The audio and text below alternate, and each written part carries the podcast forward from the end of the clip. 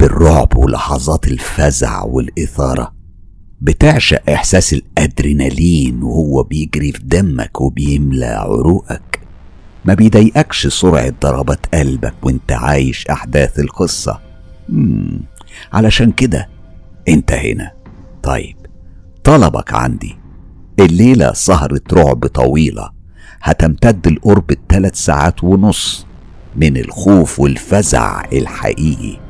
وتجارب حقيقية عاشها متابعي وأصدقاء مستر كايرو وحكوها بكل تفاصيلها المخيفة. بقولكوا إيه؟ كفاية كلام. ويلا إيه؟ يلا بينا. التجربة دي من حنان الشواف صديقتي الغالية من العراق. حنان هتحكي لنا على تفاصيل من حياتها الشخصية. وحاجات عصرتها وعاشتها مع كيانات هي هتوصفها لنا. حنان بتقول أنا كنت طفلة فاطنة بتذكر كل أحداث حياتي. تخيلوا من سن أربع سنين وأنا أقدر أفتكر. أنا كتومة بطبعي من الوقت ده وتحديدا حصلت معايا في السن ده أحداث كتيرة من الجن لكني عمري ما كنت بحكيها لأي حد غير لأمي ودايما لما كنت بحكي لها على الحاجة اللي حصلت معايا كانت تقول لي ده حلم يمكن بتتوهمي. فبطلت أحكي لها لحد ما في يوم من أيام الصيف. كنت تقريبا في الوقت ده عمري 8 سنين. كنت نايمة في السطح سطح البيت لأن في الوقت ده السنوات السنوات كانت سنوات صعبة. الكهرباء كانت بتقطع وما بترجعش. فبنضطر بسبب حرارة الجو إن إحنا ننام فوق على السطح. لحد ما الكهرباء ترجع. طبعا وضع البلاد زي ما أنتم عارفين كان صعب كان في قتل وإرهاب. الطرق كانت فارغة تقريبا لكني سمعت صوت تجمع ناس في الخارج. وأنا كنت ببص للشارع عايز أشوف إيه سبب التجمهر. كان في شخص مقتول بالليل والناس متجمعة حواليه. أنا وقفت علشان أبص وأشوف إيه اللي بيحصل. سمعت صوت ورا ظهري بالظبط. الصوت كان قريب مني وقال لي بالحرف ما عليكي بيهم ارجعي نامي يلا نامي. الكلام كان واضح الصوت كان رجالي. أنا التفت وقلت مين؟ أنا لقيت نفسي لوحدي تماما لأن كل إخواتي كانوا نزلوا وأنا كنت لوحدي. طب مين اللي كلمني؟ لقيت رجلي تقلت. ومش قادر أحركها من كتر الرعب والرهبة والخوف. وفجأة ركضت بكل قوتي نزلت للبيت وأنا بتساءل مين ده اللي اتكلم معايا؟ كان عندي قطة أنا مربياها في الوقت ده سمعتها بتبوق بصوتها كأنها شايفة حاجة ديلها كانت رافعاه كأنها خايفة. سمعت صوت رجلين بتجري ورايا بكل قوة صوت الرجلين كان عالي زي الخيل تماما.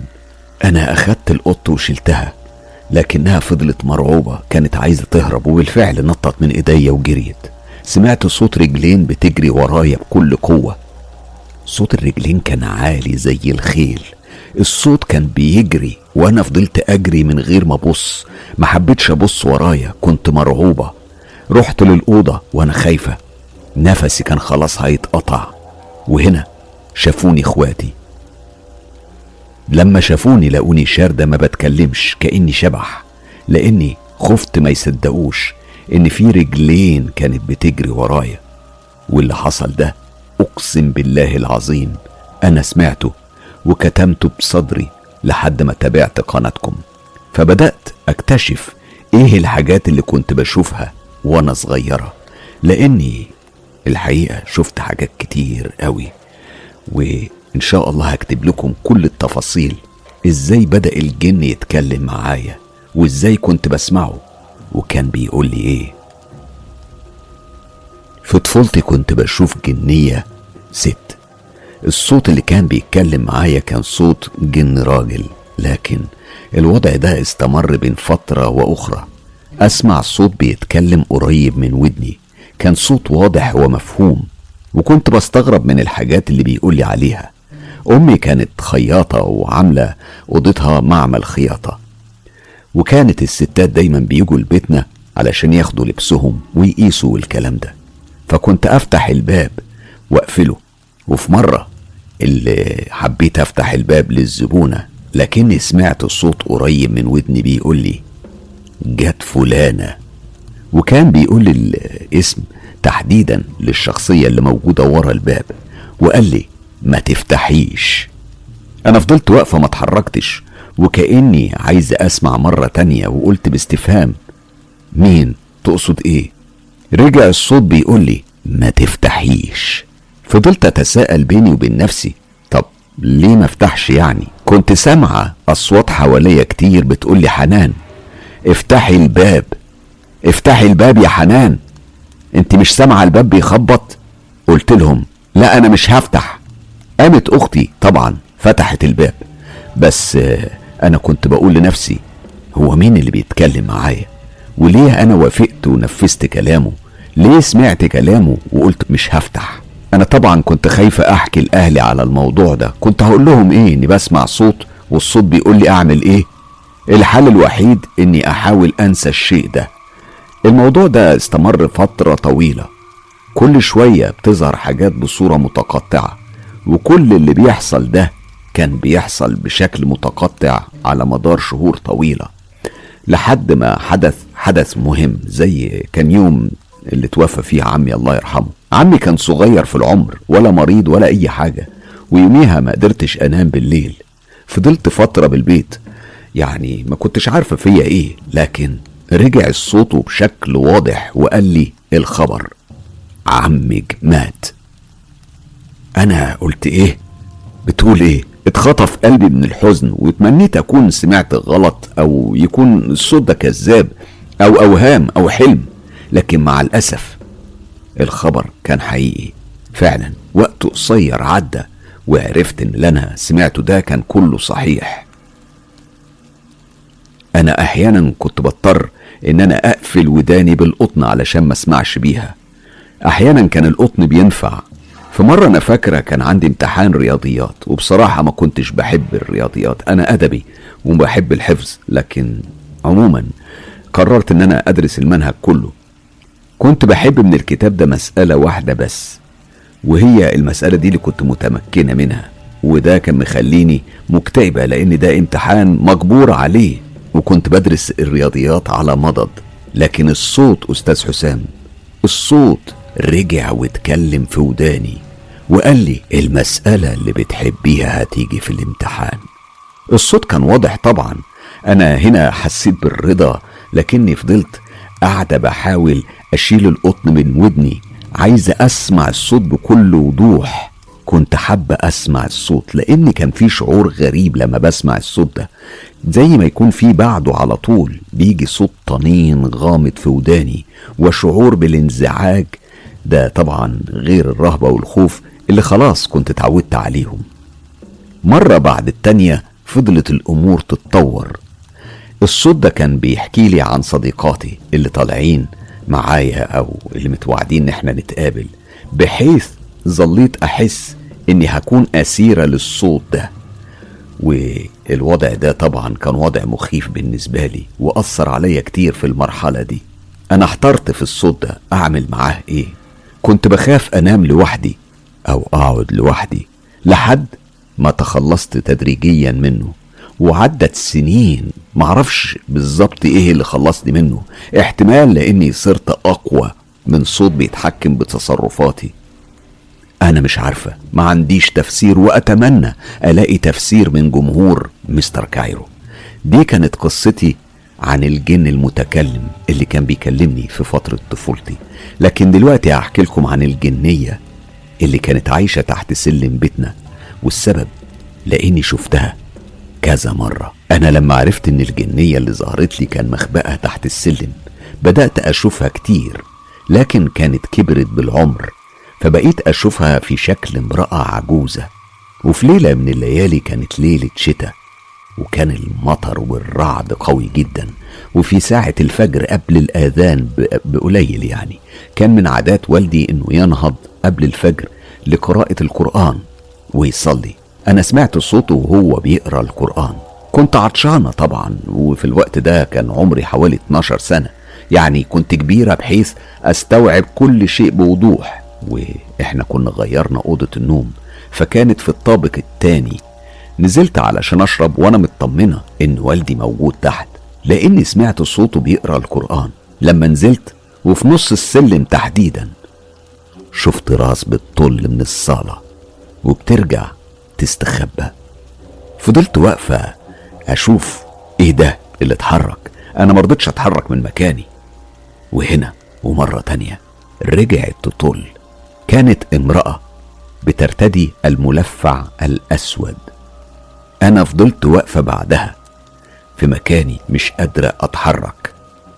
وهنا ظهرت الست دي وهي بتزحف. على مؤخرتها. حط ايديها على الأرض علشان تساعدها على الزحف. وبعدين وقفت في نص الممر اللي كان بيفصل بين الصالة والسلم. وفي الفترة دي رفعت جزء من ملابسها للأعلى علشان تظهر رجليها. وهنا أنا خدت بالي إنها رجل مقطوعة ورجل سليمة. وبعدها أخدت بإيديها ترفع الرجل المقطوعة من الركبة. بترفعها وتحطها مرة تانية. كأنها عايزة توريني إن رجليها مقطوعة. إحساس إن قلبي كان هيقف في اللحظة دي لا يوصف. أنفاسي المرتفعة كانت عالية جدا ضربات قلبي سريعة جدا. أنا حسيت إني هموت في اللحظة دي. رجليا كانت بترتجف ومش قادرة تسعفني على الوقوف. يعني الست دي كان شكلها عجيب. لابسة سواد في سواد وشها المجعد.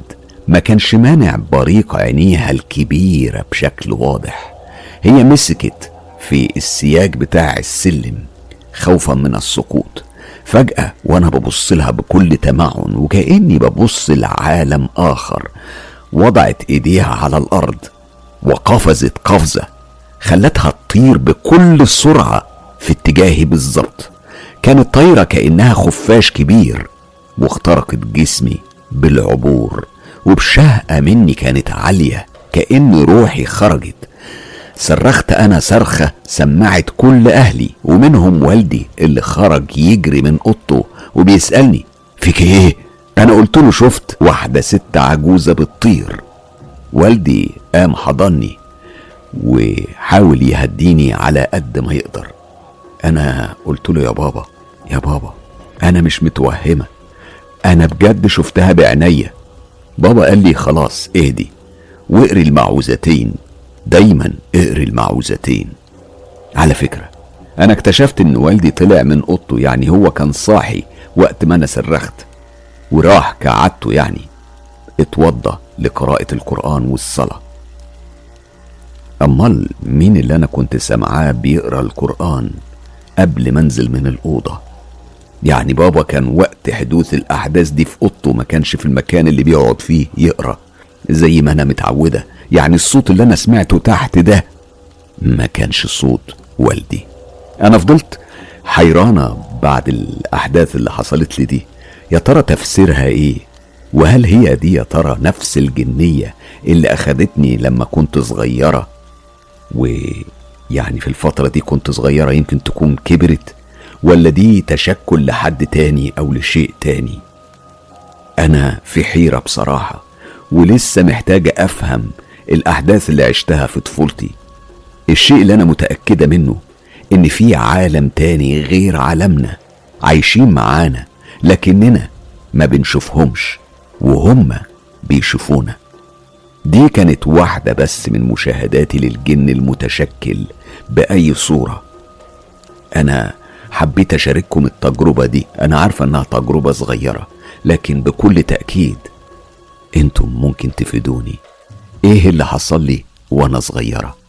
لو حابين تعرفوا باقي التجارب اللي عشتها لحد ما وصلت للسن اللي أنا فيه دلوقت قولولي كملي يا حنان. بشكر حنان على مشاركتنا بتجاربها في فترة طفولتها. أكتر حاجة بتعجبني مع حواراتي مع جمهور قناة مستر كايرو وأصدقائي هناك إن دايما بيحكولي على تجارب عاشوها بتشيب الشعر تجارب بتخليني أعرف وأتأكد من إن العالم اللي إحنا عايشين فيه عالم إحنا مش عايشين فيه لوحدنا. ودي حاجة أنا عارفها ويعني هحكي عنها بالتفصيل في المستقبل القريب يمكن حكيت عنها قبل كده بأشكال مختلفة. لكن تجاربكم أنتم وانتوا بتعيشوا مع الكيانات دي وبتحكوا لي عنها فعلا بتحسسني إن أنا مش لوحدي اللي شفت العالم ده ومش لوحدي اللي عاصر العالم ده وتعامل معاه ولسه بيتعامل معاه. بقول لكم إيه تعالوا نسمع تجربة مرعبة حقيقية عاشها أحمد سامي وهيحكي لنا بكل تفاصيلها. يا ترى جاهزين للأدرينالين؟ أحمد بيقول الطفولة كانت عادية جدا باستثناء إن أنا وأنا صغير كان في راجل معروف في قرية والدي. القرية دي اسمها ششتة تبع المحافظة بدون ذكر اسمها. كنت بروح زيارات هناك مع والدي دايما والراجل ده لحد النهاردة الناس هناك كلها عارفاه وعارفة قصصه. كان اسمه عين اسم ممثل مشهور بدون ذكر الاسم في الحلقة. والسبب إنه كان واصل جدا لفئات عالية في المجتمع وزراء وناس تقيلة في البلد. وأنا شاهدت ده والله وكل الناس اللي في البلد دي لحد النهارده تعرف كده. يمكن بسبب كده عمل خدمات كتيرة للقرية دي وكانت أول بلد أرياف تتسفلت من الداخل ويدخلها مرافق بسبب معارفه. لكنه كان من الناحية التانية بيعمل كل ما تتخيله. لما كنت بزور البلد أنا ووالدي كان بابا دايما بيتجنبه ويسلم على أي حد وإحنا رايحين لبيت العيلة لكن لو شافه هو ما يسلمش عليه. فمرة بقول لوالدي بابا هو أنت ليه ما بتسلمش عليه؟ لأن ده ساحر يا ابني والساحر كافر ونهايته لازم تبقى سودة. أنا عاوز أقول لحضرتك إن على كلام عمي يعني في بلد وناس كبيرة هناك بيقولوا إن الراجل ده كان مليونير بمعنى الكلمة من علاقاته واللي بيعمله لكن لأنها فلوس حرام ففي وقت من الأوقات واضح إنه كان مزعل حد تقيل فبعت له الشرطة لما كل فلوسه ويحولها لدولارات واداها لواحد قريبه يعينها عنده وبحيث لو حصل له حاجة يديها لاولاده وسبحان الله لأن الفلوس من حرام وأعمال وسكة سودة اللي اداله الفلوس ده طمع فيهم وولاده حاليا بيشحتوا بعد ما كان عندهم أراضي وفلوس وعمارات. كل شيء راح في غمضة عين زي ما جه واتحققت نبوءة وكلمة والدي. فعلا الراجل ده في آخر حياته كان ماشي على الرصيف ويشاء القدر مقطورة عربية نقل كبيرة محملة بالزلط بتسيب العربية وبتطلع على الرصيف وتنقلب عليه. الموقف اللي حضرته مع والدي عموما في نطاق الموضوع ده وكان أول موقف أشوفه في حياتي كلها خاص بالسحر. إحنا كنا في مرة رايحين البلد والراجل ده كان واقف قدام بيته ووالدي ما سلمش عليه. الراجل وتقريبا يعني كان بيبني أو بيزود دور في بيته الله أعلم لأن كان في طوب مرصوص قدام البيت وأسمنت وكده. فبص لوالدي وقال له جراية يا سامي هو أنت كل ما تشوفني تضير وشك عني؟ انت مفكرني ما أقدرش اعمل لك حاجة. طب بص للطوب ده كده. وراح ضاحك. وفجأة لقينا أنا ووالدي قلبين طوب اترفعوا وخبطوا في بعض واتكسروا لوحدهم كده من غير ما أي حد يلمسهم. أنا بصراحة برقت. ووالدي قال له ربنا يكفينا شرك. ولقيت والدي بيشدني من ايديا وقال لي قول ورايا. وقرينا سوا المعوذتين وآية الكرسي. ده كان أول موقف عدى عليا. أنا دي كانت بالنسبة لي أول مرة أشوف حاجة زي دي بتحصل قدام عينيا. الموقف التاني اللي هحكيه لحضرتك إحنا الأول كنا ساكنين في منطقة شعبية. الموقف التاني اللي هحكيه لحضرتك إحنا الأول كنا ساكنين في منطقة شعبية قبل ما والدي يبني لنا بيت وننقل فيه وأنا في ثانوي. آه كنت في وقتها في أولى ثانوي ولينا أختي الوسطانية كانت أجمل بنت في إخواتي. كان شكلها أوروبي ودايما من صغرها كانت محسودة ومصابة أكتر من مرة يعني. حصل لها إصابات. هي كانت واخدة شكل جدتي لأن جدتي كان ليها أصول تركية. فالبياض التركي والشعر الأصفر مولودة بيه رباني. المهم هي في التوقيت ده كانت صغيرة يعني تقريبا ثلاث سنين. كان عندنا في الشقة دي حمام بلدي. عادي يعني بحكم الشقق الشعبية بتاعت زمان. الحمام ده كان له عتبة أسمنت صغيرة يعني علشان تدخل لازم ترفع رجليك وتعديها. في مرة أختي الصغيرة دي بتلعب وراحت ناحية الحمام وبتحاول تعدي العتبة دي. اتكعبلت فيها ووقعت بوشها في الحمام وأجارك الله على اللي حصل بعديها. أختي والله يا مستر ماما جريت عليها لأنها قعدت تعيط. ماما كانت مفكراها وقعة عادية وطلعتها وغسلت لها وشها. وفي اللحظة دي أختي بصت لأمي بصة معناها أنت مين؟ كانت ولا عارفة ماما ولا عارفاني ولا عارفة أي حد. كانت بتسيبها وتقعد على الأرض وتكلم حد في بطن الأرض. كأنها بتكلم حد بجد عادي يعني. طبعا مش كلام كامل لأن أختي كانت صغيرة قوي في الوقت ده. يا دوبك كانت لسه بدأت تنطق. ماما قالت يمكن من الخبطة شوية كده وهتفوق وتبقى عادية. هتنام وتصحى وتبقى زي الفل. لكنها نامت وصحت ونزلت تاني على الأرض. وكانت بتكلم حد في بطن الأرض وجواها. طبعا أمي خافت وبدأت تعيط واتصلت بجدتي الله يرحمها. وكل اللي كان يشوفها كان يعيط. لأنها الأول كانت عارفة الكل باسمه. كانت بتقول تيتا وماما وبابا. بعد الموضوع ده معرفتش أي حد كأنها أول مرة تشوفهم. كانت بتصحى من النوم مفزوعة وتعيط وتشاور على أماكن ما فيهاش أي حاجة مميزة. وطبعا إحنا مش فاهمين هي بتشاور على إيه. جدتي قالت إن في واحدة بتعالج بحاجة اسمها طاسة الخضة. دي حاجة كانت منتشرة زمان بتبقى عبارة عن طاسة نحاس كده بيتحط فيها لبن وبلح أو تمر. وتتساب من المغرب للفجر في الطل أو في جو مفتوح وبيتقرأ عليها آيات وكده. وفعلا جت واحدة ست كبيرة وبدأت تعملها وحطتها بالليل تحت القمر على السطح في ضوء القمر. وقالت مع أول خيط شمس تتشال وتشرب البنت منها. إحنا فعلا عملنا كده لكن ما حصلش أي جديد. في التوقيت ده إحنا كان لينا واحد قريب أهلي من بعيد شوية. الواحد ده كان مشهور ولحد النهاردة في منطقة سكة زفتة في المحلة. ده مكان في المحلة اسمه الراجل ده كان اسمه الشيخ محمد غنيم. الله يرحمه. الراجل ده كان مشهور إنه بيطلع الجن وبيرقي بالقرآن وبيكون سبب في علاج حالات كتيرة جدا. كان معروف بكده بدون أجر أو فلوس بيعمله لوجه الله سبحانه وتعالى. وهو بطل الموضوع ده قبل وفاته لأنه كان ضعف وحصل لابنه موقف إنه اتأذى بسببهم بسبب حرق أبوه لكيانات مؤذية رفضت تخرج من جسد مرضى. ولأن الحرق ده بيكون آخر شيء بيلجأ ليه المعالج لأنهم هم برضو العالم التاني زينا وراهم عوائل وقبائل وبتاخد بطارهم فآخر شيء بيلجأ له أي معالج هو الحرق. بيتعامل بالتهديد الأول والزجر وبعد كده آه بيبدأ يدخل في موضوع الحرق. المهم ابن الشيخ ده دكتور حاليا لكن قبل ما والده يتوفى كان فجأة حاله بيتقلب. كان بيجري ورا أبوه وأمه بسكينة في الشارع. أعتقد إن والده ما سكتش لأن والدتي قالت لي بعد كده إن ربنا سبحانه وتعالى شفاه وإن الحالات دي بطلت تيجي له يعني ما عادش بيجي له الحالات الغريبة اللي كانت بتحصل له دي.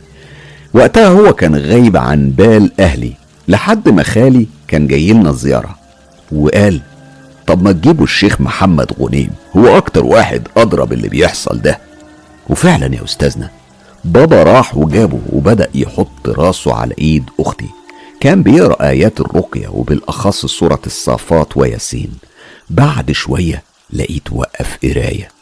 سكت فترة طويلة. أنا كنت فضولي جدا وكنت واقف بعيد بتفرج لقيته قال لكل اللي قاعدين. والدتها أو جدتها يدخلوا جوه والوالد والخال يقوموا يتوضوا ومش عايز غيرهم هنا. المهم حصل فعلا أنا بحكم فضولي ولأن باب أوضتي بيفتح على الصالة فضلت واقف ورا الباب بسمع والدتي وجدتي. لقيتهم فعلا دخلوا أوضة آه، الأوضة بتاعت والدتي. والمهم بعد ما والدي وخالي اتوضوا رجعوا تاني. الشيخ قال لهم قولوا ورايا. واللي عرفت بعد كده إنه كان بيحصنهم بآيات وأدعية التحصين. وقال لهم أنتوا مهما سمعتوا أو شفتوا مش عاوز حد يخاف واللي خايف من دلوقتي يقوم يمشي. خالي على فكرة كان مهندس زراعي وإمام مسجد لحد دلوقتي. ووالدي زي ما قلت لك كان رائد في الصعقة. حضر حربين وشاف حاجات كتير. هيبقى لينا كلام عليها بعد كده. هو قال له توكل على الله. قعد الشيخ يقرأ الرقية الشرعية مع آيات معينة كان بيكررها سبع مرات. أعتقد إنها آيات إنطاق الجن ودي عرفتها بعدين. لحد فجأة أختي لقيتها نطقت بصوت راجل أنا بصراحة كلمة اترعبت دي هتبقى شوية من اللي أنا سمعته من اللي عليها واللي فهمته وقتها أو بعديها يعني. لأني من الرعب دخلت استخبيت تحت البطانية. قال يعني كده الخوف هيروح. الجن ده نطق. وقال إن البنت لما وقعت وقعت على طفل من ولاده وأذته. وبناء عليه هو بيرد الأذى. الشيخ قال له أنت شايف إنها بنت وطفلة ولا تعي شيء ولا عليها تكليف. تقريبا يعني الجلسة استمرت ساعة. الشيخ يقرأ ويهدد ويقول له أخرج بدل ما نحرقك. وكان بيزود من القراية ويوقف شوية.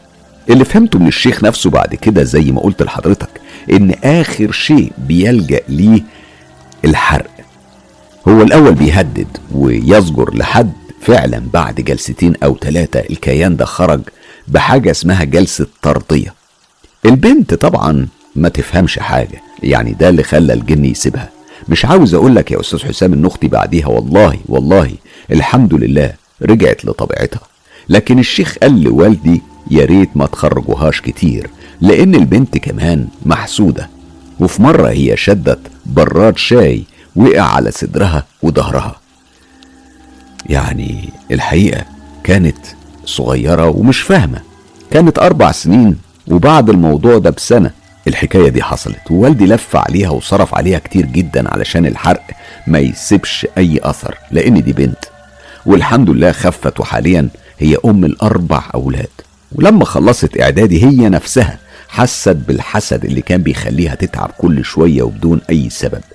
طبعا ده كان تاني موقف عدى عليا وشفته وحضروا وشاهدوا ناس كتير منهم اللي مات ومنهم اللي لسه عايش. طبعا ربنا يرحم الجميع. الموقف التالت في حياتي. كنا وقتها نقلنا في بيت ملكنا وكنت في الوقت ده في الثانوي العام وحضرتك عارف بقى حب المغامرات في السن ده والفضول اللي فعلا قتل القطة.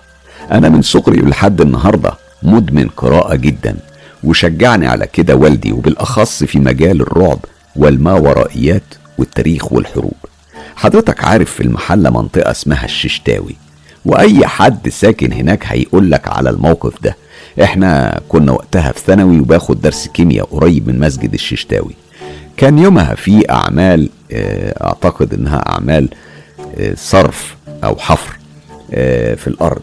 كنا رايحين الدرس أنا وأصحابي عادي وفجأة لقينا لمة كبيرة من الناس قدام مسجد الششتاوي. جرينا نشوف فيه إيه؟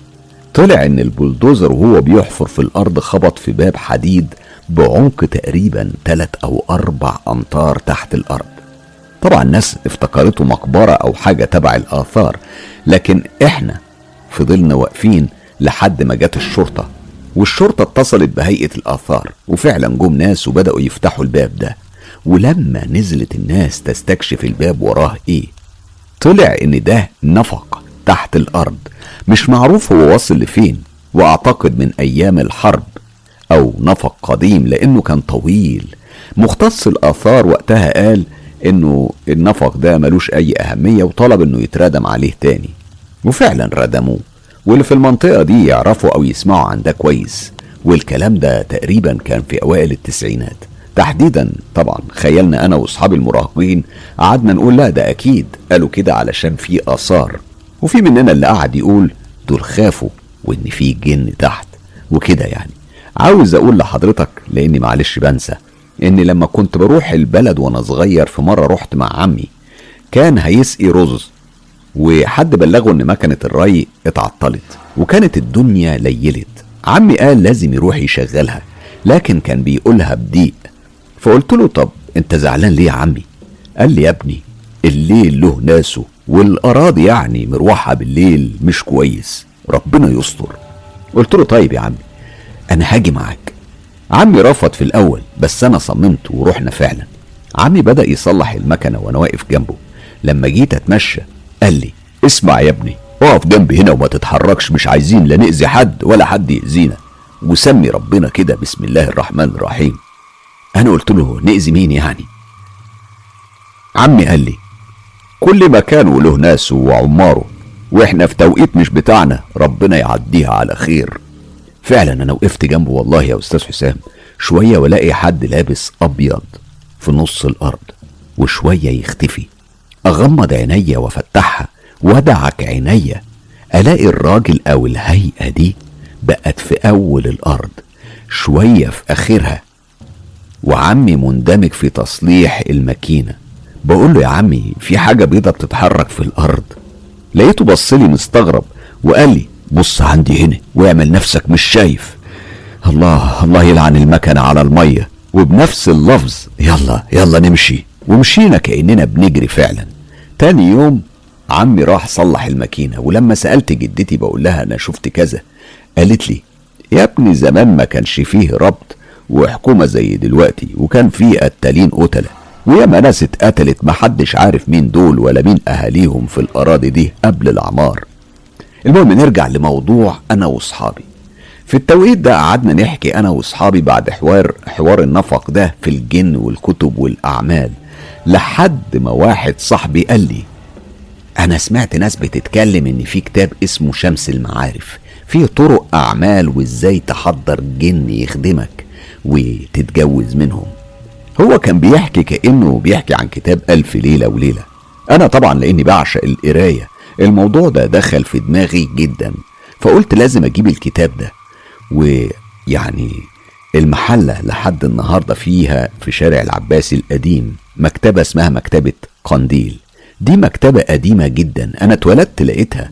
وأي كتاب بتدور عليه هتلاقيه فيها. زي الغورية في مصر كده. حتى لو مش موجود صاحبها بيقولك سيب عربون وأنا أجيبهولك بعد فترة هيجيبهولك قلت أروح للمكتبة دي. ووقتها رحت وفعلا الأول بدأت أدور في الكتب القديمة واللي كانت أساميها كبيرة عليا في الوقت ده. صاحب المكتبة أخد باله إني بدور على حاجة وطولت في الوقفة. هو قرب مني وقال لي أنت عاوز حاجة معينة؟ قلت له آه. قال لي إيه؟ قلت له عاوز كتاب شمس المعارف الكبرى لابن البوني. الراجل بص لي بصة غريبة. معرفش بقى على سن الصغير ولا علشان بطلب كتاب زي ده. أنا عارف إن النسخة في الأسواق محرفة لكن للأسف فيها أجزاء صحيحة وبتضر اللي بيقرأ فيها. المهم هو قال لي وأنت عاوز الكتاب ده ليه؟ بصراحة معرفتش أرد في الأول بس قلت له أنا أصل بصراحة في واحد طالبه مني ضروري يعني.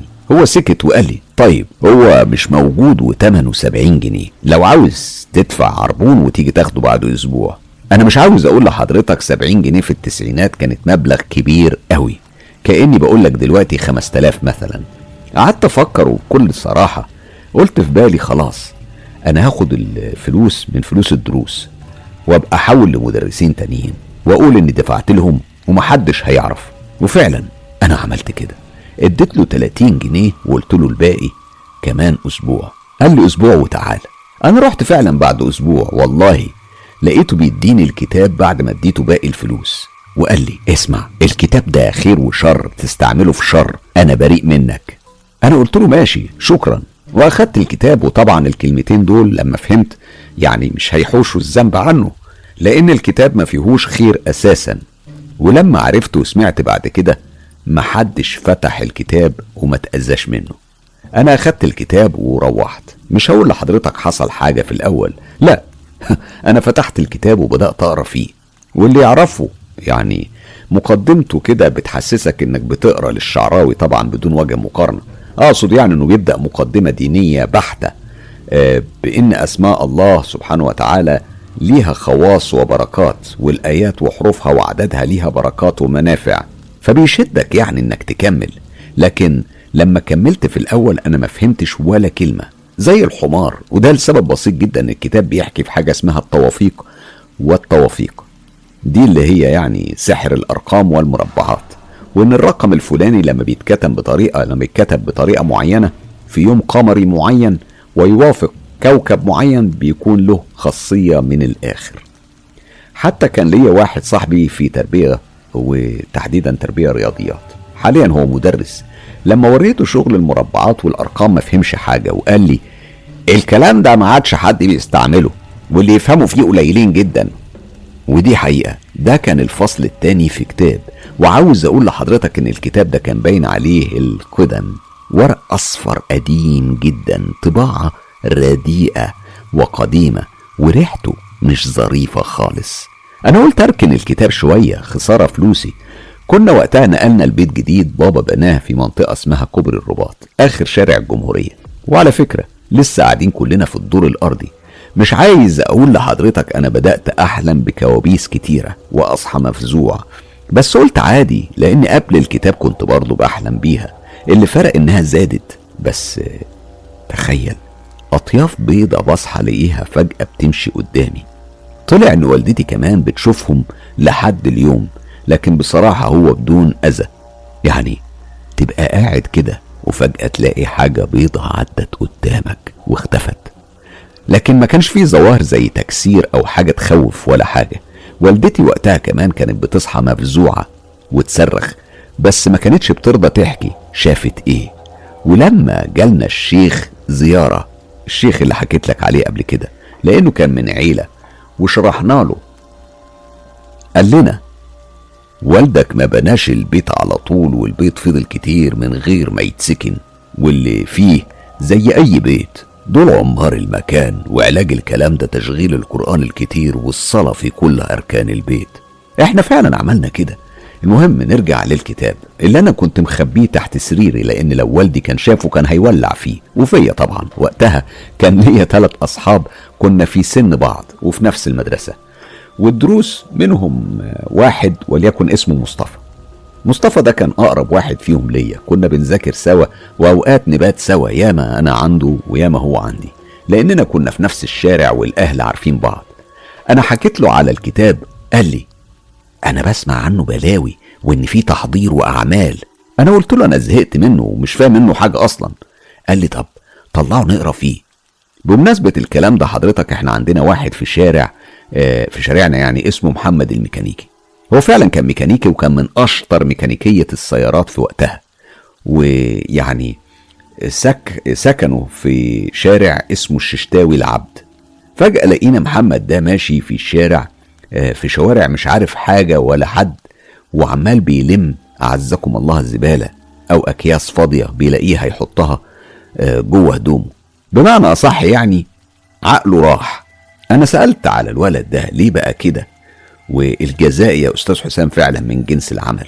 محمد ده فعلا كان من أشهر وأكفأ الصنايعية لكن للأسف أبوه كان صول شرطة وبيعمل أعمال مؤذية وياما أذى ناس. الكلام ده أنا عرفته بعد ما سألت ناس كتيرة وكبيرة في سن في سن جيرانه. لأني كنت جديد في الشارع ومعرفش حاجة عن حد. محمد ده كان وقت تجنيده اللي اتحكى من أصحابه لما جابوه وكان جيشه في مطروح. واللي خدم هناك عارف إن في كتايب بتروح تجيب مية الشرب من أماكن تانية في عربية خدمات وطبيعة مطروح وسيوة صحراوية. المهم إن محمد ده كان مع سواق في عربية خدمات ورايحين يجيبوا المية. العربية تعطلت بيهم في الطريق. محمد ده قال لصاحبه في مغارة قريبة مننا في الجبل. ما تيجي نريح فيها على المغربية؟ عربية الإسناد تجيلنا أو عربية تانية للصيانة يعني. هتيجي تجر العطلانة دي.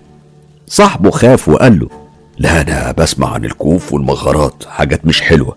محمد ضحك وقال له طب خليك انت بقى في الشمس شكلك قلبك رهيف. أنا هروح أريح فيها ولما العربية تيجي بقى صحيني. صاحبه قال له ما بلاش خليك في الأمان. ما سمعش كلامه وراح فعلا واللي حصل كالآتي بناء على كلام اللي جابوه البيت. إنه راح فعلا وبعد كام ساعة لما جت العربية التانية راح صاحبه ينده عليه لإنه شافه بيدخل المغارة دي. واسمح لي يعني بلاش ذكر المكان تحديدا حفاظا على سلامة الجميع. محمد ده ما ردش عليه. فضل ينادي عليه مرة تانية والتالتة لكن مفيش في الآخر ندى لأصحابهم اللي في العربية التانية اللي قلقوا هم كمان وراحوا يشوفوا إيه اللي حصل. محمد ده كان جوه ومش بيرد. طبعا الكل خاف وقلق يكون في حد جوه وحصل له حاجة أو مثلا حيوان مفترس هجم عليه. فاتصلوا بعربية الشرطة العسكرية وما استنوا. وما است... واستنوا مرضيوش يعني يدخلوا المغارة على ما جت فعلا. سيارة الشرطة العسكرية وجابوا كشافات. لما دخلوا لقوه جسمه كله فيه آثار ضرب والولد لا يعي ولا يفقه أي شيء ولا عارف نفسه وبيخرف بأي كلام وكل اللي على لسانه ابعدوهم عني ابعدوهم عني. ودوه للدكتور وتحول للمستشفى لكن للأسف ما كانش فيه أي نتيجة. عقله كان ذهب بلا رجعة. نتيجة شيء غير معلوم. الولد ده ربنا يعني يشفيه لحد النهاردة هايم في شوارع. كلام الناس في المنطقة وفي الشارع إن ده نتيجة اللي أبوه كان بيعمله وأذيته للناس. لكن حصل له إيه؟ الله أعلم طبعا. أبوه قبل ما يموت لف بيه وحاول يعالجه لكن بلا أي فايدة. وأكيد لنا تكملة.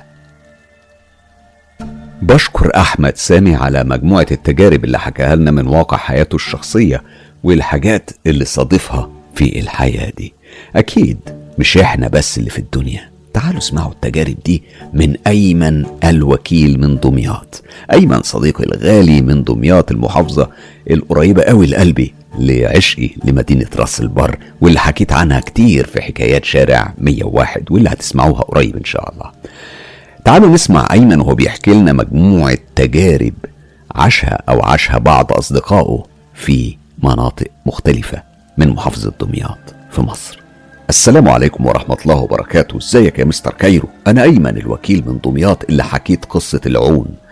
هحكي دلوقتي قصة حكاها لي صديقي اللي كان معايا لما طلع لنا العون في وسط الأراضي الزراعية. التجربة دي حصلت مع صديقي وصديق تاني بس أنا ما كنتش معاهم زمان. الكلام ده كان قبل المحمول والدش. كان التلفزيون في الفترة دي بيشتغل بالإريال. والقنوات كانت محدودة الأولى والتانية والقناة التالتة والسادسة. وكان اللي عنده إريال يعني أو بوستر يبقى إيه غني ويقدر يتفرج على اللي غيره ما بيشوفوش. واللي عنده دش بقى يبقى من علية القوم. المهم في الفترة دي كان في بلد جنبنا فيها قهوة. وكان في القهوة دي دش. وكان في الوقت ده يعني قليل جدا موضوع الدش ده. كنا بنروح نسهر نتفرج على أفلام.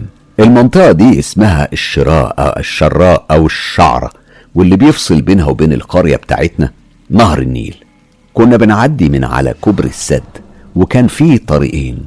واحد تخريمة من وسط الأراضي الزراعية والتاني سكة أسفلت. بس تمشي مسافة بسيطة. ملحوظة. القهوة دي كانت بتبقى فاتحة 24 ساعة طول الأسبوع. في يوم راح صاحبي ده مع صاحبه التاني كالعادة علشان يسهروا على القهوة. وبعد ما عدوا كوبري السد واحد قال للتاني ما تيجي يا ابني نمشي من على الأرض علشان نختصر المسافة دي شوية. رد عليه وقال له يا عم الأرض مروية ولو مشينا الهدوم هتتبل مية وكل واحد عايز يمشي التاني على مزاجه يعني. بعد مفاوضات من الاتنين راحوا لقوا القهوة قافلة. رجعوا تاني عدوا على صاحب ليهم كان عنده بقالة واتفقوا منهم يكملوا السهرة في بيت واحد فيهم. صديقي قال له ما تيجي تسهر معايا؟ طبعا هو قال له كده لأنه عايش لوحده في شقة معزولة عن أهله في الدور الرابع.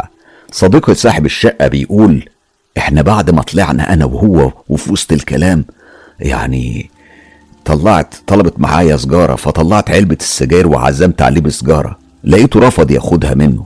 مع إن للعلم إحنا يعني في الوقت ده كنا حريق الدخان. أنا استغربت من رد فعله وببص له لقيت في عينيه فيه لمعة غريبة. وفجأة لقيته قام وقف وقال أنا مروح. ويا دوب خرج من باب الشقة وفي اللحظة دي أنا افتكرت حاجة. طلعت انده عليه وعمال أقول له يا فلان يا علان لكن لا حياة لمن تنادي. طلعت أبص عليه من البلكونة ما لقيتش حد. والوقت اللي خرج منه من الشقة ما كانش يعني يلحق ينزل فيه السلالم كلها.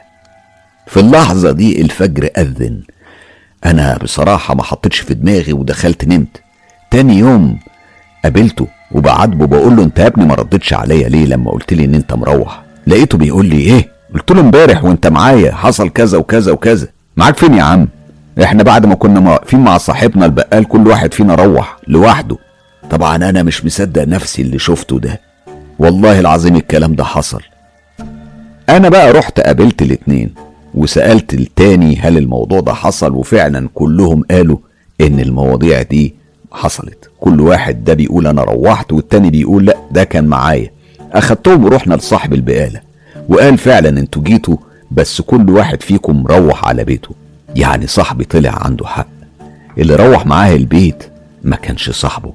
هم علشان يتأكدوا أكتر راحوا لصاحب القهوة اللي شافوها مقفولة وقالوا له أنت امبارح كنت قافل ليه؟ الراجل رد عليهم وقال لهم أنا ما بقفلش أبدا. وبعدين بص للناس اللي قاعدين وقال إحنا كنا قافلين يا رجالة. كل الناس اللي قاعدة قالت لأ. أنا عايز أقول إن الموقف ده من المواقف اللي تعتبر من أغرب المواقف اللي سمعتها في حياتي. هو سؤالي هو ده نوع من تشبه الجن؟ يعني اتشكل لكل واحد منهم على إنه صديقه ولا إيه؟ يا ريت تحكولي وتقولولي في التعليقات. دلوقتي أحكي لكم على تجربة تانية ليا مع القطط. زمان أنا أول ما اتجوزت ربنا رزقني بطفلين توأم. وبعدها بخمس سنين ربنا رزقني ببنت وكان وقتها بنتي عندها حوالي سبع شهور تقريبا. في يوم مراتي قالت لي أنا عاوز أزور أهلي. كانوا أهلها في بلد تانية سيبنا الولدين مع أمي وخدنا البنت معانا. رحنا زورنا أهل مراتي وإحنا راجعين نزلنا عند مكان اسمه السد. المكان ده معروف في دمياط. إحنا نزلنا من الميكروباص وعدينا الكوبري. كنا ما بين المغرب والعشاء. الدنيا كانت نور وفيه طريقين. واحد عبارة عن مدق صغير مختصر نوصل منه بسرعة للسكن بتاعنا والتاني سكة العربيات. فقلت لمراتي بقولك إيه ما تيجي نمشي من هنا علشان نوصل بسرعة؟ هي وافقتني وبعد ما دخلنا الطريق ده بحوالي 40 متر مراتي كانت شايلة البنت. فجأة ظهرت قطة بلدي عادية من بتوع الشوارع سدت على مراتي الطريق وقعدت تلف حواليه وتتمسح فيها. خدت منها البنت علشان تعرف تمشي. القطة سابتها وجت تتمسح فيا. كل ما حد فينا بياخد البنت القطة تروح لحد الشخص ده. وهنا مراتي خافت. أنا ميلت على القط وحطيت إيدي على راسها وسميت بسم الله الرحمن الرحيم. وقريت المعوذتين وآية الكرسي. واطمنت إن كل شيء تمام. مشينا والقطة ماشية ورانا. وأنا في نيتي إني هاخد القطة دي البيت وأربيها. وعلشان تكون معايا في الصورة هوصف لك الطريق. الطريق عبارة عن طريق ترابي من الجانبين أراضي ونخل من على اليمين وعلى الشمال أناية صغيرة بامتداد الطريق.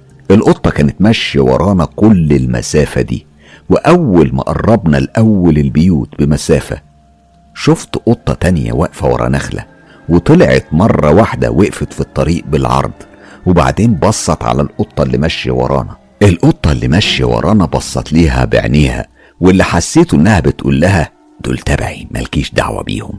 فعلا القطة وسعت الطريق وعدينا وبعد ما عدينا ودخلنا وسط البيوت بصيت على القطة اللي كانت ماشية معانا من بداية الطريق لقيتها اتجهت ناحية الأناية ونزلت المية واختفت.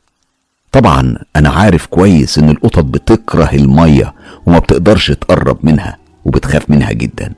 يا ترى حد عنده تفسير؟ أنا نفسي أسمع رأيكم وأعرف. إيه اللي حصل في الليلة دي؟ التجارب دي بتحكيها أمي رحمة الله عليها اللي كانت بتقول لي إنها وهي صغيرة كانت عايشة في المحلة الكبرى وكان ليها خالة فاتحة دكانة خضار في شارع الإنتاج. كانت بتروح كل يوم الساعة 11 كده وتروح. وكان في الوقت ده مفيش كهرباء. كانت لمبة الجاز أو الكلوب زي ما بيسموه بتقول أمي في يوم كانت قاعدة هي وأمها على الساعة عشرة سمعوا صوت خالتها بتنده أمها. قالت لها انزلي افتحي لخالتك. انزلي يلا. فنزلت وفتحت باب البيت وهي بتقول أيوه يا خالتي. ما لقتش حد. طلعت وقالت لأمها مفيش حد ياما. قالت لها يمكن دخلت بيتها. عدى الموضوع. وبعد شوية وعلى الساعة 11 ونص سمعوا صوت خالتها بتنده تاني. راحت أمي فتحت وكانت خالتها دخلت. سلمت عليهم وقعدت معاهم. سألوها انت ندهتي من شوية. قالت لها ده أنا لسه جاي من الدكان دلوقتي. طب مين اللي نده عليهم؟ الله أعلم. حكاية كمان بتحكيها أمي عن النداهة. بتقول زمان ما كانش فيه مية ولا كهرباء في البيوت وكانت الناس بتملى المية من الطرمبات وبتغسل حاجتها في الترع والنيل. في يوم واحدة اتفقت مع جارتها إنهم يروحوا في الفجر على البحر علشان يغسلوا المواعين. وطبعا في الوقت ده كانت الناس البسيطة بيناموا من بعد العشاء. على الساعة 3 قبل الفجر ندهت النداهة على الست بصوت جارتها واتشكلت على هيئتها وراحوا البحر زي ما كانوا متفقين. ولما راحوا البحر ومفيش حد لا رايح ولا جاي وسكون تام قالت الجنية اللي هي نداها للست مفيش حد رايح ولا جاي إيه رأيك نقلع ونستحمى؟ كان في الوقت ده الجو حر لأنهم كانوا في الصيف. الست وافقت وعجبها الموضوع وخلعت هدومها. بالفعل قالت لها النداهة ما تيجي ادعكلك ظهرك؟ وراحت مموتاها. لما النهار طلع وبدأت الناس تخرج وتروح شغلها شافوا جثة لست عريانة نايمة على صخرة على شط النيل وظهرها متشرح كأن حيوان مفترس هاجمها. لما الناس اتلمت والخبر ذاع في البلد جارة الست اللي ماتت حكت القصة وقالت إن إحنا كنا متفقين إن إحنا نروح الفجر البحر. وفعلا أنا نزلت الفجر كتير ناديت عليها لكنها ما كانتش بترد. قلت يمكن راحت عليها نومة أو في عندها عذر. فرجعت بيتي وكملت نومي وده اللي حصل. دي كانت من القصص اللي كانت أمي بتحكيها لنا وإحنا صغيرين. أمي كان ليها زي ما بيقولوا كرامات. مثلا يعني ما كانش في عندنا تليفون ولا أي وسيلة اتصال من أي نوع. وكانت ما بتعرفش تقرا ولا تكتب. لما كنا نقعد على سطح البيت في المغربية وتعدي العصافير من فوق السطوح كانت مسمياهم الزؤزئة وكانت لما تشوفهم تقول جايلنا ضيوف. وفعلا كان يجيلنا ضيوف. لما كان إيديها يحصل فيها تنميل أو حكة يبقى حاجة من اتنين. يا هنسلم على ضيف جاي من القريب أو هتيجي فلوس لأبويا. وكان بيحصل بالفعل. تفتكروا أمي الله يرحمها كانت زوهرية؟ دي كانت مجموعة تجارب من أخوك أيمن من دمياط. الباحث عن الماورائيات. بهزر طبعا. حبيبي تسلم وربنا يوفقكم ويسعدكم جميعا. أيمن الوكيل بشكرك كتير على آه، مجموعة التجارب اللي بتثبت برضه وبتأكد قد إيه العالم اللي حوالينا مش عالم بنعيشه لوحدنا. في كيانات فعلا موجودة في العالم ده. كيانات مخيفة. وشكلها يمكن ما يختلفش كتير عن الصورة اللي موجودة على الغلاف وده من واقع تجارب شخصية هحكي عنها في حكاياتي دايما لما بحكي حكايات مصري في مدينة الضباب. اللي هحكي لكم فيها حكايات تخص الكيانات دي وإزاي أنا تعاملت معاهم. التجربة دي لإيهاب هاشم عبد الرازق من العراق. هو مهندس إلكترونيات وهو بيقول من التجارب اللي أثارت فضولي بالرغم من إنها مرعبة ومحزنة في الوقت نفسه وسابت جوايا تساؤلات كتير هي قصة صديقي محمد واللي هحكيها لكم الليلة. محمد كان جندي في مدينة الموصل العريقة اللي انقلبت فيها الدنيا وما قعدتش كأنها يوم القيامة. وبين ليلة وضحاها أصبحت المدينة الجميلة اللي دايما كنا بنغني بربيعها وسحرها. أصبحت مركز لأشرس وأعنف تنظيم تنظيم إرهابي عرفته البشرية في القرن ده. المدينة الجميلة اكتست بالسواد واتسرقت منها كل زينتها وأصبحت شبيهة بالست الأرملة اللي فقدت جوزها وعيالها في يوم واحد. حتى سماها الزرقاء وأمطارها وهواها وضحكات أطفالها وطرقاتها وكل حاجة كانت جميلة فيها اتغيرت واتزينت بوشاح أسود. في ناس كتيرة حصلت لهم أحداث مؤلمة بس مش كلهم عندهم القدرة إنهم يحكوها أو حتى إنهم يفتكروها والسبب إنها مؤلمة حتى النخاع. بس صديقي محمد هو من النوع التاني اللي قدر يحكي قصته وكل الأحداث اللي حصلت معاه على أساس إن ده ممكن يخفف عنه الحمل شوية. كمان هو ما حكاش الأحداث دي لأي حد قبل كده وهتعرفوا السبب بعد ما تسمعوا حكايته. محمد بيقول أنا كنت مجند في واحدة من الوحدات الخاصة في القوات العراقية واللي كانت مكلفة بمطاردة بقايا مقاتلين التنظيم. في الدولة واللي كانوا بيخوضوا معارك شرسة بطريقة جنونية ما تخطرش على بال حد. يعني زي ما بنقول حرب الشوارع بكل ما في الكلمة من معنى أو أكتر شوية. وبكل قسوة وجبروت وطبعا مفيش مقاييس أو قواعد أساسية للمعارك دي. هي كانت بعيدة كل البعد عن الحروب الكلاسيكية. كل حاجة هنا كانت مختلفة. ما كانش فيه وقت محدد لا للنوم ولا للأكل ولا الهجوم ولا حتى الموت. أنت وحظك بقى. وهم في سنة 2016 وفي وسط المعارك كان واجبنا تأمين واحدة من القرى والتأكد إنها خالية وما فيهاش جماعات التنظيم وكمان علشان ما تستولاش عليها جماعات تانية. وحسب المعلومات الاستخباراتية اللي وصلت لينا إن الأهالي في القرية دي عانوا من متاعب كتير قوي ومن إعدامات جماعية بسبب محاولاتهم للمقاومة. أصلهم التنظيم يعني ما بيفرقش ما بين العيل أو العجوز كبير أو صغير ما بيفرقوش بين الست أو الراجل. حتى إنهم ما بيفرقوش بين الإنسان والحيوان. الكل عندهم زي بعض.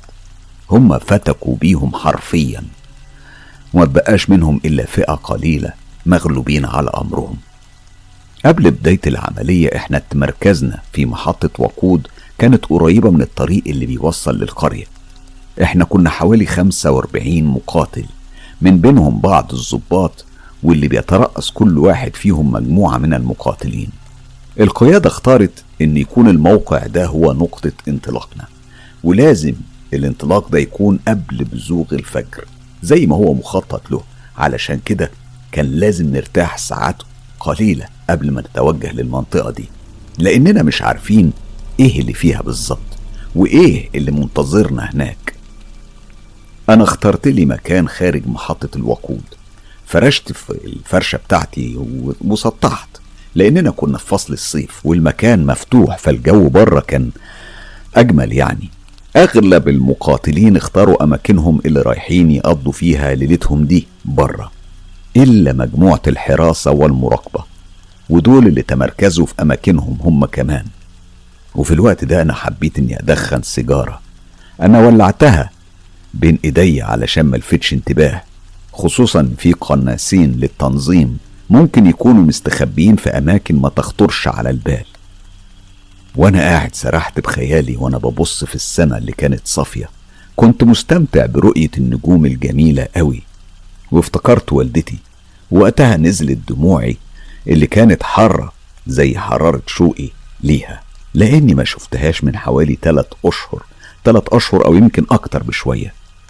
وهنا قطع تأملي ده صوت حد بيندهلي محمد محمد. كنت بسمع وأنا بقول بيني وبين نفسي مين ده؟ يمكن مش قصدني أنا. محمد يا محمد. الصوت كان خافت وبينادي باسمي بحذر علشان ما يلفتش الانتباه ومحدش يفوق من اللي نايمين. أنا عدلت نفسي علشان أشوف مين اللي بيندهلي وعرفته طلع عامر صديقي اللي كان في موقع الحراسة أنا رفعت رأسي وعملت له حركة بإيديا بستفسر عن الأمر أنت عايز إيه؟ في إيه؟ رد عليا بإشارة إيديه اللي فهمت منها إنه بيقول لي تعالى تعالى وهات سلاحك معاك وبسرعة أنا شلت سلاحي اللي ما كانش بيفارقني أبدا ودايما على كتفي. ورحت ناحيتهم وأنا بمشي ببطء وحذر علشان يعني ما دوسش على حد يكون نايم من الجنود اللي كانوا قريبين مني. لما وصلت هناك لقيت عامر ومقاتل تاني. كانوا بيبصوا في شيء باتجاه معين ومركزين قوي معاه. قلت لهم إيه في إيه؟ أنتوا خضتوني. أنا كان كل اللي بفكر فيه إنهم شافوا العدو جاي ناحيتنا. لقيت عامر بيقول لي تعالى يا محمد وبص بنفسك. أبص على إيه بس؟ أنت شفت إيه؟ قول لي. يعني لو شايف العدو ولا حاجة قول لي علشان أفوق بقية المجموعة ونستعد لهم. عدو إيه أنت كمان؟ اقعد هنا بس. بص على الناحيه اللي هناك دي بس من غير ما تخاف ولا تتفزع. اتفزع إيه؟ أنت تقصد إيه؟ طب هتفزع ليه يعني؟ وبالفعل أنا بصيت بالاتجاه اللي شاور لي عليه. وقتها لقيت نفسي بقول له يا الله إيه ده؟ الحاجة اللي شفتها كان شيء بيشبه الضباب أو الدخان. كان أسود بعيون حمرة كبيرة مرعبة ومتشكل بهيئة بشرية. هي تشبهنا شوية بس أضخم بكتير. الشيء ده كان بيتحرك بسرعة رهيبة يمين وشمال كأنه تايه أو كأنه بيدور على حاجة معينة. أصل هو كان باين عليه إنه ضايع ومش عارف له طريق. الشيء ده ما كانش له رجلين. الشيء ده كان بيسبح في الهواء واللي لفت انتباهي أكتر إن المكان اللي كان بيتحرك فيه كان مرتفع شوية عن الأرض وتحت منه كان فيه كتير من الشواهد. أيوة شواهد قبور. أنا بصيت كويس في المكان علشان أتحقق وبالفعل لقيتها مقبرة. طب إحنا إزاي ما شفناهاش لما تمركزنا هنا؟ إزاي ما حدش مننا انتبه ليها؟ بعدين أنا لاحظت إن حركاته اتغيرت. نزل على الأرض وابتدى يحفر وينثر التراب هنا وهناك في كل مكان. إحنا كنا ساكتين تماما. مفيش حد فينا مصدق إيه اللي بيحصل قدامه ده. بالتأكيد إحنا تلات أشخاص وكلنا شايفينه مع بعض. يعني مستحيل يكون اللي بنشوفه ده من وحي الخيال. بس الغريبة إن أصدقائي المجانين دول كانوا مستمتعين بالمنظر كأنهم بيتفرجوا على فيلم سينمائي بينعرض لأول مرة في قاعات السينما. بعدها. الشيء ده نزل في الحفرة اللي عملها وطلع منها حاجة. هي ما كانتش واضحة في البداية. ويا ريتها ما ظهرت ولا شفتها. إحنا فضلنا مبحلقين ومستنيين إيه اللي هيحصل. وفجأة الشيء ده طلع له بق من حيث لا ندرى. بق كبير له أنياب طويلة زادت من بشاعة المنظر وغرسها في ال... يا الله يا الله دي أيوة. دي كانت جثة. جثة عيل صغير. الشيء ده مسكها بين إيديه وبدأ يغرس أنيابه فيها وبينهشها بكل قوته. كان عامل زي الحيوان المفترس الجعان اللي بقاله شهور من غير أكل وما صدق إنه يلاقي صيد يسكت بيه جوعه. وفي لحظة لفت الدنيا بيا. وابتديت أقرأ المعوذتين وبعض الآيات وكل الصور القرآنية اللي أنا حافظها. كان لساني بيتلعثم وأنا بقرأ من كمية الرعب وهول المنظر اللي أنا شايفه قدام عينيا. وصراحة لو حد كان حكالي عن المنظر ده أنا مستحيل كنت هصدقه. أنا يمكن كنت ضحكت عليه كمان. المهم الكيان ده فجأة توقف عن افتراس جثة العيل المسكين. وحول نظره لينا. كأنه حس إن إحنا بنراقبه. بس مش عارف ليه حسيت إنه بيبصلي أنا. دونا عنهم كلهم. وصرخ صرخة فظيعة. واختفى بلمح البصر زي ما يكون دخان وبيتلاشى. فضل مكانه فاضي كأنه ما كانش موجود من الأصل.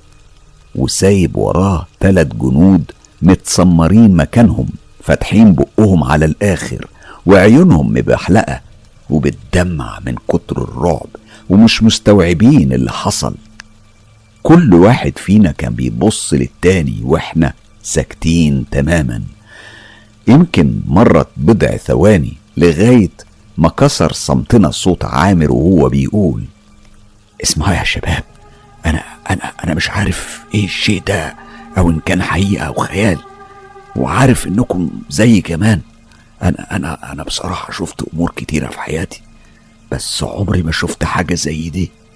هو ده جن ولا شيطان ولا وحش ولا إيه ده؟ أنا أنا مش عايز أعرف بصراحة يعني. أنا ولا عارف ولا عايز أعرف. اسمعوا يا ريت ما حدش فينا يجيب سيرة الموضوع ده لبقية الزملاء. مش عايزين نخوف حد ولا نقلقه. كل واحد فيهم عنده اللي مكفيه. سكت عامر.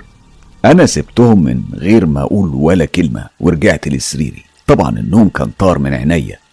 بعدها بساعة تقريبا بدأ المقاتلين يصحوا من النوم ويجهزوا نفسهم للتحرك للمكان المقصود. وإحنا بنتحرك علشان المسيرة. بعد الم... بعض المقاتلين لاحظوا عليا إني مش على طبيعتي. ووشي شاحب فسألوني عن السبب. أنا بصيت لعامر اللي حط صباعه على بقي وشاور لي إني أسكت بحركة سريعة. فأنا رديت عليه بحركة مني إن أنا يعني مش هتكلم وقلت لهم لا يا جماعة مفيش أنا بس ما نمتش طول الليل. كملنا مشي لغاية ما قربنا من مدخل القرية. للوهلة الأولى بتحس إنها فاضية وخالية من أي حياة خاوية على عروشها. بس الحمد لله الوضع كان هادي جدا وبيطمن نوعا ما ومجرد إننا دخلنا انتبهنا إن السكان واللي كان عددهم قليل جدا كانوا واقفين بيبصوا علينا من ورا الشبابيك. كان في شوية عيال بيلعبوا فوق ركام البيوت المحطمة واللي هربوا كلهم في اللحظة اللي شافونا فيها وهم مرعوبين. ومع ذلك إحنا اطمنا لأن ما كانش فيه ولا أثر لمقاتلي التنظيم. طبعا ده شيء كويس. كملنا مشي لغاية ما شفنا راجل عجوز كان كبير قوي في السن قاعد جنب بيته. كان بيبص لنا وعلامات الحزن واليأس باينة على وشه. حيله كان مهدود كأن هموم الدنيا كلها وقعت فوق دماغه أو كأنه بيسترجع ذكرياته اللي مرت عليه. المهم وصلنا عنده وألقى عليه المسؤول السلام. رد عليه بصوت خافت. يدوب إحنا سمعناه. وعليكم السلام يا ابني اتفضل. قول لي يا حاج أخبار الوضع عندكم إيه؟ هو التنظيم طلع من المنطقة دي؟ أصل مش باين لهم أي أثر.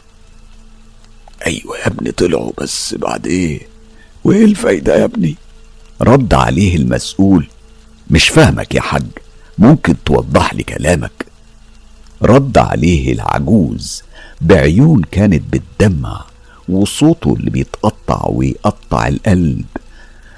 بص يا ابني دول دول قتلوا ولادي كلهم قدام عينيا قبل ما يغوروا.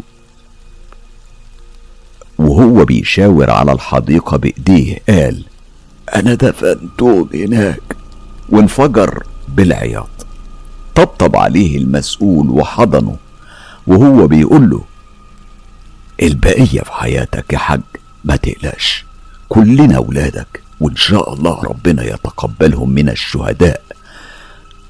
إحنا بعدها بوسنا راسه وجبرنا بخاطره المسكين لأنه كان في حالة محدش فينا يتمناها لنفسه ولا لأي حد تاني. الفراق صعب والطنا غالي يا ابني خصوصا لو لو كان بطريقة وحشة زي دي. مسح دموعه بطرف دشدشته. وهو بيشهق وكمل كلامه. اسمعوني يا أولاد خلوا بالكم من نفسكم كويس وخلوا بالكم لأن في ليالي بتيجي دوريات تبع للسفلة دول. بتمشط المنطقة. فتحوا عينيكم كويس وإياكم تغفلوا لأنهم غدارين ودي طبيعتهم. رد عليه الظابط ما تخافش يا حاج إحنا لها وربنا سبحانه وتعالى الحامي. استرسل العجوز بالكلام. حاجة تانية يا ولادي اوعوا تتمشوا لوحدكم خصوصا بالليل لأن في أمور بتحصل في القرية إحنا مش متعودين عليها. إحنا قلنا له إن شاء الله يا حاج إحنا بنشكرك على تحذيرك لينا. ربنا يحفظكم يا اولادي إحنا ودعناه وكملنا مشي لتمشيط المنطقة. في الحقيقة إحنا كنا عارفين الحوار ده وهو واحد من الأسباب اللي خلتنا نروح هناك وكمان علشان نقضي على الكمائن اللي كانوا بيعملوها زي قطاع الطرق لأن هم طبعهم الغدر. وإحنا ماشيين كنا بنشوف البيوت اللي كان البعض منها مهدوم بالكامل والبعض التاني كان سليم بس القذائف والعبوات الناسفة سايبة أثرها عليهم. بعد ما خلصنا تمشيط المنطقة جت لحظة الحزم وهي إننا لازم نفترق. وكل واحد فينا ياخد بيت يتموضع فيه بقرار من الضابط المسؤول. أنا كان موقعي في واحد من البيوت البعيدة. كانت بعيدة شوية يعني في أطراف القرية بس مش بعيدة قوي. عن الباقي. البيت كان نصه مهدوم بالكامل أما النص التاني كان يبدو عليه إنه راح ينهار في أي لحظة. علشان كده أنا دخلت بكل حذر وأنا حامل عدتي وسلاحي. بصيت شوية هنا وهناك علشان أكتشف المكان واخترت لنفسي أوضة في الدور الأرضي فيها شباك بيطل على الشارع. على الأقل يعني أقدر أشوف اللي بيحصل بره براحتي. وكمان أحرس المكان كويس. أما الطابق التاني ما قدرتش أطلع له لأن السلم كان مهدوم بالكامل ومنهار هو كمان. أخدت مكان في ركن الأوضة. ارتحت شوية وبصيت علشان أشوف الساعة. لقيتها سبعة وربع مساء. ما حسيتش إزاي مر الوقت عليا. وحسيت بالتعب والرهبة. فضلت انادي باللاسلكي على المجموعة بين كل وقت والتاني علشان أطمن إن كل شيء تمام. مرت ساعتين من الهدوء على المنطقة اللي كانت شوارعها ما بتخلوش من صوت نباح الكلاب والمريب في الموضوع إني بدأت أسمع صوت أقدام لأكتر من شخص بتقرب ناحيتي. على حسب الخطة إنه مش مسموح لي إني أتحرك من مكاني بالليل إلا بأمر الضابط المسؤول. فكان لازم عليا إني ألتزم بالأوامر وما أتحركش من موقعي. أنا قلت في نفسي غريبة يعني مين دول؟ هو معقول يكون في حد من الجنود خالف الأوامر وطلعوا يعملوا جولة تفقدية ومحدش بلغني؟ أنا بسرعة أخدت اللاسلكي وضغطت على زرار المناداة. صقر تلاتة صقر تلاتة. حول جاوبوني. في صوت حركة لأشخاص قرب الموقع اللي أنا فيه. هو في من الجنود حد طلع يعمل دورة تفقدية؟ رد عليا الظابط لا مفيش. مفيش حد اتحرك من مكانه. اثبت مكانك وما تتحركش. ووطي صوت الجهاز. إحنا رايحين نتأكد دلوقتي من الموضوع ده. صقر واحد. تمام سيدي. فجأة ابتدت الأصوات تقرب مني أكتر وأكتر. الغريبة إنهم كانوا بيتكلموا مش بس بيتكلموا لا كانوا بيضحكوا. ما كانتش أصواتهم مألوفة. أنا قلت أكيد دول هم جماعة التنظيم. أصواتهم وطريقة ضحكتهم كانت عالية جدا. بس إزاي محدش فينا سمع صوت العجلات وهم جايين؟ هل هم مستهترين للدرجة دي علشان يمشوا بالليل وأصواتهم تبقى عالية بالشكل ده؟ لا. وكمان مرتاحين قوي في تحركاتهم ومطمئنين على الآخر. أنا دماغي كانت هتنفجر. اللحظات دي كانت صعبة جدا. أنا عارف إنهم حذرين وده من خبرتي في القتال معاهم. بس إزاي يتصرفوا بالشكل ده؟ مش فاهم. المهم أنا التزمت الصمت وعدم الحركة وهم بيقربوا مني. لغاية ما بقاش ما بيني وبينهم غير سور البيت المهدود وكان مسافة تقريبا بضعة أمتار واستنيت استنيت إنهم يدخلوا في أي لحظة عليا. كنت بخطط إزاي هواجههم وإزاي أهرب.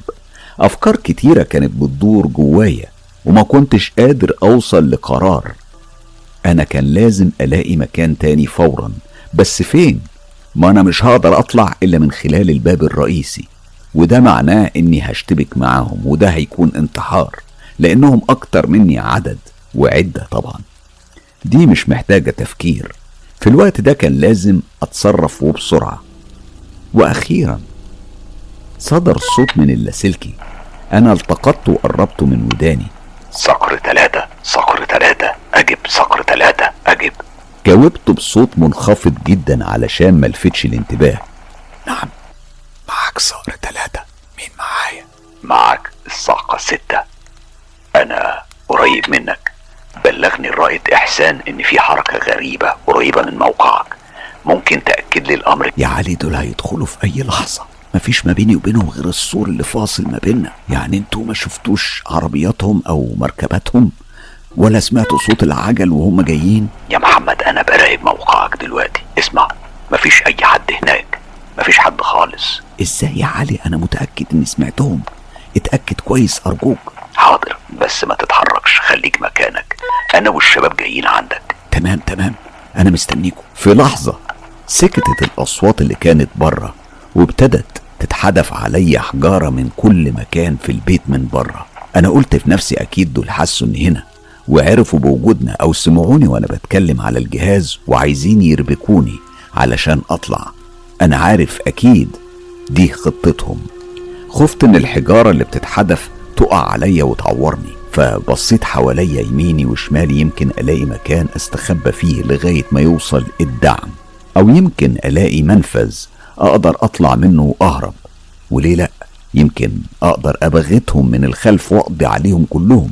أنا بالفعل ابتديت أزحف نحو باب لمحته موجود جنب ما تبقى يعني ما تبقى من المطبخ لحد ما وصلت هناك. أنا زقيت الباب بهدوء والحمد لله لقيته إنه موصول بسلم بيؤدي لسرداب تحت البيت. المعروف عن البيوت في الموصل إن فيها سراديب من قديم الزمان. دخلت وقفلت الباب ورايا. فكري كان مشتت حطيت احتمالات كتيرة فقلت في نفسي لو بقيت هنا يمكن أتعرض لهجوم وإن نزلت يمكن أبقى محاصر ومعرفش إيه اللي بيحصل فوق. أنا ما كانش عندي خيارات تانية للأسف وكان لازم أتصرف. فاخدت القرار إني أنزل. نزلت بحذر شديد. السرداب كان مضلم ويخوف. مليان روايح كريهة على غبار. أخدت التليفون ونورت الكشاف علشان أشوف المكان المقرف ده. اللي ريحته كانت شبه آه، هقول إيه؟ هي ريحة أيوة ريحة جثث متعفنة. قلت لنفسي أكيد دول أهل البيت نزلوا هنا علشان يستخبوا بس للأسف البيت اتهد عليهم وما كانش فيه حد يطلعهم. ويمكن فيهم من بقى على قيد الحياة لمدة من الزمن لغاية ما توفاه الله. المنظر كان بشع جدا ومؤلم في نفس الوقت. مرت علي لحظات نسيت فيها نفسي. ونسيت أنا هنا ليه وإيه اللي ممكن يحصل لي. أنا كمان. قلبي كان بيعتصر من الألم والشفقة عليهم. وأنا على الحال ده حسيت إني بسمع حركة في البيت. قلت أكيد اقتحموه لما تأكدوا إني مش هطلع ومش ناوي أسلم نفسي واستسلم. بس أنا ما كنتش سامع غير حركة الرجلين. مفيش ولا كلمة طلعت منهم. عم الهدوء شوية وبعدين وفجأة سمعت صوت بينده عليا أنا كنت سامع الصوت بيناديني وبيقول محمد محمد محمد أنت فين؟ اطلع اطلع يا ابني. أنا حسيت إن في صعقه ضربت في نافوخي الصوت ده كان مألوف عندي قوي. لا ده صوت أمي. بس أمي إيه اللي هيجيبها هنا؟ أنا سايب أمي في البيت بقالها ثلاث شهور. أنا قلت لنفسي أنا أكيد اتجننت أو بخرف. كمية الأفكار والمشاعر والخوف اللي كنت حاسس بيهم خلوني أتوهم إن ده صوتها أو ده يعني الكلام اللي كنت بقوله لنفسي في قرارة نفسي.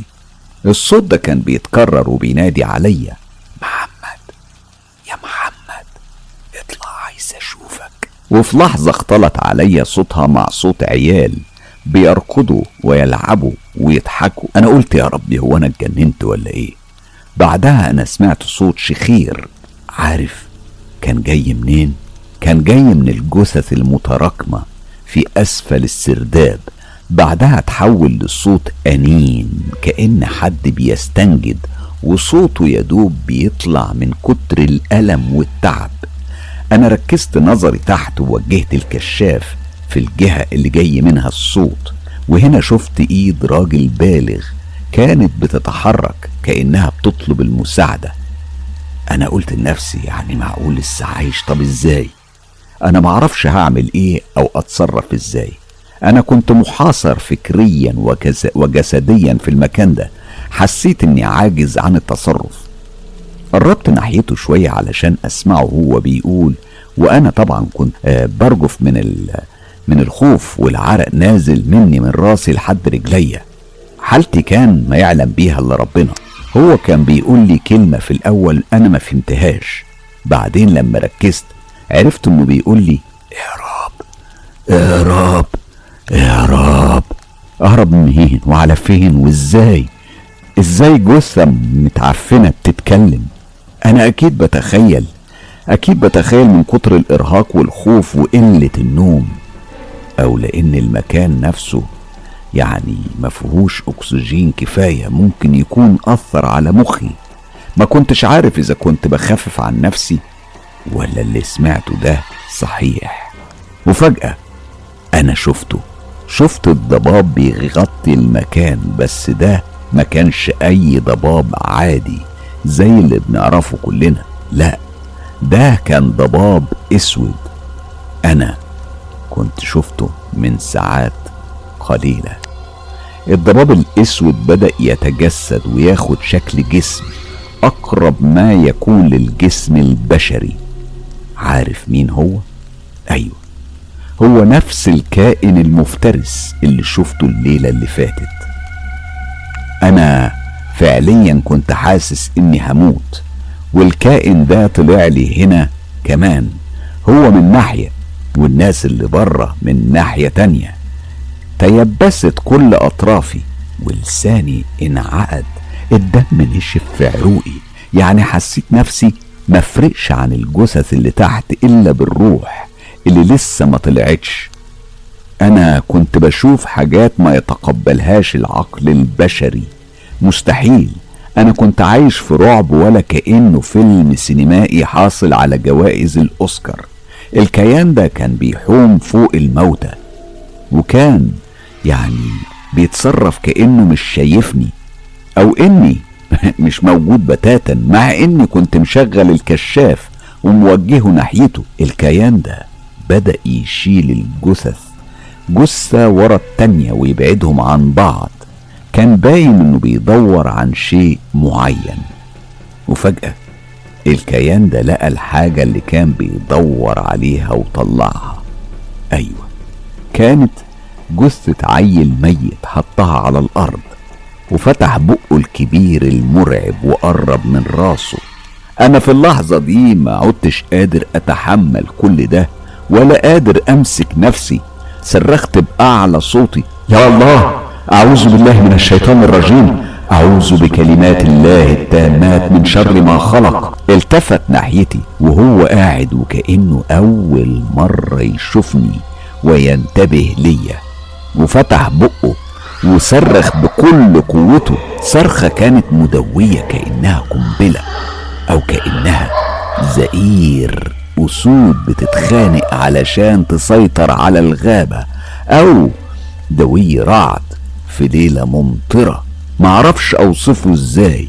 هو توجه ناحيتي وأنا كنت بزحف لورا زي العيال لأن رجلي رفضوا إنهم يشيلوني. وجهت سلاحي ناحيته وبدأت أضرب النار. أنا كنت خلاص ما عدتش مهتم لأي حاجة ما أنا كده كده ميت. لا محال. وفي نفس الوقت كنت بواصل طلوع السلم وأنا راجع لورا وبردد بأعلى صوتي. أعوذ بكلمات الله من شر ما خلق. أعوذ بكلمات الله من شر ما خلق. ولاحظت إن الكلمات دي كانت مؤثرة عليه.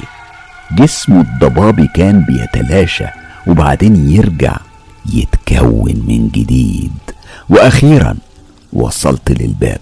مديت إيديا لورا وفتحته وأنا مستمر في إطلاق الرصاص اللي كان بيخترقه. كان بيخترقه من غير ما يعمل له أي حاجة.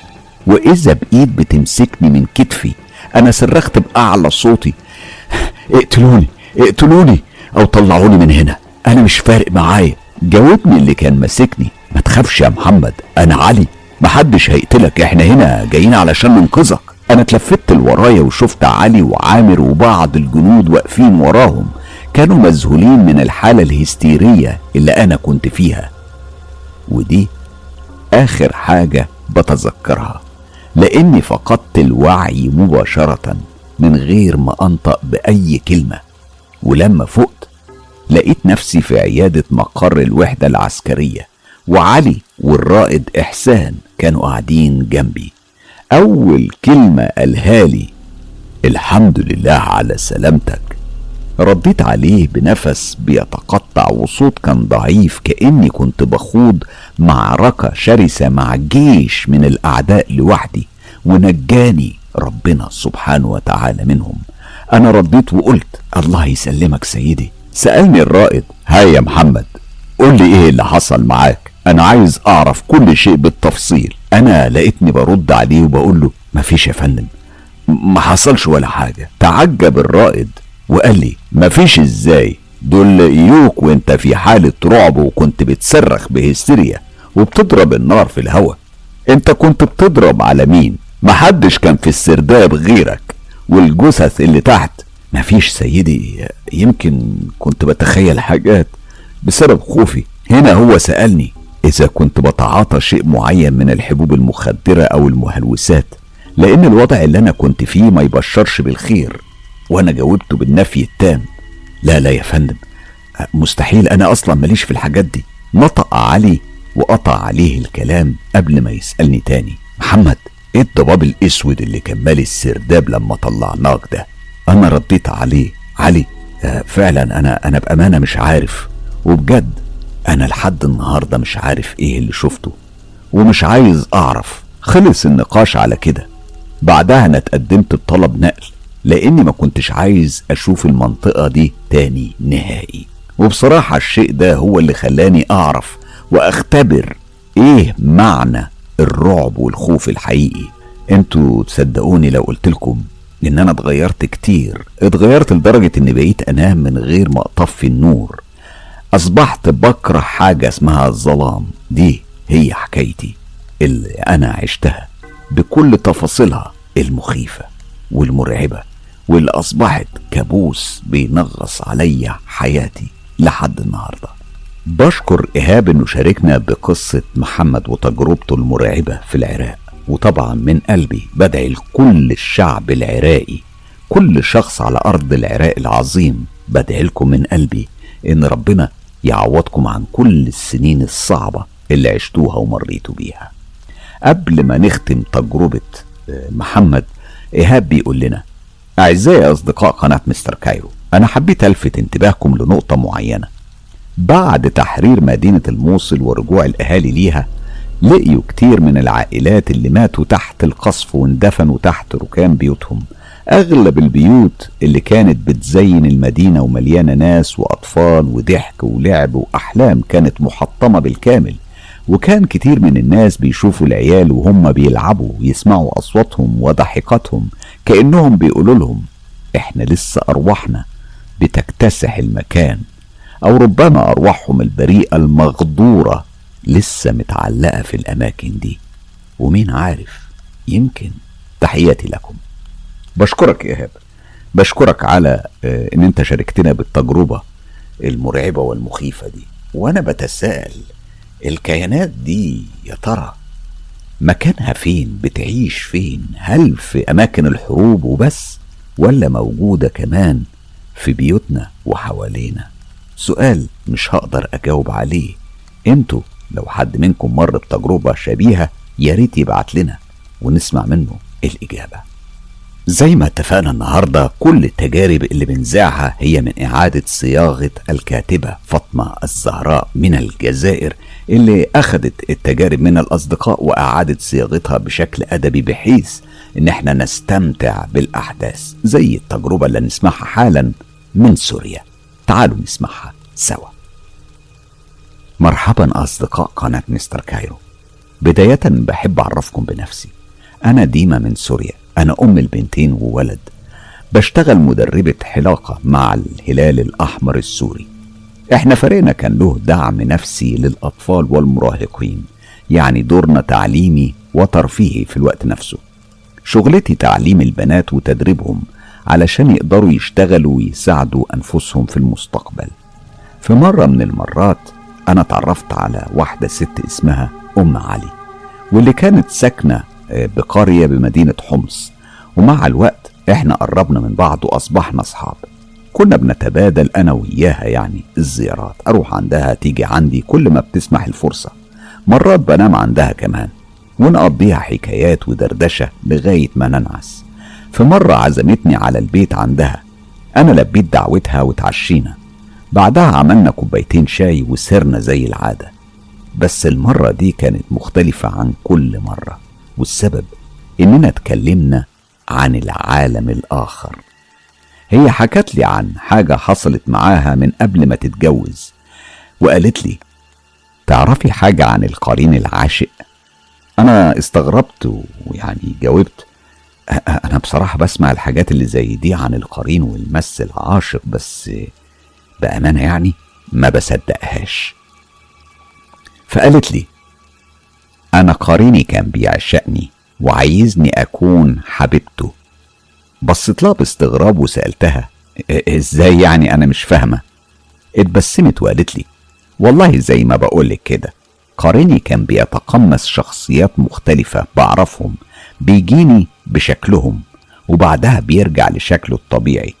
هو كان لونه أسود وقصير بشع كان بيطلع لي مرات في زاوية من زوايا الأوضة ويفضل يبص عليا لدرجة إنه مرة جاب لي جرة دهب كان بيجيب لي فلوس ومرات يشغل لي الراديو لما بكون بعمل شغل البيت علشان يلفت انتباهي. ولما كنت بطفيه كان بيشغله تاني. لا وكان بيطلب مني إني أرقص له كمان تخيلي؟ حتى لما بتتقطع الكهرباء من المنطقة اوضتي الوحيدة اللي كانت بتفضل منورة. كتر خيره يعني. وزي ما قلت لك في الأول أنا هو يعني كان عايزني إني أبقى حبيبته. بعدين قريني عرض عليا الجواز وأنا رفضته بدل المرة عشرة. فضل الوضع على ما هو عليه لغاية ما تقدم لي جوزي علشان يخطبني. وهنا بقى زاد إزعاجه ليا أكتر وأكتر. بقى بيقول لي إنه مستعد إنه يلبي كل طلباتي مهما كانت بس أنت اقبليني. بس أنت اقبليني أنا بداله هو. أنا طبعا طنشته وما اهتمتش بيه ابدا. أنا اتجوزت على أمل إنه يبعد عني بس يا ريت يا ريت.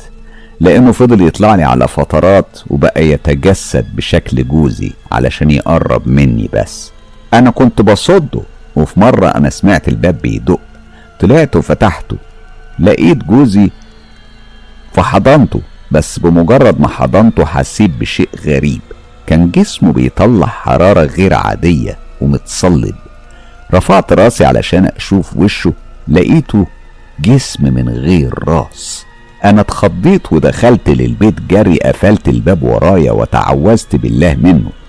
ويا ريت الحكاية خلصت على كده لأني بقيت كل ما أعمل علاقة مع جوزي بتعرض للضرب المبرح منه لغاية ما زهقت وقررت إني أقول له على اللي بيحصل لي يمكن يشوف لي حل إلا إن جوزي ما صدقنيش.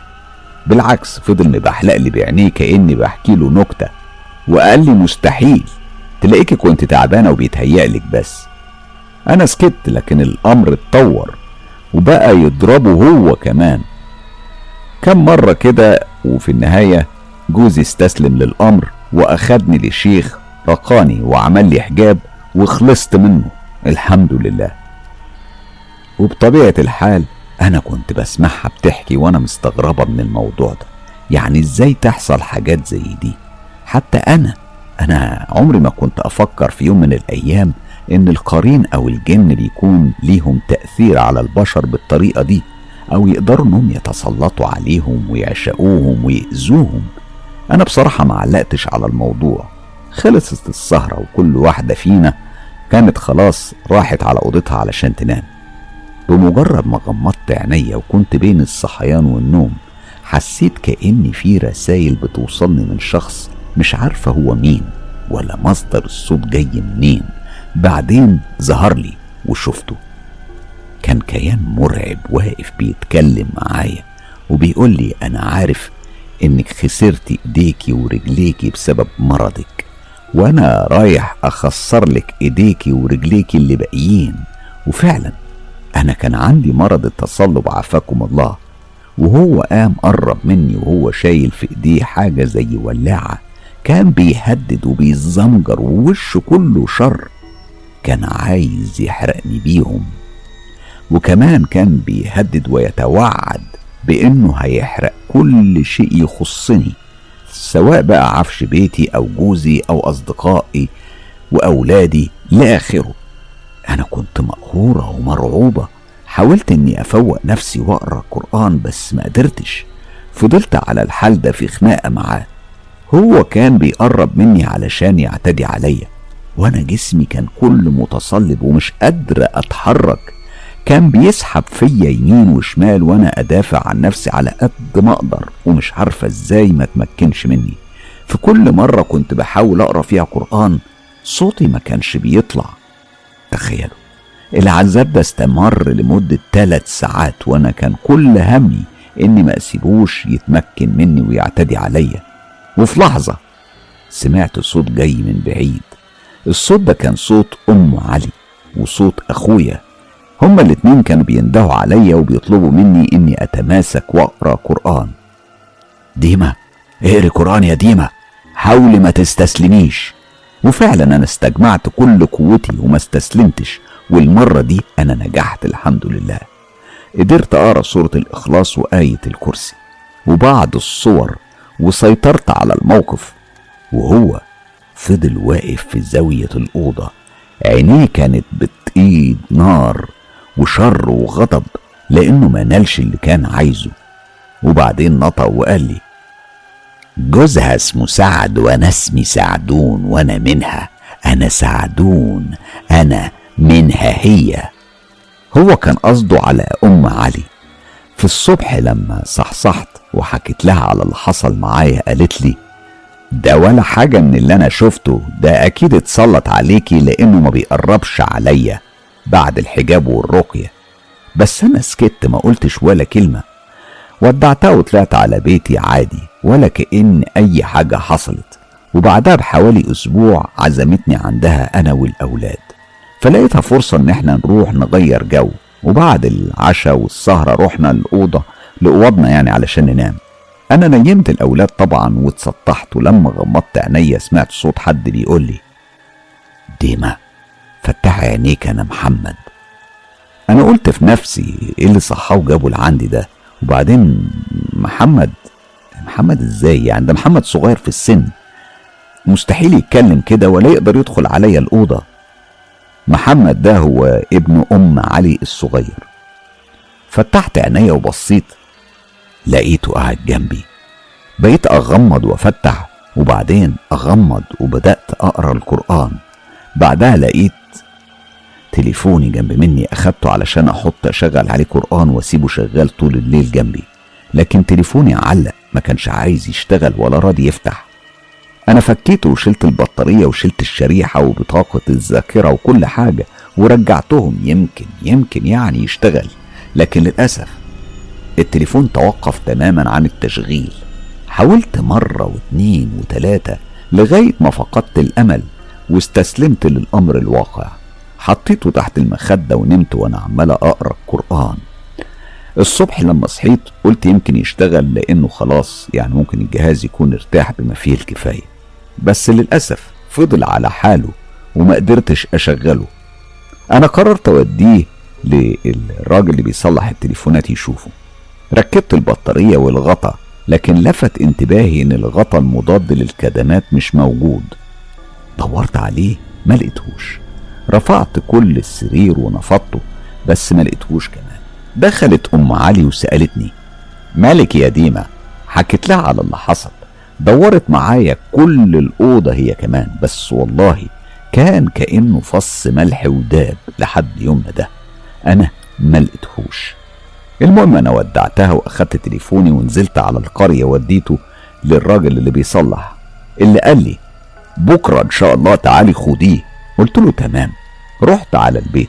لما رجعت عنده بصلي باستغراب وقال لي إيه يا مدام هو أنت حاطة موبايلك في كاس مية وسايباه طول الليل ولا إيه؟ أنا غلبت معاه. الجهاز ده ما كانش عايز ينشف. خدت معاه ساعات لغاية ما قدرت أنشفه وأصلحه. أنا عمر ما حد جاب لي تليفون بالشكل ده. بس المهم إني صلحتهولك. الصراحة معرفتش أرد عليه بإيه لأني استغربت. أخدت تليفوني واديته حقه وشكرته ومشيت وطلعت على البيت. بيتي ده وقبل ما أسكنه كان بيت مهجور. أنا دهنته ونضفته وغيرت فيه كل شيء. وجبت عفش جديد وأجهزة آه، للمنزل يعني وكل شيء والحمد لله. لما سكنت ورتبت كل شيء في مكانه بقى بتحصل لي فيه أمور غريبة. كنت بشم كده بدون سبب ريحة قهوة وأكل خصوصا فترة الليل. الأجهزة الكهربائية كانت بتشتغل لوحدها. الحمام كان بيفيض من غير سبب محدد. خزان المية فضى وكنت لما بكون في المطبخ بحس بحركة ورايا كأن في عيال بتلعب في البيت. يعني كانوا واخدين راحتهم على الآخر. فضلت الأمور على كده لفترة من الزمن. الأولاد كانوا بيشغلوا قرآن على التليفون أو التلفزيون أو على الراديو. وابتدت الأمور تهدى لغاية ما بعته واشتريت بيت جديد قريب بنفس الحارة.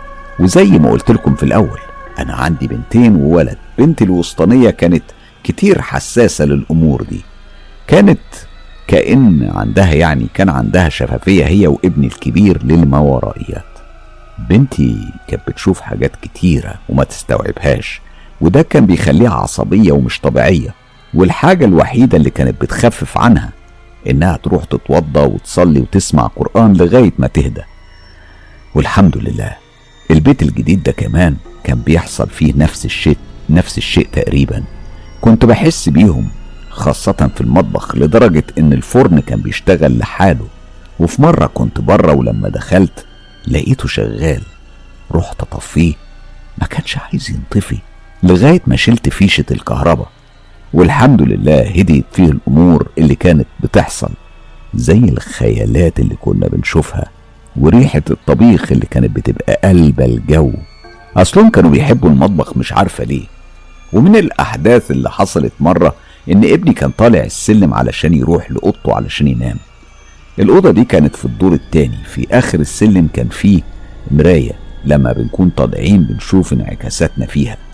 في اليوم ده كان موجود لوحده في البيت وهنا شاف انعكاسه عليها بس كان فيه شيء مختلف زي لون الوش الباهت والعيون المبحلقة اللي كأنها بتبص على فراغ. ابني مهتمش هو طفى إنارة الحوش وسمع صوت بيقوله سيبه شغال وتعالى نلعب. هو اترعب وطلع يجري على أوضته وغطى نفسه وبقى يقرأ قرآن لغاية ما نام. والحمد لله ما حصلوش أي أذى.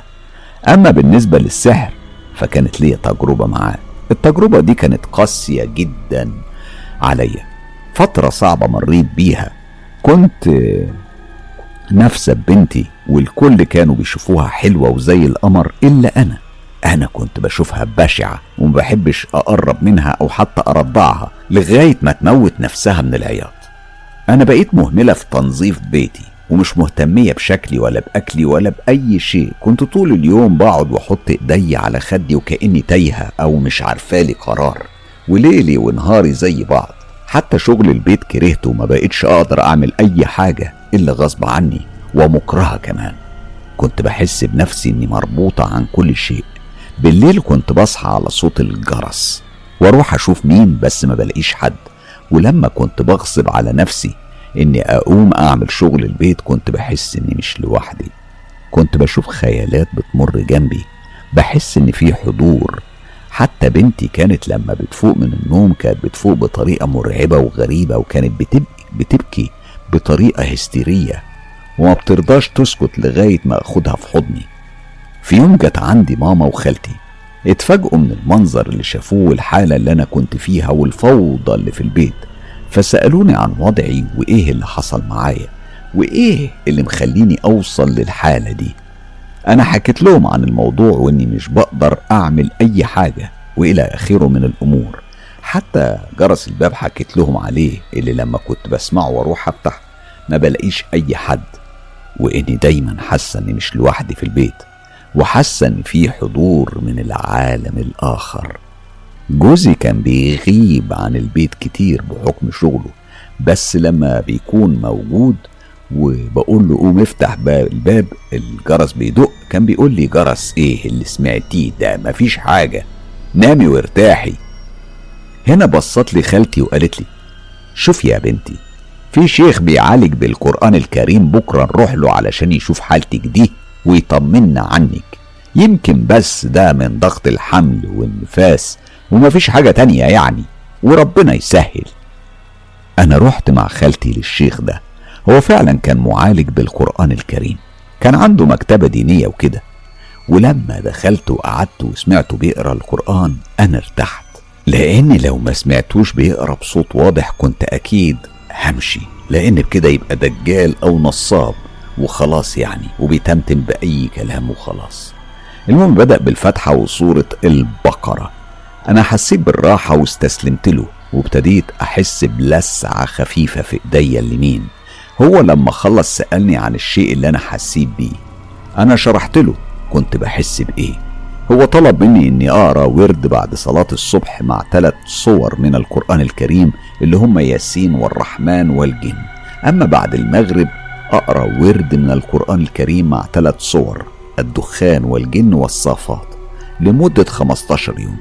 لكنه رفض يقول لي لما سألته عن مشكلتي هو قال لي يا بنتي اللي عرفته مش هينفعك بس علشان تطمني انت تخطيتي عمل معمول لحد غيرك فتأذيتي. ده سبب أذيتك. داومي على العلاج اللي طلبته منك وأكيد هيزول عنك كل ده لأن دواكي بإيديكي انت وبس مش بإيد حد تاني. أنا لما رجعت طلبت مني أمي إني أتوضى وأروح أصلي. كان وقت المغرب. رحت اتوضيت ولبست لبس الصلاة وفرشت السجادة ووقفت علشان أصلي لكني ما قدرتش. أمي كانت قاعدة قريبة مني وكانت ملاحظة ملاحظة التردد بتاعي فقالت لي لازم تصلي يا بنتي وتعملي الورد اللي قالك عليه الشيخ. هنا وفجأة حسيت بنوبة من القلق. بقيت بزعق وصرخ وأقول أنا أنا مش قادرة أصلا يا ماما أنا مش قادرة. فضلت تقريبا نص ساعة على الحال ده. بعدها استجمعت كل قوتي وصليت. لكن الموضوع ما توقفش هنا لأنه بعدها كمان اتكرر معايا نفس الشيء بس المرة دي أنا وقعت على سجادة الصلاة وجسمي كله اتشنج. كنت بصرخ ومش قادرة أرد لا على أمي ولا على خالتي اللي قربوا مني وحطتني أمي في حضنها وحطت إيديها عليا.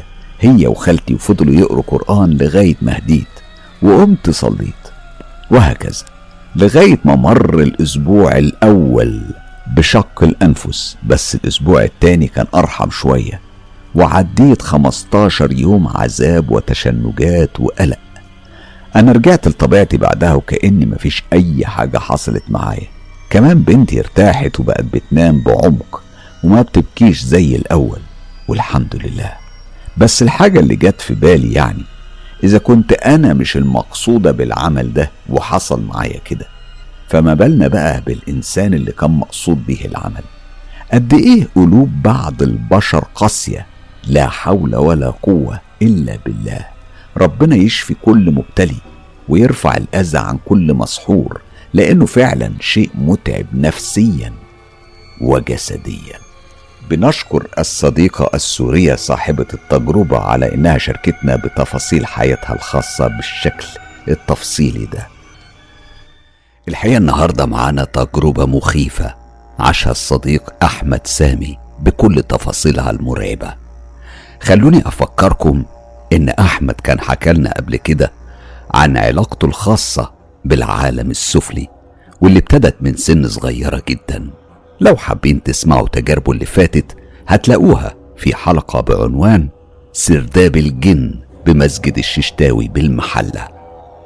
أما الليلة أحمد هيحكي لنا مجموعة مستقلة مجموعة تجارب مرعبة جديدة يعني بيحكيها لأول مرة. التجارب دي زي ما قلت مستقلة يعني ممكن تسمعوها منفصلة عن اللي فات. هنبدأ الحكايات دي بحكايته مع كتاب شمس المعارف اللي اشتراه وقرر إنه يقراه ويكتشف اسراره المفزعة. أحمد بيقول أنا بسبب فضولي وحبي للقراءة أنا اشتريت كتاب شمس المعارف. قريت منه بعض الصفحات اللي فيها حاجات كتيرة كانت مش مفهومة بالنسبة لي. وبعد ما خلصت قراية أنا خبيته. كنت خايف إن والدي ممكن يشوفه لكني في مرة كنت سهران بذاكر مع صاحبي مصطفى. كنت اتكلمت عنه قبل كده. مصطفى ده يعتبر من أقرب أصدقائي. أنا وهو كمان دايما بنذاكر سوا. أحيانا كان بيجي يبات عندي. المهم في مرة كنا سهرانين فأنا حكيت له عن كتاب شمس المعارف. وهنا مصطفى أظهر اهتمام ملحوظ وقال لي إنه سمع بلاوي عن الكتاب ده وإن الكتاب فيه طرق تحضير وتسخير وأعمال تتعمل. طبعا من يوم ما مصطفى عرف بموضوع الكتاب وهو عمال يزن عليا إني أطلعه ونقعد نقرأ فيه ونفهم اللي جواه. بعد إلحاح شديد منه أنا وافقت وطلعت الكتاب. بعد ما طلعت الكتاب قعدنا أنا وهو نقرأ في الكتاب ومصطفى ما كانش بس بيقرأ لا ده كمان كان بيدور على تعزيمة أو تعويذة سهلة ومبسطة يكون قادر إنه يستعملها ويكون كمان فاهم المطلوب منها. وفعلا ده هو اللي حصل. أنا ومصطفى لقينا في الكتاب أسهل طريقتين للتحضير والتسخير. واحدة من الطرق دي عجبت صاحبي مصطفى ويا ريتها ما عجبته ولا فكر فيها لأننا بعد ما جربناها حصلت معاه أمور كتيرة محزنة وصعبة. الطريقة اللي مصطفى استعملها كانت عبارة عن تعزيمة معينة بيرددها ويستنى يومين علشان النتيجة تظهر. الطلسم أو التعويذة دي كان مفعولها بيخلي عندك هيبة قدام أي حد يبص لك. يعني أي إنسان أو حيوان يبص في عينيك هيخاف منك. في الحقيقة مصطفى حب الطريقة دي بسبب إنه كان من النوع الجبان. هو كان عنده حاجة أشبه بالفوبيا من الكلاب سواء بقى كانت الكلاب متربية في بيوت يعني أو كلاب شوارع. المهم مصطفى قال لي إنه خلاص قرر إنه يستعمل التعويذة ويجربها. وللأسف هي ما كانتش مجرد تعويذة لأننا عرفنا بعدين إنها كانت جلسة تحضير خاصة إن الطريقة كانت محتاجة إن إحنا نجيب بخور معين. وعلى حد علمي وقتها البخور ده كان اسمه الحلتيت. كمان في بخور اسمه عين العفريت وبخور اسمه الصبر أو المر. وقتها كان سهل علينا نلاقي الأنواع دي عند أي عطار. المهم إحنا جبنا كل الحاجات المذكورة بس وقتها أنا قلت لمصطفى بص يا مصطفى لو ناوي تنفذ اللي في دماغك بقولك إيه روح اعمله عندك في البيت. أنا بصراحة مش ناقص بلاوي زي ما انت عارف يعني الدور الأرضي عندنا مش مظبوط وأنا وامي دايما بنشوف خيالات كتيرة وأطياف بيضة بتظهر وممكن الحاجات اللي انت ناوي تعملها دي تنشطهم أكتر ومحدش عارف الكوارث اللي ممكن تحصل لنا بعد كده. أنا لما قلت كلامي ده لمصطفى كنت فاكر إن أنا يعني كده خلاص ههبطه. هو كان فاكر إني خايف. بصراحة ما أعرفش وقتها أنا كنت خايف ولا بحاول إن أنا أبقى يعني في حالة حذر. تعرف يا أستاذ حسام عايز أقول لحضرتك أنا دلوقتي عندي 45 سنة. الكلام اللي بحكي لك عنه ده حصل من زمان قوي. زمان في الوقت ده ما كانش فيه إنترنت وسوشيال ميديا. ما كانش فيه حد زي حضرتك يحكي القصص ويوعي الناس ويحذرها من التعامل مع الحاجات دي أو ينبههم إن ممكن الشخص يتلبس.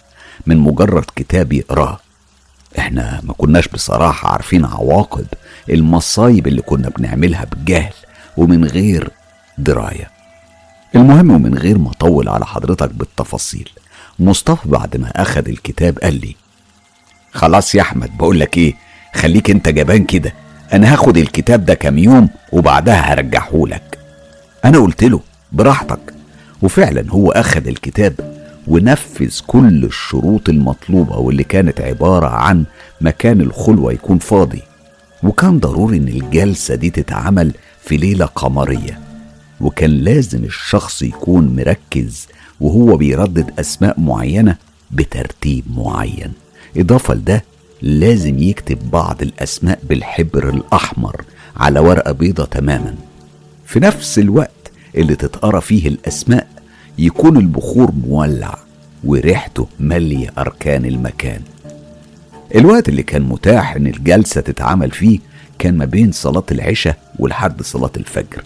يعني لازم تبدأ الجلسة بعد صلاة العشاء وقبل صلاة الفجر تكون مخلص كل حاجة وبعدها تنام وتستنى الإشارة اللي هتظهر لك في المنام وتأكد لك قبول طلبك.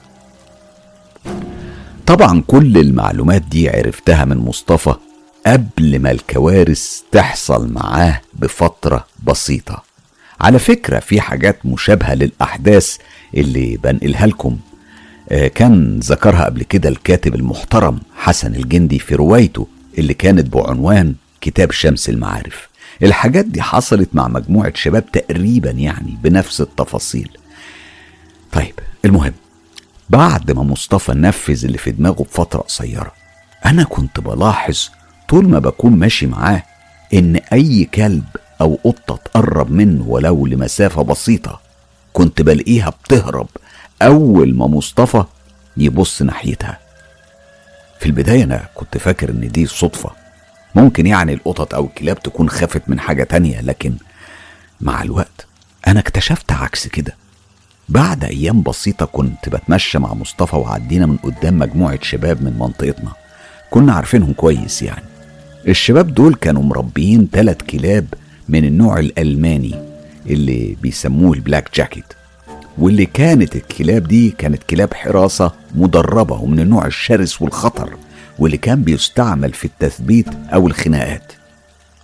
الكلاب دول كانوا مربوطين جنب بعض بسلاسل قدام بيوت أصحابهم. وأقسم لك يا أستاذ حسام لمجرد بس ما عديت أنا ومصطفى من قدامهم على بعد حوالي عشرة متر الكلاب أظهرت خوف وخضوع غريب على الرغم من إن حجمهم كبير وهم زي ما أنا وضحت من النوع الشرس جدا.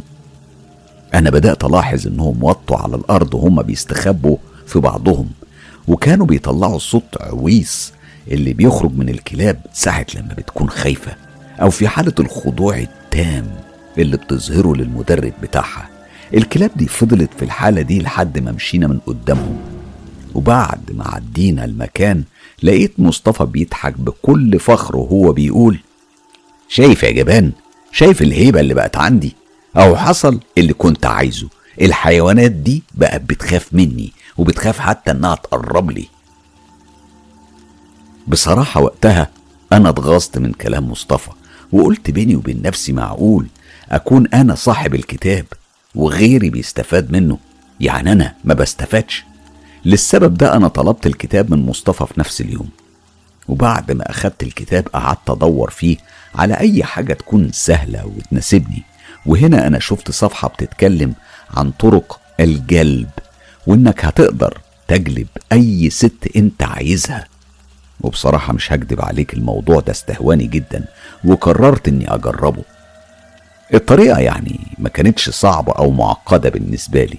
هي كانت عبارة عن نفس الشروط اللي مصطفى عملها مع شوية اختلافات. التشابه كان إني لازم أجيب نفس البخور اللي استعمله مصطفى وأعمل الخلوة بنفس الليلة القمرية. وكان لازم أردد العزيمة بدقة متناهية وأذكر أسماء ملوك الجن. ولما أوصل لجزء معين من التعزيمة أذكر اسم البنت أو الست اللي أنا عاوزها. بصراحة التعزيمة كانت طويلة وما كانش مطلوب مني أكتب أي حاجة على الورق. يعني لازم أقراها بلساني. كمان من ضمن الحاجات اللي كانت مطلوبة مني وكان من الضروري إني أوفرها كانت شمعة لونها أسود. كان لازم أولع الشمعة دي واستنى إشارة حضورهم عن طريق الشعور بنسمات هواء بارد بتحرك لهيب الشمعة كعلامة على قبول الطلب. لسوء حظي ما كنتش لاقي شمعة لونها أسود زي ما هو مطلوب مني فعلشان كده أنا رحت وبغباء وسذاجة مني ودهنت الشمعة بورنيش جزم لونه أسود. قلت في بالي يعني يمكن الطريقة دي تنفع. في الليلة دي ومن حسن حظي طبعا أهلي كلهم كانوا مسافرين البلد بيحضروا فرح واحد قريبنا. أما أنا فرفضت إني أسافر معاهم واتحججت إني مش هروح علشان ما بعرفش أنام من الناموس. وفعلا هم راحوا البلد ويمكن وقتها علشان خالفت بعض شروط التحضير حصل لي اللي هتعرفوه دلوقتي. أولا التوقيت ما كانش ليلة قمرية كان هلال أول الشهر العربي يعني باختصار ما كانش كامل زي ما هو مطلوب مني. ده غير الشمعة اللي كانت سودة بسبب إني دهنتها بورنيش الجزم. وطبعا ما مسكش فيها كليا. كنت فاكر إني كده نفذت الشروط المطلوبة وكنت مستني أذان العشاء علشان بعده على طول هبدأ الجلسة دي.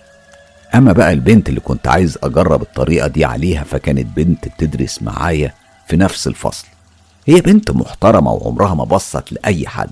وفي كتير حاولوا يعني يجروا رجلها بس ما عرفوش. قلت بس هي دي البنت المناسبة وهي اللي هخليها تحبني وأبقى أنا الواد بقى اللي مفيش زيه. المهم بعد أذان العشاء رحت ولعت الشمعة وجبت طبلية خشب وحطيت عليها صحن الجمر وجبت كمان ورقة وقلم وكتبت الأسماء اللي كان مطلوب مني أكررها بأعداد مختلفة. كان في أسامي لازم أكررها ألف مرة. علشان كده قلت أكتب الأسماء والتعليمات. وكل ما أخلص عدد معين من الأسماء أروح معلم عليه بالقلم. علشان طبعا ما تلخبطش بالعدد. وبدأت الجلسة. حطيت البخور على الجمر. بصراحة ريحته كانت مقرفة قوي. بس قلت لنفسي كله يهون قصاد إن يبقى إن أنا أصبح يعني أو أبقى الواد الجامد اللي مفيش زيه. كنت طول الجلسة دي قاعد على الأرض وأنا متربع عمال بردد الأسماء والعزايم بكل دقة لغاية ما قربت أخلص. كان يا دوب فاضل لي اسمين وبس. وأقسم بالله يا أستاذ حسام قبل ما أنطق بآخر اسمين حسيت فجأة بألم نازل على قفايا بكل قوة ولا كأنه ألم المخبرين لدرجة إن دماغي خبطت في الطبلية من شدة الضربة. وللأمانة في الليلة دي ما كنتش متوقع إنها حاجة من العالم الآخر. أنا كنت فاكر إن ده حد من عيلتي رجع البيت. قلت يمكن ده أبويا مثلا جه فجأة من غير ما أحس وضربني بالشكل ده خصوصا إني كنت مدي ظهري للباب. المهم بعد الضربة التفت بسرعة. الصدمة هنا إن الباب كان مقفول. ما كانش في حد غيري في الأوضة. فجأة لاحظت إن شعر إيديا وقف. حسيت بقشعريرة غريبة ملهاش تفسير ده غير إحساسي الفظيع بكهرباء ماسكة في كل حتة في جسمي. قمت وأنا خايف. كنت سامع صوت الجمر وهو بيطقطق بطريقة مرعبة ومخيفة وسط الضلمة. وبرغم إن ده ما حصلش أول ما حطيت البخور أنا طبعا من خوفي رحت ولعت النور بسرعة وقفلت الكتاب وطلعت من البيت جري من غير ما أبص ورايا. أنا كنت متأكد إني عملت مصيبة سودة. كان لازم ألحق نفسي قبل ما تحصل لي كوارث أكتر. علشان كده أنا رحت بيت خالي. خالي ده كان مهندس وفي نفس الوقت كمان كان إمام المسجد اللي في المنطقة عندنا بالإضافة إنه كان حافظ لكتاب ربنا سبحانه وتعالى. والسبب ده هو أكتر حد جه في بالي. أنا كنت عايزه يلحقني.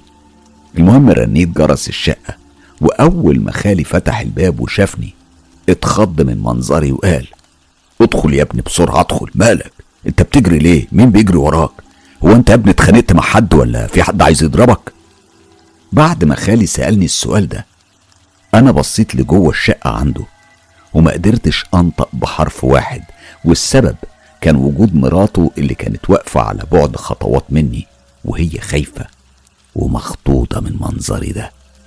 بعد ما خالي لاحظ إني مش حابب أتكلم قدام مراته طلب مني أدخل الصالة ونتكلم لوحدنا.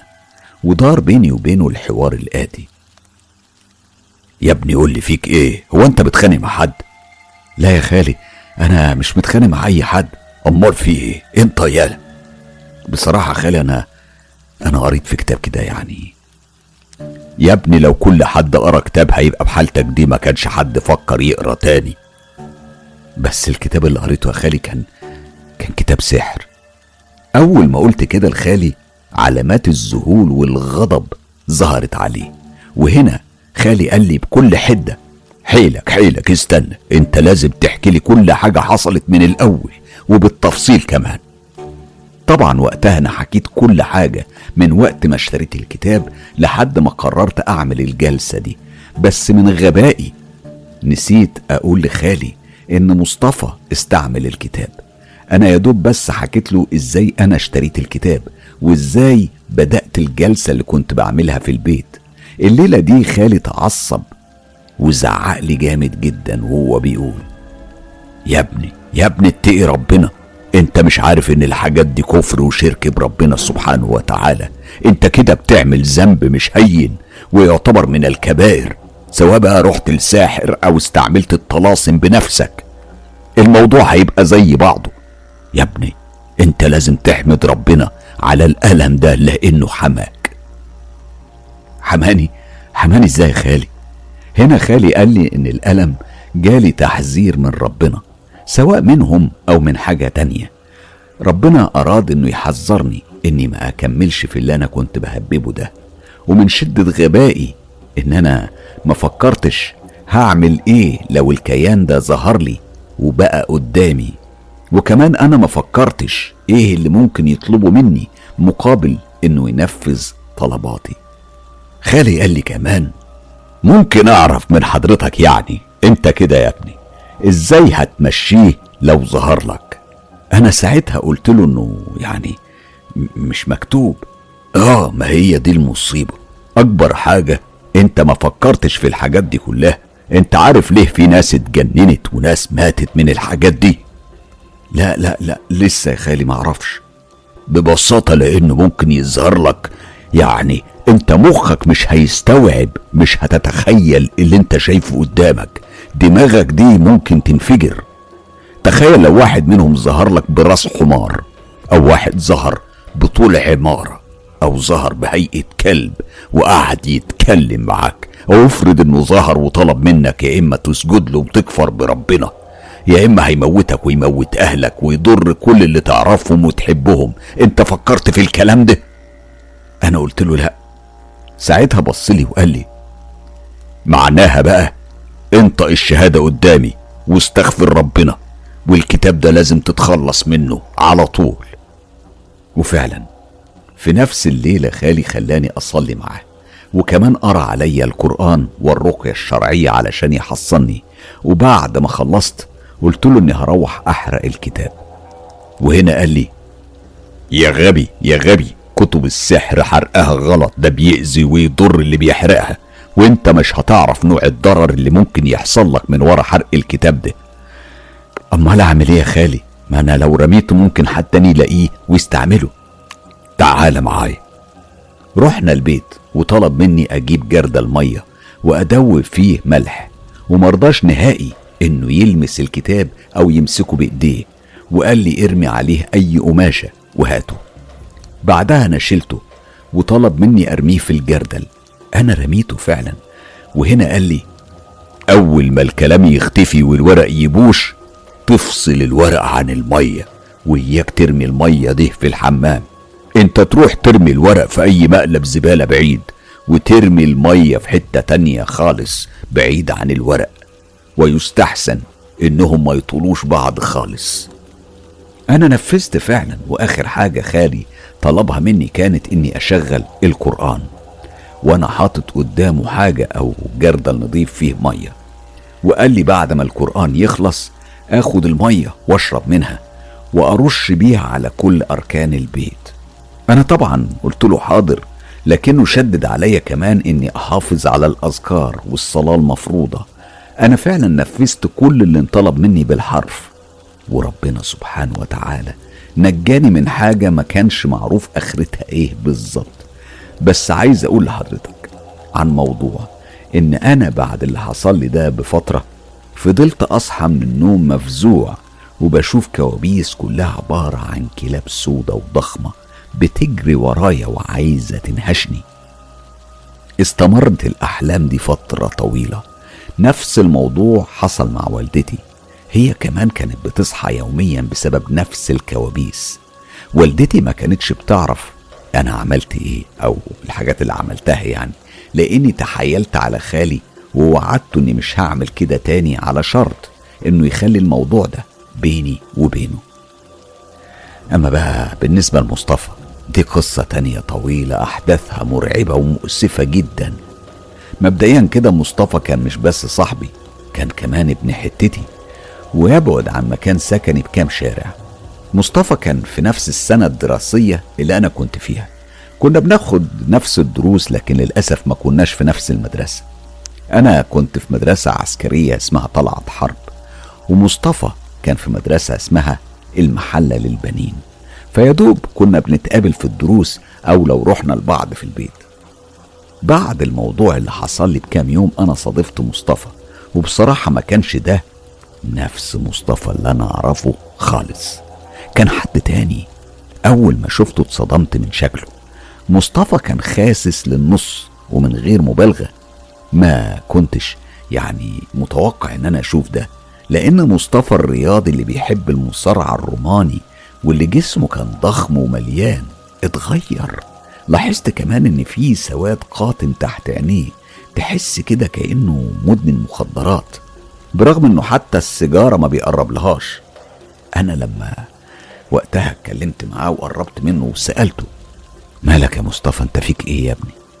مصطفى وقتها وهو كان شارد ما خدش باله أصلا من سؤالي. بعد ما دخلنا سوا علشان ناخد الدرس مصطفى كان طول الوقت طول الوقت شارد ومش مركز لدرجة إن المدرس كان بيزعق له كل شوية ويطلب منه ينتبه ويركز ويبطل سرحان. بعد ما خلصنا الدرس وخرجنا من بيت المدرس لقيت مصطفى بيقول لي أحمد أحمد عايز أقول لك حاجة. نصيحة مني ليك ارمي الكتاب اللي معاك. أنا بقيت بسببه مش عارف أنام بقيت كل يوم أشوف كوابيس بتترعب يعني بترعب. أنا دايما بشوف شخص أسود وضخم بيضربني بعنف وبيقول لي أنت اللي جبتني هنا وزي ما جبتني لازم تمشيني. ده بيفضل طول الليل يعذب فيا يا ابني. من غير رحمة. اسمع أنا حقيقي ما بقتش قادر أستحمل الوضع ده. مصطفى قال كده وهو بيعيط وبعدها سابني ومشى. لما حبيت امشي وراه زي كل مرة لقيته منعني وبيقول لي خليك مكانك يا أحمد. اسمع أنا مش عايزك تتأذى بسببي.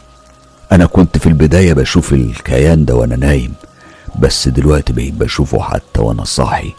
علشان كده بلاش تقرب مني. بلاش يا أحمد. ولحد هنا كانت دي آخر مرة أتكلم فيها مع مصطفى. ولحد اليوم ده حتى لو شافني بالصدفة كان آخره بيرمي السلام من بعيد ويمشي. الجزء اللي هحكيه لحضرتك دلوقتي في ده سمعته من ناس يعرفوا مصطفى شخصيا يعني أهله وأهل والده بشكل خاص. أنا كنت سمعت إن في كارثة حصلت مع مصطفى في نفس اليوم اللي اتكلمنا فيه وحكالي عن الشخص اللي بيظهر له وبيضربه يعني. الكارثة كانت إن في يوم أهل مصطفى صحيوا بالليل على صوت تكسير وخبط. وأصوات لناس كتير بتتخانق في أوضة مصطفى. طبعا أهله جريوا بسرعة وافتكروا يومها إن في حد دخل عليه الأوضة لكن لما دخلوا لقوا مصطفى مرمي على الأرض ومغمى عليه. الأوضة بتاعته كانت كلها متكسرة حرفيا ومصطفى كان متبهدل وفي آثار ضرب معلمة عليه. كانت في كدمات كتيرة وخرابيش مالية وشه وكل حتة في جسمه. تحس إن في أكتر من شخص ضربوه. حتى أهله ما كانوش عارفين مين اللي ضرب ابنهم بالشكل العنيف ده. واللي زاد الموضوع غرابة هي شبابيك البيت والأبواب اللي كانت كلها مقفولة. يعني مستحيل يكون حد دخل من بره وتسبب لمصطفى بالضرر ده كله. طبعا أهل مصطفى ما أخدوش وقت كتير جريوا بيه على المستشفى. وقتها اتعملت له الإسعافات اللازمة. لكن بعد الكشف والمعاينه اللي الدكتور عملها الدكتور قرر إنه يعمل محضر تعدي. هو كان فاكر إن مصطفى اتعرض للضرب والتعنيف على إيد حد من أسرته. أهله بقى فضلوا يحلفوا للدكتور إن ده ما حصلش إنهم دخلوا أوضته ولقوه على الوضع ده. لكن الدكتور ساعتها فضل مش مقتنع بكلامهم لحد ما مصطفى فاق. وأكد كلامهم للدكتور. بعد ما حالة مصطفى استقرت شوية أهله خرجوا أو خرجوه يعني من المستشفى. كان طول الطريق وهو راجع من المستشفى للبيت كان خايف وبيعيط. ما كانش عنده الجرأة إنه يحكي لأهله عن اللي حصل معاه.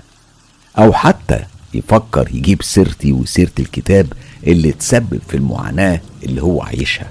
لكن أبوه وقتها ما سكتش. أبوه كان مصمم يعرف سبب اللي حصل معاه. ما جاش في دماغه خالص إن اللي بيحصل مع ابنه مصطفى هو لعنة من العالم السفلي. أبو مصطفى فضل يلف على كل زمايل ابنه بما فيهم طبعا أنا. كان بيسأل يا ترى هل مصطفى بيتعاطى حاجة أو بيشرب حبوب؟ ممكن تخليه يهلوس لدرجة إنه يسبب الضرر لنفسه بالشكل ده؟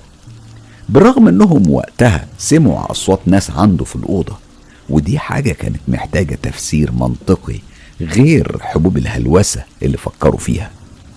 المهم يعني بعد شك والد مصطفى بموضوع التعاطي ده قرر يمنع مصطفى إنه يخرج بره البيت خالص لا للمدرسة ولا لغيرها. كان خايف إنه يتعاطى حاجة كده ولا كده وكان مفكر إن بكده الأمور هتبقى تمام وزي الفل.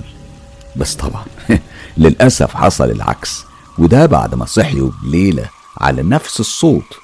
ونفس الأحداث من تاني وكأن الشريط بيتعاد من أول وجديد بنفس التفاصيل المرعبة والغريبة. بالإضافة إنهم كانوا سامعين صوت صريخ مصطفى وهو بيقول أنا حرمت والله مش هعمل كده تاني هنفذ لكم كل اللي أنتوا عايزينه مني بس سيبوني. مصطفى فضل يردد الجملة دي مع صوت صريخه اللي كان مليان وجع وألم. أما أهله فكانوا بيحاولوا يفتحوا الباب اللي ما كانش راضي يفتح وهنا قرروا إنهم يكسروا الباب. بعد ما كسروا الباب ودخلوا عليه لقوه مضروب تاني والضرب المرة دي كان أشد من المرة اللي فاتت. مصطفى كان قاعد على الأرض بيعيط زي العيل الصغير. أبوه جرى ناحيته وسأله خوف. ولا أنت كنت بتكلم مين؟ ومين اللي عمل فيك كده؟ مصطفى وقتها ومن شدة الخوف والمعاناة اللي مر بيها معرفش يخبي الموضوع أكتر من كده. واعترف لوالده إن فيه عفريت بيظهر له وبيضربه كل يوم. هنا والده اتصدم وسأله إيه الجنان اللي بتقوله ده يا حصلت دي إزاي يعني؟ أنت هببت إيه علشان تسلط عليك حاجة بالخطورة دي؟ أنت واحكي لي أنت غنيت في الحمام ولا رميت فيه مية سخنة؟ مصطفى ما كانش قادر يحكي. كان يدوب يعني بيردد جملة واحدة وهي أنا مش عارف أفكر يابا. خليهم يمشوا. ابعدهم عني يابا. الحالة اللي وصلها مصطفى كانت سبب في انهيار والدته. حالة مصطفى ومنظرها الصعب خلاها تتعرض لأزمة صحية شديدة وبسبب قلقها وخوفها عليه جالها السكر وبقت تعبانة طول الوقت. ومن يومها والبيت كله اتقلب غم ونكد. بعد فترة قصيرة أهل مصطفى قرروا إنهم يجربوا طريق العلاج الروحاني وبدأوا فعلا رحلة اللف على المشايخ اللي كان أغلبهم وكالعادة دجالين مستخبيين تحت اسم شيوخ. أهل مصطفى فضلوا سنة كاملة وهم بيحاولوا يعالجوا مصطفى لكن ما كانش في حد قادر يخلصه من اللي هو فيه. وبعد تعب. في ناس كده نصحوا والد مصطفى إنه ياخدوا الكنيسة معروفة فيها قسيس عنده قدرة على طرد الأرواح الشريرة. بس للأسف برضه ده ما كانش نافع. والد مصطفى صرف فلوس ياما على المشايخ ومن غير أي نتيجة ومصطفى فضل فترة طويلة جدا يكلم نفسه كتير ويتصرف من غير وعي. ولما يسيبوه ينام لوحده كانوا بيسمعوا صريخه ويكتشفوا انه اتعرض للضرب من تاني. تخيلوا استمر مصطفى على الوضع ده لحد ما ربنا شاء أن يتم شفاؤه وعلاجه على إيد ست كبيرة في السن. الست دي كان اسمها الست حميدة. أنا أتوقع إنها ماتت من زمان. ربنا سبحانه وتعالى يرحمها ويجعلها من أهل الجنة. المهم الست دي كانت ساكنة بمنطقة اسمها كفر السادات تبع محافظة البحيرة. كانت ست بدوية. بتعالج بالقرآن الكريم والأعشاب الطبية وكان واضح إن هي ملهاش أي علاقة بالدجل والشعوذة. وبأكد ده علشان أنا شخصيا زرتها يعني كان بسبب وجع في رجلي ورحت لها. والوجع ده استمر ثلاث شهور كنت بستعمل فيها المسكنات من شدة الألم لحد ما ربنا شاء إن شفائي يكون على إيديها وبمبلغ رمزي لا يتعدى العشرين جنيه. المهم وبعد أبو مصطفى لما سمع عن الست دي أخذ مصطفى وراح عندها. وأول ما الست دي شافت مصطفى قالت لأبوه بالحرف. السبب اللي وصل ابنك للحالة دي هو مس روحاني. ابنك قرأ حاجة ما كانش يصح إنه يقراها. الحاجة دي حضرت. حاجة اتسلطت على ابنك يعني من غير ما يعرف إزاي يصرفها. والحاجة دي بتحاول تنتقم منه بس بإذن الله أنا هعرف أصرفها. الست دي يا أستاذ حسام بدأت تستعمل بعض الأعشاب زي ورق السدر وغيرها يعني في أيام معينة. كمان الست دي استخدمت المية اللي مقري عليها بالإضافة إنها طلبت من مصطفى إنه يدهن جسمه كله بالمسك وطلبت كمان إنه يقرأ دايما القرآن جوه البيت خصوصا سورة البقرة والصافات وياسين.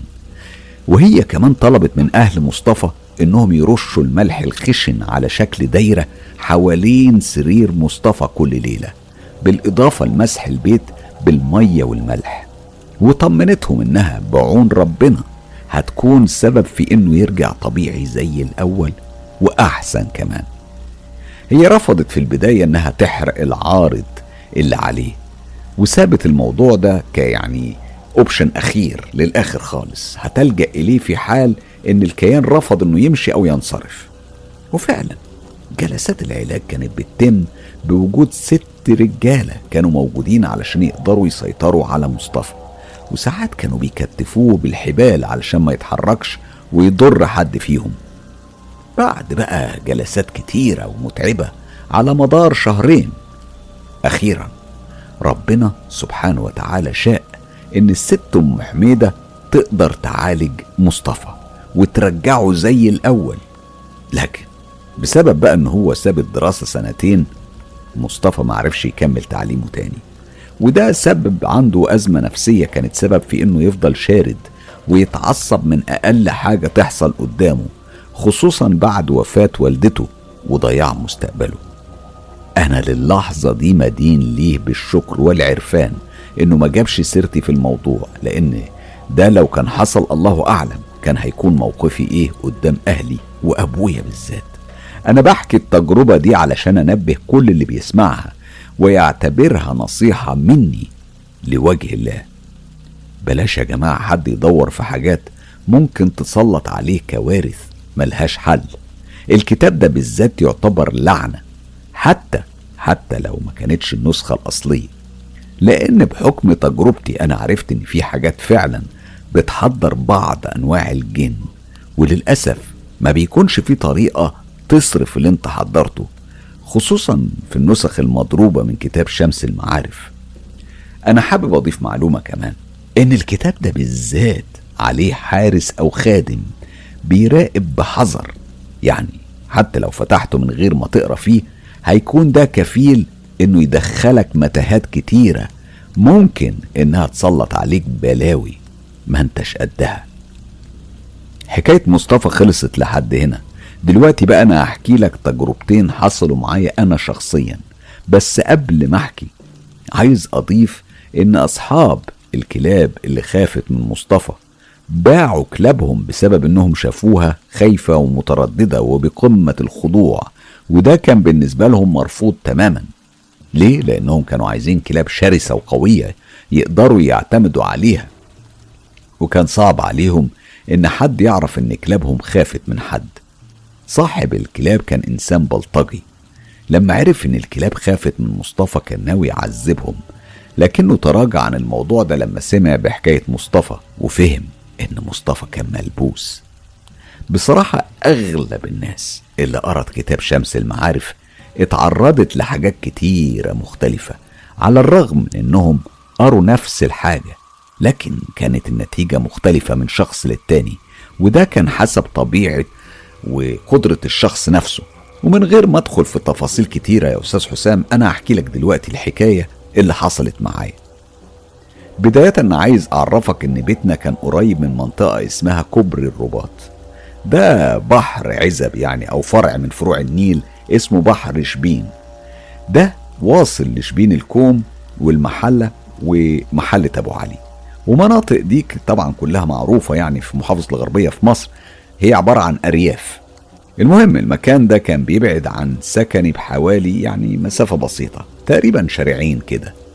كان عوايد الناس والشباب آه، اللي ساكنين في المنطقة دي أو بالقرب من النيل أو الفروع الممتدة منه كان من عوايدهم إنهم غاويين يصطادوا سمك.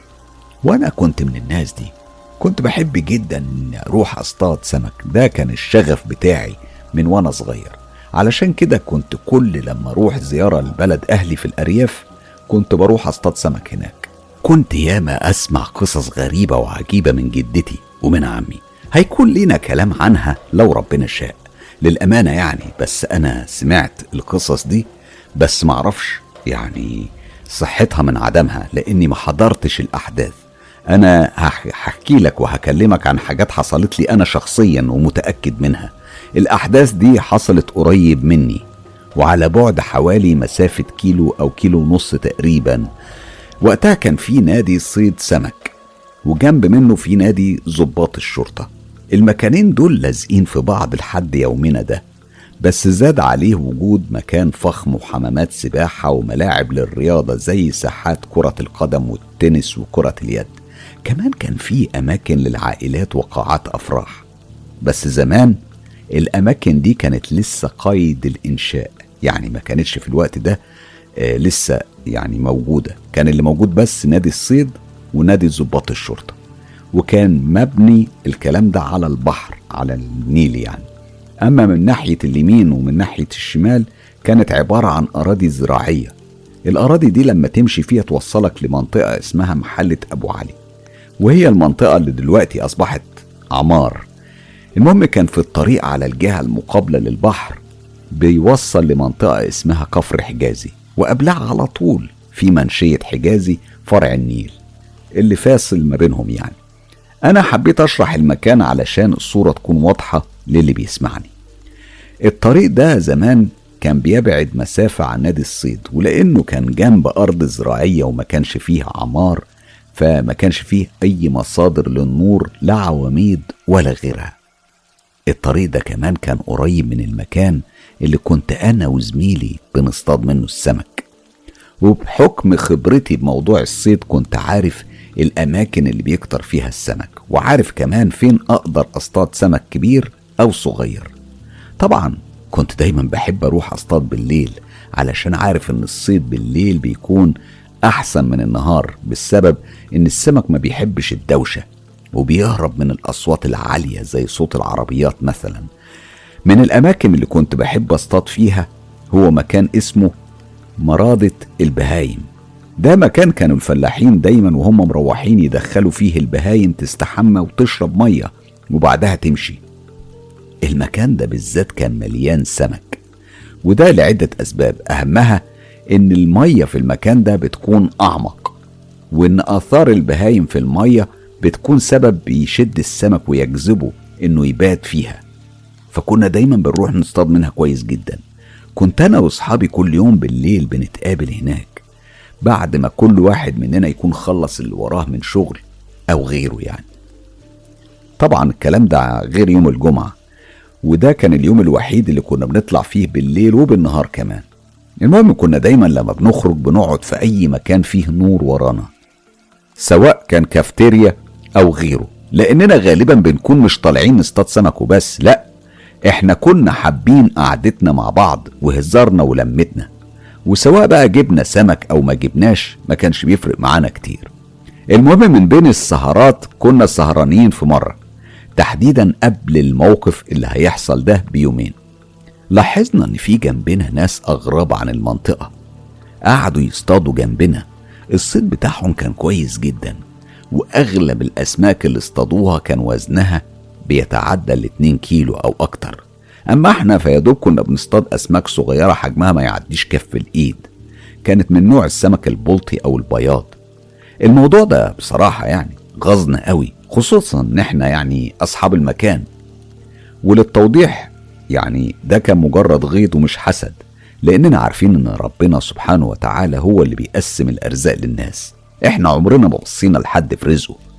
بس غيظنا أو غضنا وقتها كان عبارة عن استغراب إزاي هم اصطادوا السمك ده من أول مرة ليهم هنا. وده ولد عندنا روح المنافسة فقررنا إن إحنا لازم نصطاد ضعف اللي هم اصطادوه. واتفقنا سوا نروح نصطاد عند المردة بتاعت البهايم اللي حكيت لحضرتك عنها. جه اليوم اللي كنا مخططين إن إحنا نروح نصطاد فيه. بالليلة دي اتصلت بيهم علشان نروح سوا. هم قالوا لي إن قدامهم ساعتين على ما يوصلوا.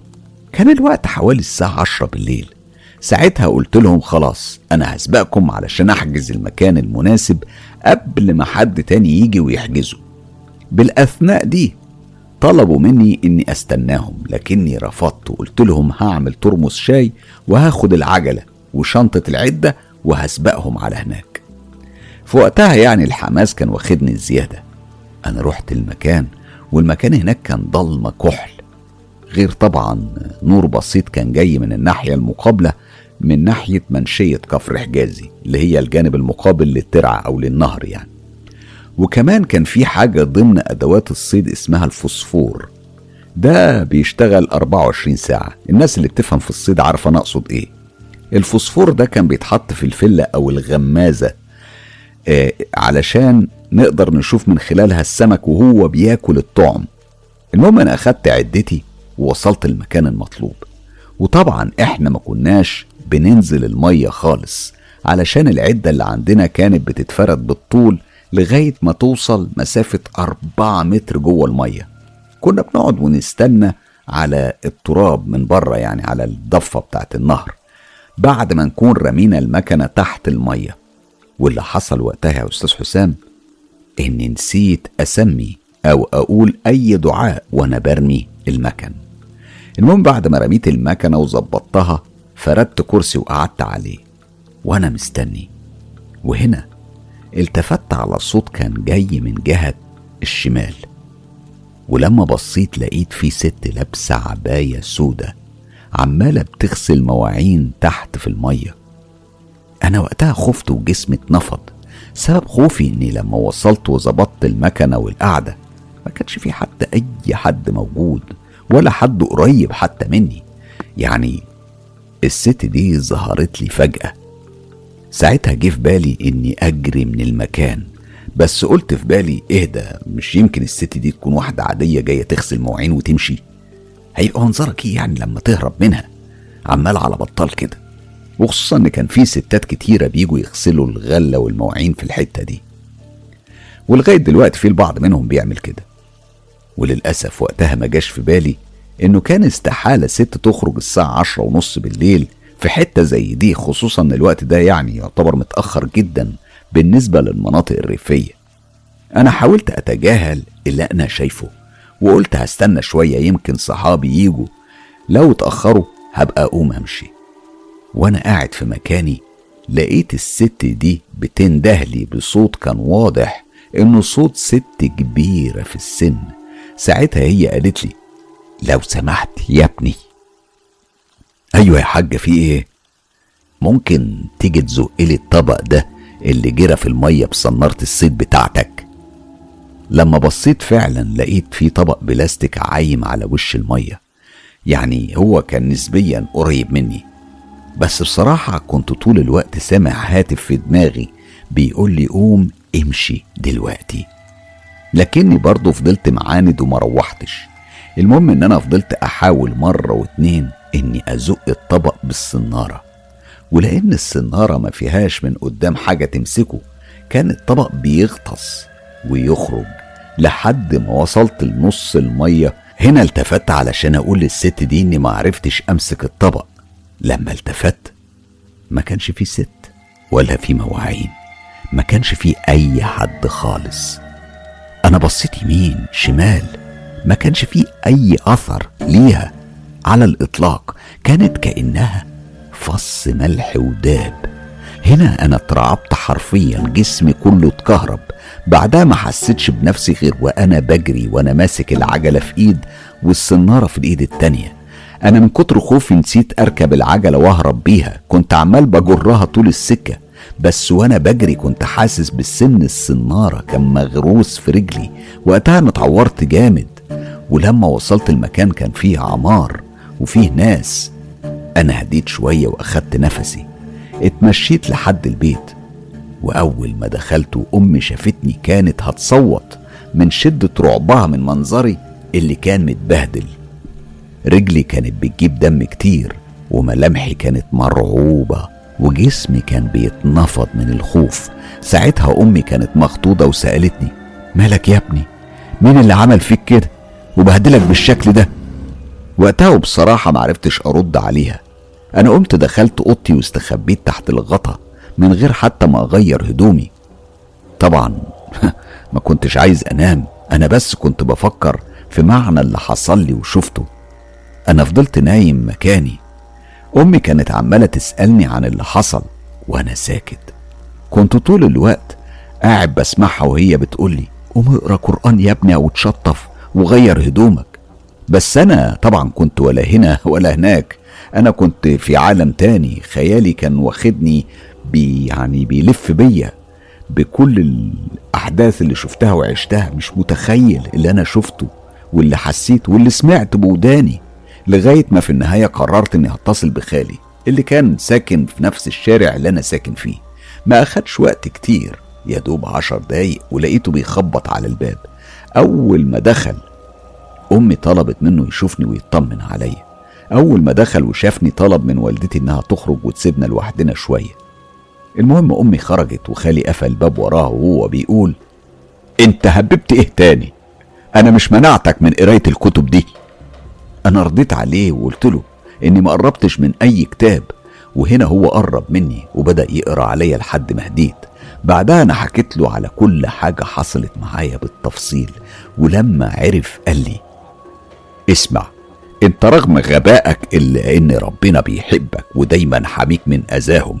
يا ابني انت مش عارف ان زمان في بداية الخليقة الجن افسدوا في الأرض وسفكوا الدماء وعلشان كده ربنا بعت لهم الملايكة تعاقبهم وحصلت وقتها حرب بينهم وفي كتير من الجن هربوا للصحارى وجوه المحيطات والبحار وفي منهم اللي سكنوا الجبال والكهوف. وانت حضرتك الليلة دي رحت لهم بنفسك لعندهم في مكانهم وفي وقتهم من غير ما تسمي أو تذكر اسم ربنا. رحت ولا كأنك بتقول لهم تعالوا بالحضن. انت لازم تحمد ربنا يا ابني إنها ما أذيتكش أو حاولت تشدك تحت المية وتغرقك. بص لو هتفكر تروح لمكان زي ده تاني على الأقل اقرأ الأذكار علشان تكون حصانة ليك وتحفظك من شرهم وأذاهم. بالنهاية هم يعني مش هيضروك طول ما انت في حالك ومش بتضرهم. بعد ما خلص خالي كلامه جاب المصحف وطلب مني أقرأ سورة البقرة كاملة. وممشيش غير لما اتأكد إني قريتها كلها. بعدها حكى لوالدتي عن اللي حصل. ووالدتي ربنا يديها الصحة. لسه لحد دلوقتي فاكرة اللي حصل معايا. وبتحكي التجربة دي كل ما حد يجيب سيرة العفاريت. بكده يا أستاذ حسام أكون أنهيت التجربة دي. أما بقى بخصوص آخر قصة يعني القصة اللي حصلت دي حصلت من فترة تقريبا من أربع سنين فاتوا. هي قصة صعبة وحزينة ومات فيها أشخاص ولسه الحزن مخيم على أهاليهم. أنا هحكي لك عنهم في مرة تانية لأني حاسس إني طولت عليكم النهاردة. أنا في النهاية عايز أقول لحضرتك إن القصص دي مش متتابعة. أو يعني ما حصلتش بنفس الفترة الزمنية زي ما قلت لحضرتك أنا راجل في الأربعينات من عمري دلوقتي وكل قصة أو تجربة بعتها حصلت في فترة زمنية مختلفة وبرغم الاختلاف اللي فيها إلا إني لسه فاكرها لحد النهاردة بكل تفاصيلها المؤلمة اللي عمرها ما راحت عن بالي أبدا.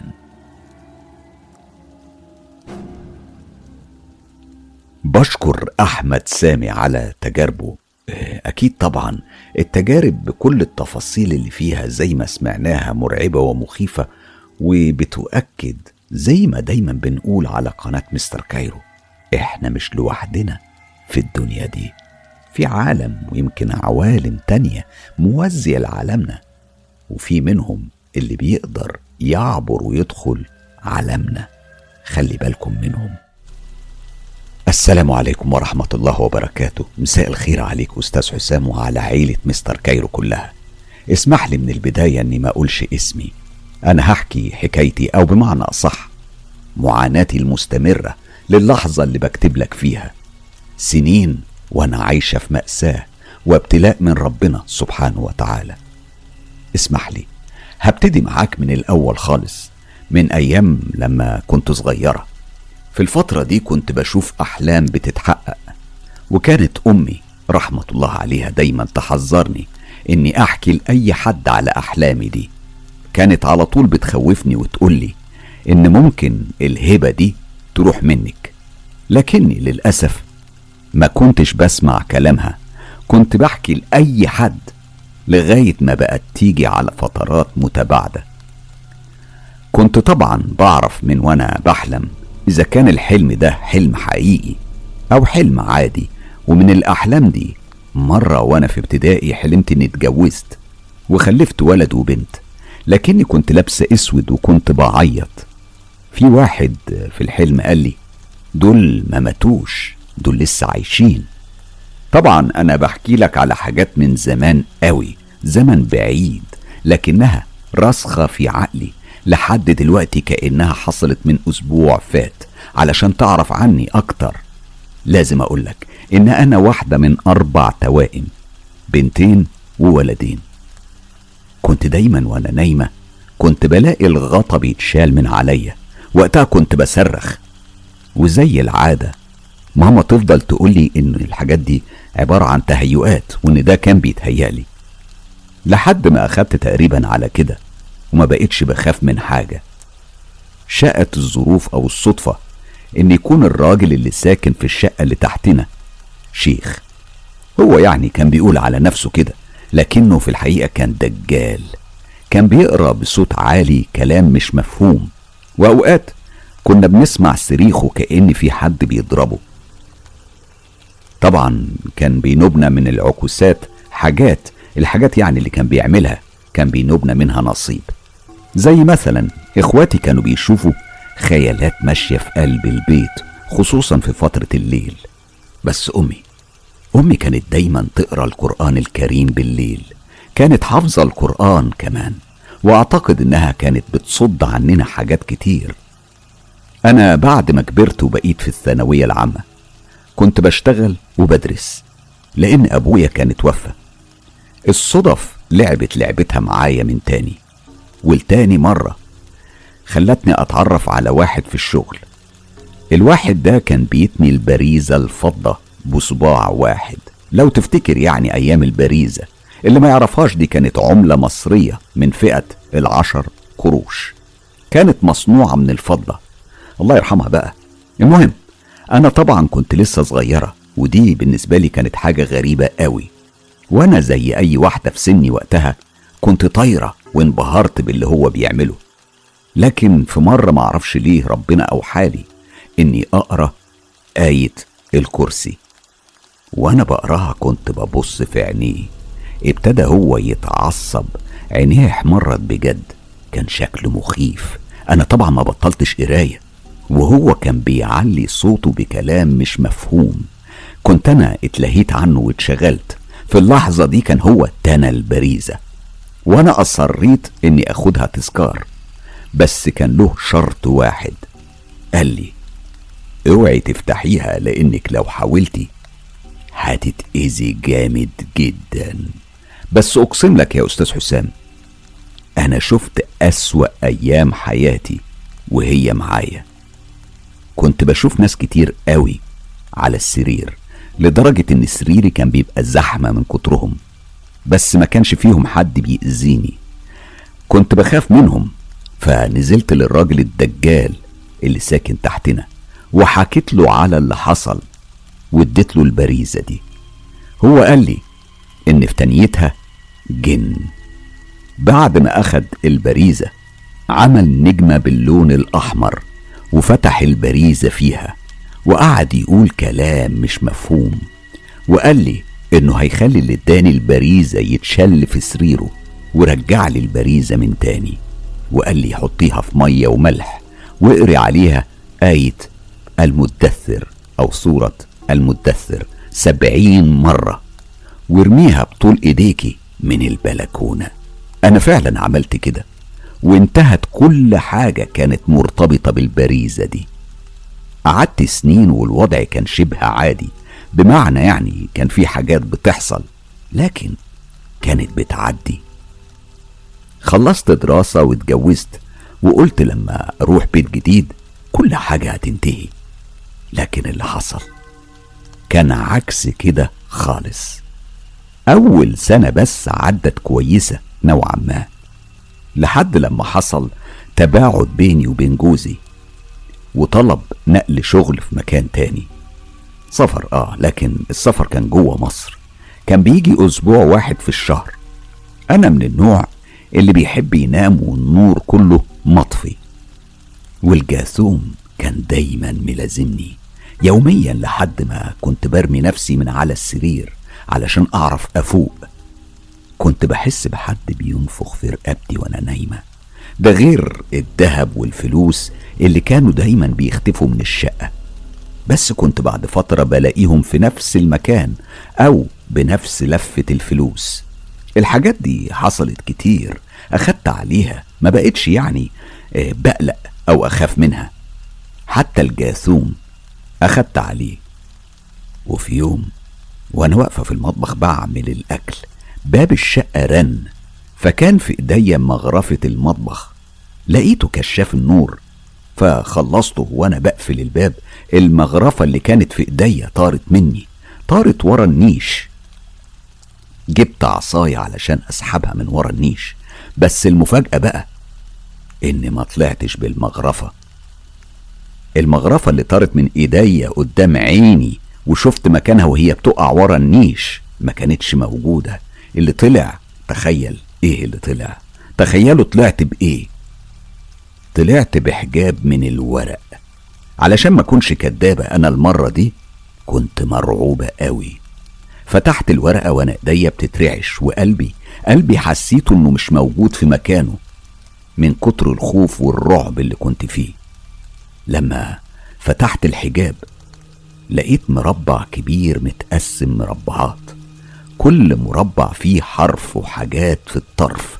أنا عملت حاجة بس ما كنتش عارفة وقتها إذا كانت الحاجة دي صح ولا غلط.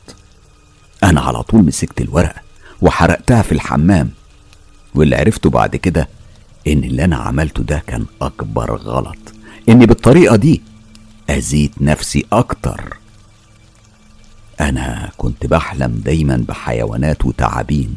كانوا دايما بيطاردوني لحد ما بقوم من النوم وأنا تعبانة ومرهقة وجسمي كله وجعني زي ما يكون كان بجد. في مرة جالي شخص في المنام وقال لي ما تقري آية الكرسي وهم هينصرفوا. طبعا صحيت من النوم مستغربة فضلت أفكر في الكلام ده ولما نمت حلمت بيهم تاني. والله وأنا في الحلم افتكرت كلام الشخص اللي جالي في الحلم اللي فات. وفعلا والله والله لما قريت آية الكرسي كنت بفرتكهم بإيديا وكانوا بينصرفوا. وكل مرة كان بيحصل كده لحد في مرة حلمت بيهم. قريت عليهم آية الكرسي كالعادة لكن للأسف ما حصلش حاجة. ومرة ورا التانية أنا كنت بفضل أعيط في الحلم لحد ما جالي الشخص إياه من تاني وقال لي بعد كده اقري أي حاجة اقري سورة الفاتحة مثلا. وفعلا حصل. وقريت الفاتحة وآية الكرسي وسبحان الله كنت بنتصر عليهم. صدقني لو قلت لك كان بيجي عليا أوقات كتير ما كنتش بعرف أفرق ما بين الحلم والحقيقة كنت فعلا بتوه بينهم. بعد أول سنة جواز حلمت إن جوزي اتجوز واحدة تانية وإن الست دي كانت بتبصله البصة آه كان على طول بيوطي راسه للأرض وكأنها مسيطرة عليه. كنت بعيط في الحلم أصحى ألاقي دموعي مغرقة وشي. فضلت أحلم نفس الحلم. وفي مرة رحت لماما وحكيت لها على الحلم كانت بتقولي اللي تشوف جوزها بيتجوز عليها ده بيبقى رزق. بس الحلم ده كان قد إيه بيبقى مرهق عليا. لما كنت بفضل في الشقة لوحدي كنت بسمع حد قاعد على الكرسي اللي جنبي. كان بيعمل صوت تكتكة على الكرسي. عارفين الكرسي لما يبقى حد تقيل قاعد عليه ويزيق؟ الصوت كان بيبقى واضح. أنا قلت يمكن تكون الشقة مش كويسة مثلا. يكون مثلا الأساس بيزيق أو يعني بيريح. أو الجدران مثلا. في الفترة دي أنا خلفت ولد وبنت. لما وصلوا المرحلة الابتدائية أخدتهم وعزلنا ورحنا شقة جديدة خالص. قلنا بقى يعني نبتدي صفحة جديدة في مكان جديد. لكن واضح إن المشكلة مش في المكان المشكلة فيا أنا. لأني بقيت أسمع أصوات في الدواليب صوت تكتكة مستمرة. بنتي مثلا كانت قاعدة مرة على الكمبيوتر بتاعها وقامت بتصرخ مرة واحدة وهي بتقول إن في حد مسكها من ظهرها. وفي يوم أنا قلت أسمع الرقية الشرعية بالسماعات في وداني وكان يوم زي ما بيقولوا عليه ما طلعت لهوش شمس. في الأول البطارية فصلت بعدها لقيتها بتتحرق. أنا عانيت ونزلت اشتريت واحدة تانية جديدة جيت أشغلها الشاحن ضرب. اشتريت شاحن تاني. والله النور قطع. عايز أقولك إن يمكن تكون خامس شقة بعزل فيها من كتر ما زهقت. صاحبتي مثلا مرة سابت كلبها عندي يومين. والله صحيت لقيت فضلاته. أعزكم الله مرصوصة مكان البيض في باب التلاجة. ولما جارتي شافتها معايا قالت لي بصراحة أنا ما كنتش بصدقك لحد ما شفت بعينيا. بص بقى زي ما الأستاذ وليد جمال دايما يقول اللي فات ده كله حمادة واللي جاي حمادة تاني خالص. بنتي وابني كانوا دايما بيطلعوا من الأوائل وفي يوم أولادي سافروا مع أبوهم لبلده لوحدهم من غيري وابني اتصل بيا بيقول لي إن أهل أبوه بيكلموا واحدة وبيقولوا عليها إنها مرات أبوه. أنا قلت له هات رقم تليفونها من غير ما أبوك يعرف.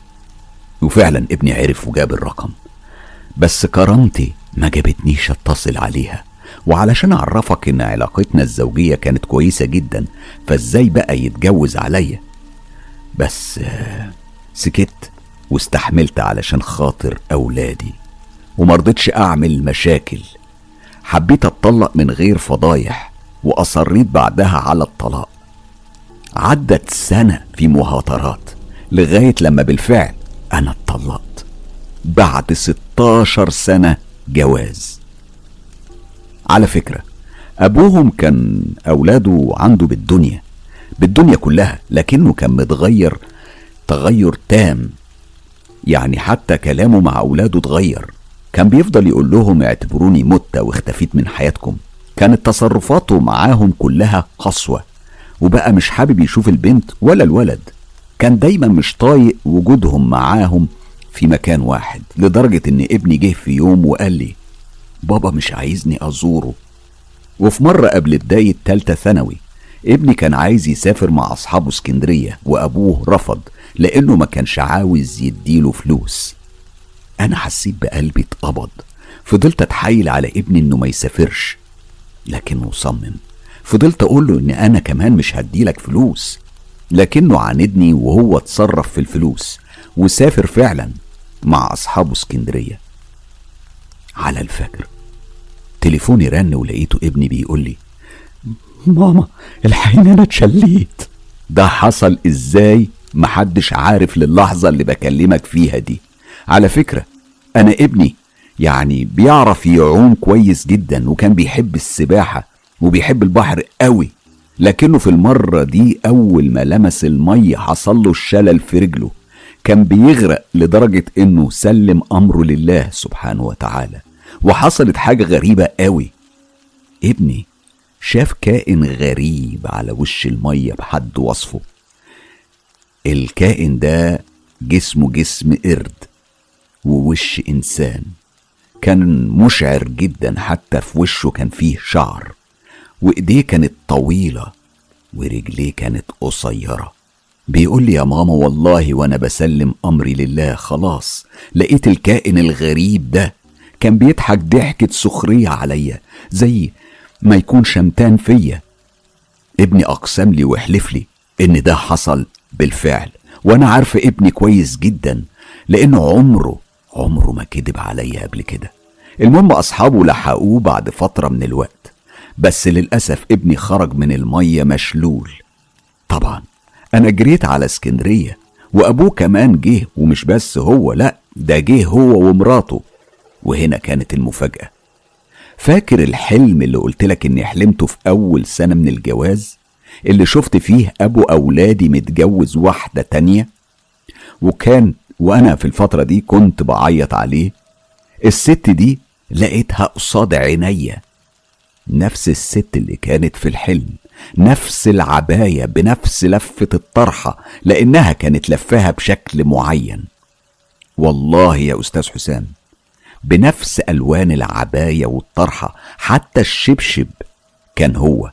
أنا أول ما شفتها أنا دخت وحسيت الدنيا كلها بتلف بيا. بقيت مش مصدقة والأغرب إنه لما كان بيحصل أي موقف كانت بتبصله نفس البصة. اللي أنا شفتها في الحلم. وطبعا مش قادرة أقولك كان بيهين فيا وما كانش طايقنا إزاي. بالرغم إنه كان بيتمنى لي الرضا أرضى. قلت خليني في ابني. الست دي بقى لازمة المستشفى معانا أنا معرفش ليه. ومن مستشفى للتانية وهي فرضة نفسها علينا بحكم يعني إن أبوه هو اللي بيصرف على العلاج لأني كنت سبت الشغل علشان أولادي. أنا على فكرة كنت بشتغل صحفية مهنة المتاعب زي ما بيقولوا. وبعد سنة في المستشفيات. استقرينا في البيت. تصور إنها كانت برضه فارضة نفسها علينا. وده طبعا كان ضغط نفسي زيادة عليا فوق التعب الجسدي اللي كنت فيه. وطبعا قلقي وخوفي على ابني في مرة يعني كنت عايز أنزل أجيب حاجات من تحت فطلبت منها إنها تفضل مع ابني وتاخد بالها منه لغاية لما أرجع. لكن حصلت حاجة غريبة قوي وأنا بكلمها. لقيت نن عينيها اليمين قلب زي الفضة ونور مرة واحدة في وشي. أنا ساعتها اتخضيت وسألتها هو إيه ده اللي في عينيكي؟ رد فعلها ضايقني لأنها ضحكت ضحكة سخرية مني وقالت لي بلقم آه لا ده ده عيب خلقي بصراحة. أنا ما وقفتش كتير عند الموضوع ده وقلت يمكن حقيقي كلامها. نزلت ورجعت من تاني بعد فترة. اليوم ده كانت طول اليوم معانا في البيت من الصبح بدري لغاية حوالي اتنين بعد نص الليل وطول الوقت ده تصدق إنها ما شربتش حتى مية ولا شاي ولا أكلت أي حاجة. حتى كنت بعرض عليها أجيب لها تاكل أو تشرب أي حاجة لكنها كانت بترفض تماما وما أكلتش إلا لما جه أبو أولادي ومعاه أكل. وقتها بس أكلت من الأكل اللي هو كان جايبه. أنا هنا قلت لنفسي فعلا الخاين بس هو اللي بيكون الناس اللي حواليه بيخونها على طول. المهم أوضة ابني عبارة عن سريرين وحمام. وأنا كنت طبعا بنام في أوضة ابني هو على السرير وأنا على السرير التاني. فاكر الجاثوم اللي حكيت لك عليه؟ خليك بقى مركز معايا لأني هوصف لك بالظبط اللي حصل معايا وقتها. أنا كنت في الصحيان يعني في فترة ما بين الصحيان والنوم. ناحية راسي وإيدي وكتفي الشمال كان في آه حاجة يعني مش عارف أقول إيه هي. كانت حاجة بحجم الأرانب. والله أقسم لك يا أستاذ حسام كل حاجة بقول لك عليها حصلت. أنا كل ما أقوم من على السرير علشان أطمن على ابني لأنه كان مركب قسطرة بول ولأنه كمان آه، خارج من مستشفى كبيرة. أنا مش هذكر اسمها. كان خارج من المستشفى دي بقرح فراش. كنت كل ما آجي أقوم لابني. ألاقي الفارين دول؟ أيوه ما أنا اكتشفت من الحاجات اللي أنا ما كنتش فاهمها دي عبارة عن فيران. الفارين دول كانوا بيحاولوا يهجموا عليا ويعضوني. لكني في مرة صممت وقلت هقوم يعني هقوم. وبالفعل عضوني في عروق رقبتي ناحية الشمال. أنا فضلت أعافر علشان أعرف أقوم. أقوم أحاول وهنا نط فار تاني صغير من وسطهم وعضني في ايديا الشمال. وفين وفين من المعافرة؟ افتكرت اني كنت برمي نفسي من على السرير. وبالفعل رميت نفسي وقلت لابني فوقني فوقني وهو عارف اني لما بكون في الحالة دي ببقى حلمت بحاجة وحشة. هو قال لي اهدي يا ماما اهدي يا ماما ولع النور بدأت أفوق من اللي أنا كنت فيه. فضيت القسطرة ببص على سرير ابني لقيت نصه اللي تحت من وسطه لحد رجليه بالمرتبة غرقانين مية كأن حد غطسه في حمام سباحة ورجعه تاني. كنت لما أرفع الغطا ألاقي المية بتنزل كأنها بتتصب عليه. المية دي كانت ريحتها وحشة قوي زي ما تكون مية صرف صحي. طبعا بدلت له هدومه ونيمته على السرير التاني واستعذنا بالله سبحانه وتعالى من شر الشيطان الرجيم. ودي كانت أول حاجة حصلت. من بعد الموضوع ده كانت دايما بتتوالى الأحداث الغريبة في بيتنا. أنا كنت دايما بشيل ابني وهو ما شاء الله كان أطول مني. لما الحادثة حصلت له كان حاجز دروس تالتة ثانوي. المهم جيت أشيله من وسطه علشان أحطه على الكرسي المتحرك علشان أقدر أدخله الحمام. كان طبيعي إني أفرمل الكرسي علشان ما يتحركش. على فكرة الأوضة كانت كلها سجاد وكانت المسافة بين السرير والحمام حوالي متر ونص. وأنا شايلاه من وسطه معرفش إيه اللي خلاني أبص ورا ابني لحظة واحدة بس. دورت وشي لقيت الكرسي بقى عند الحمام. اتحرك إمتى وازاي وأنا مفرملة رجلين الكرسي ومثبتاه على الأرض؟ أنا ما أعرفش. طبعا اضطريت اشيل ابني لغاية الحمام وأنا مش مصدقة اللي حصل. دي كانت تاني حاجة حصلت. والله يا أستاذ حسام الفترة دي كانت من أصعب وأوجع الفترات عليا وعلى بيتي وقلبي. تصدق إن أنا من كتر الحاجات اللي مرت عليا أنا بقيت بنسى بعد اللي حصل ده وتاني يوم قمت من النوم لقيت كيس القسطرة بتاع ابني على آخره ومعقود عقدة من النص. وأنا بفك وأنا بفك العقدة دي كنت بعيط ومنهارة لأني ما كنتش عارفة أفكها. فاهم يعني إيه خرطوم القسطرة؟ معقود العقدة دي؟ دي تعتبر كارثة صحية على ابني. كنت مستغربة إزاي اتعقدت. ومين اللي عقدها؟ بقيت أشوف منظر الخرطوم وهو هينفجر لأنه كان مليان على الآخر. الخرطوم بقى منفوخ من فوق ومن تحت العقدة. تخيل المنظر. أنا فعلا كنت هموت حرفيا على ابني. وفي مرة كنت حاطة ابني على الكرسي. وكنت في أوضتي أنا وهو. وطلب مني أرجعه أوضته. لما رجعته لقيت تحت منه بقعة زيت كبيرة قوي بعرض الكرسي. بقيت أشمه لا لقيت له لون ولا ريحة. كنت خلاص تعبت من كتر اللي بيحصل ده. العمارة اللي ساكنة فيها عبارة عن كل دور شقة وطبعا الأسانسير موجود. كنت في يوم بنظف قدام باب الشقة بالمكنسة وهنا لقيت قط أسود طالع لي من الضلمة. أنا بهشه ولا أتحرك من مكانه. الطبيعي يعني إن أي قط لما تهشه أو تخوفه بأي حاجة بيجري وبيقلع. خصوصا يعني قط السلالم يعني دايما بيجري لكن القط ده تحديدا فضل واقف متمسمر في مكانه ولا اتحرك. فضلت أهش فيه لكنه ابدا مرضاش يتحرك ولو حتى حركة صغيرة. في لحظة حسيت إن دماغي بتنمل وبتتقل عليا. عينيا كانت متثبتة في عيون القط ده. أنا خفت حاولت أضربه بالعصاية بتاعة المكنسة. لكن القط ده ولا تهزله جفن. أنا هنا ركنت على باب الشقة وفضلت أعيط. تصدق إني بدأت أكلمه؟ أنا كنت بكلم القط وبقول له لو أنت جن انصرف أنا اللي فيا مكفيني. مش ناقص أي حاجة والله أنا تعبت. حطيت عينيا في عينيه. اللي كانت ثابتة في عينيا وقريت الفاتحه وآية الكرسي والمعوذتين وأنا دماغي كانت بتنمل أكتر وإيديا بتترعش. القط كان حاطط عينيه في عينيا كأنه بيتحداني أو كأنه بيحاول يدخل جوايا ولا كان عايز يتحرك ولا اتأثر بأي حاجة. وأنا عمال أقرأ الآيات القرآنية ولا كأني كنت بقول حاجة ولا اتهز هو ولا هو هنا. طبعا كل ده وأنا كنت منهارة من العياط لغاية لما فجأة أنا خلصت كل الآيات اللي حافظاها. تصدق؟ والله حسيت إني صعبت على القط ده. لقيته نزل عينيه كأنه أشفق عليا من اللي أنا فيه. وصعب عليه حالي. أنا كنت منهارة وكنت بتحايل عليه باستماتة وبعد ما نزل عينيه بصلي بصة غريبة كأنه كيان بيشفق عليا مش قط أبدا. بعدها لقيته بيرجع لرجليه أخد برجليه وبيرجع لورا.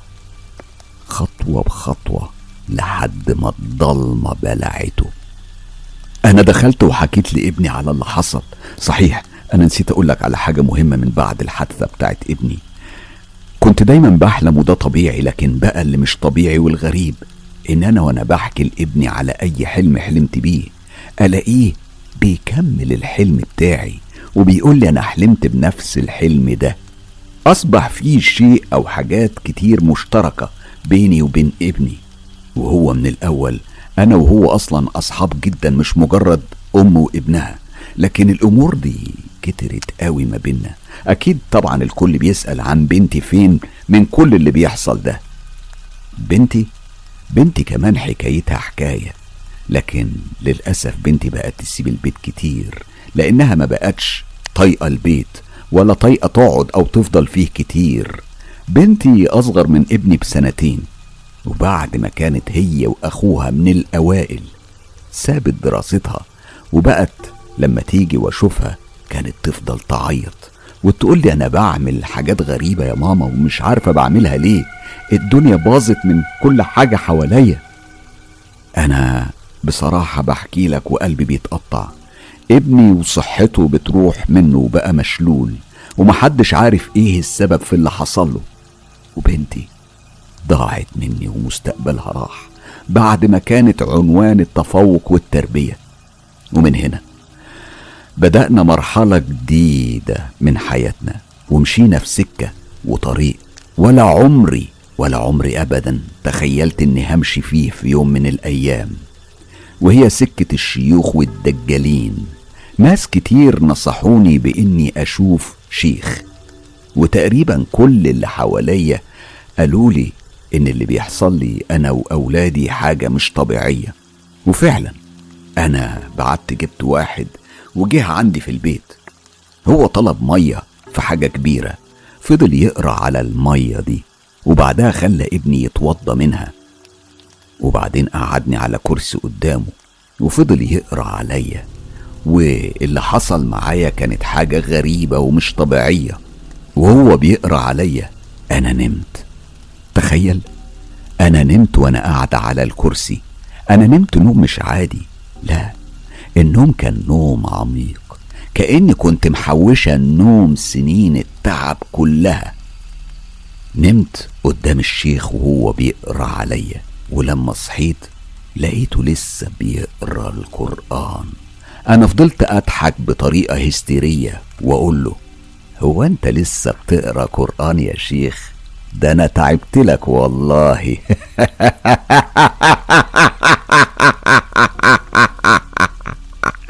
واستمريت في الضحك بطريقة غريبة.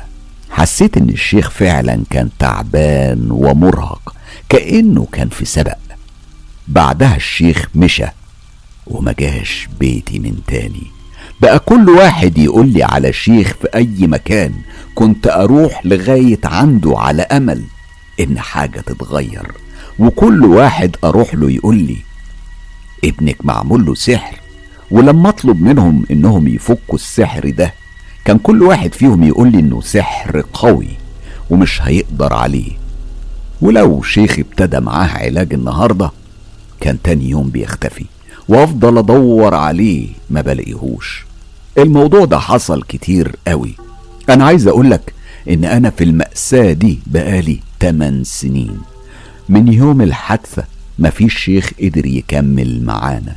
يا إما بيختفي أو تحصل له حادثة أو يكرهنا من غير سبب. يبقى مش عايز يكمل معانا. أنا الحمد لله مش بخاف وعارفة إن ده ابتلاء من ربنا سبحانه وتعالى. وأنا على طول بستعين بربنا. ولغاية اللحظة اللي بكلمك فيها دي أنا بكلمك وبكتب لك وأنا سامع أصوات خارجه من الدولاب. أصوات تكتكة أصوات غريبة مخيفة بتحصل كل ليلة مش بس بالليل كمان. ده بالنهار أحيانا وفي أوقات معينة من اليوم. الأصوات دي بتحصل بتكون عبارة عن تكتكة وأحيانا أصوات مش مفهومة أصوات مش بشرية. وكل ما اتجرح والجرح يخف ويلم ويتغطى أقسم بالله والله والله مجرد بس ما أبو ابني ما يبص على الجرح تاني. تاني يوم الجرح يفتح من جديد ونبتدي من أول وجديد ولا كأن حاجة حصلت.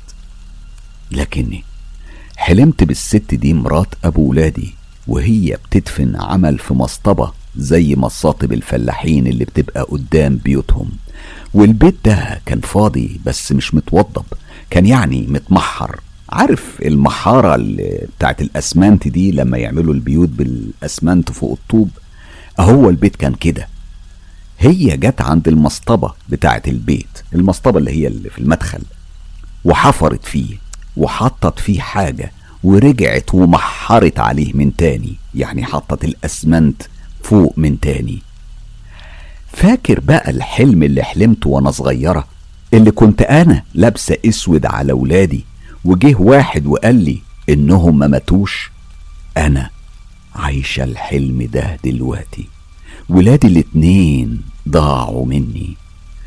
بنتي راحت اتجوزت غصب عني واتطلقت. خلفت بنت عندها أربع سنين.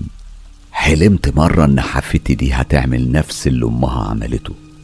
أنا مخبيش عليك. خايفة جدا يتحقق الحلم ده ونفسي ما يحصلش كده. لكن الواقع بيقول إنه هيحصل. أنا منهارة وبضيع أنا وبنتي وابني. نفسي أعرف ليه كل ده بيحصل لي أنا وأولادي. نفسي أعرف.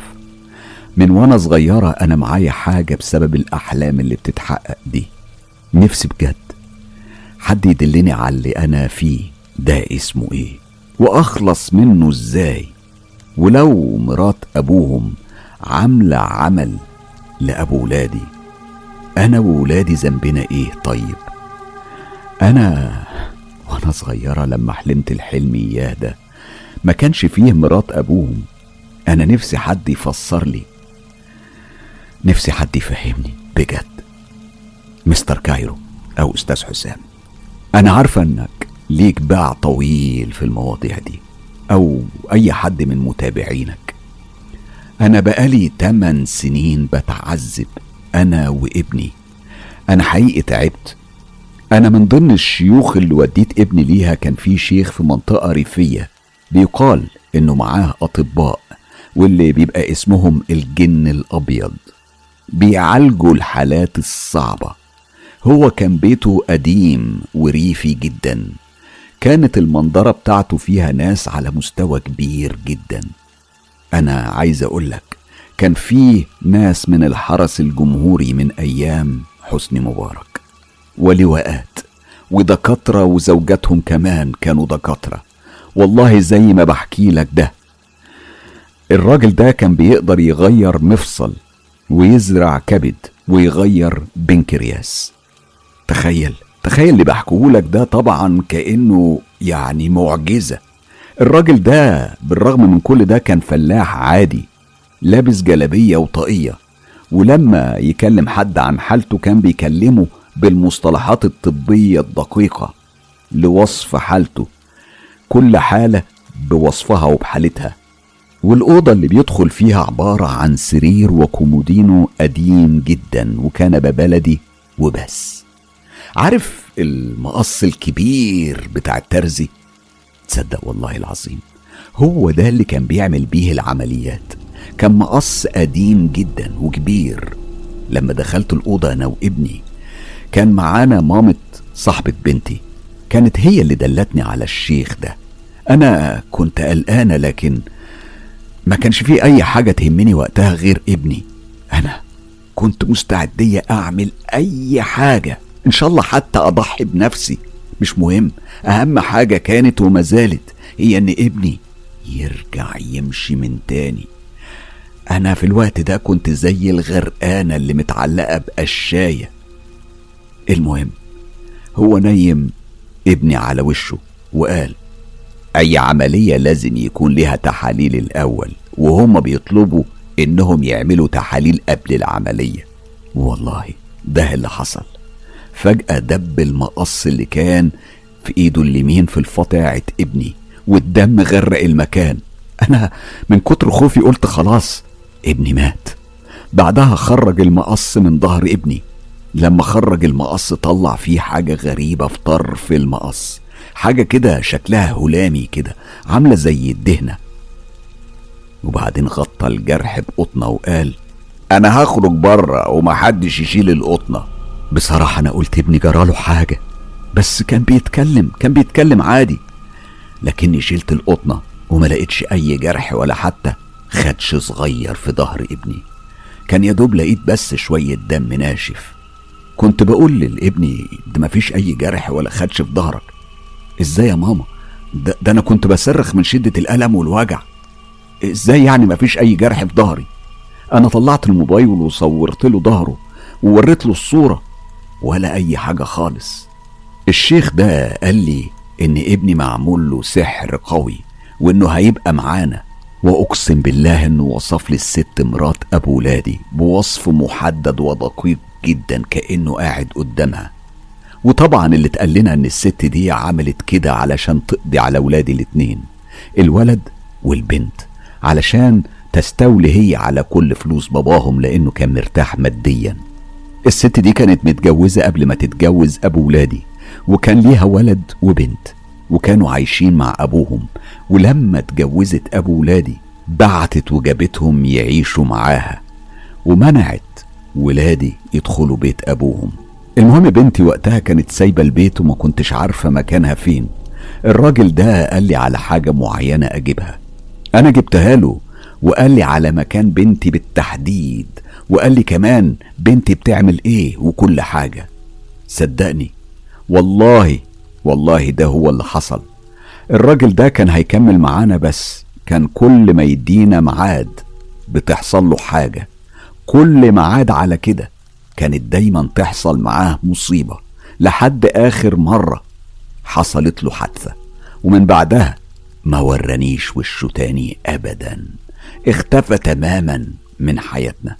بعدها ابني اتعرف على بنت من جنسية تانية من على الفيسبوك.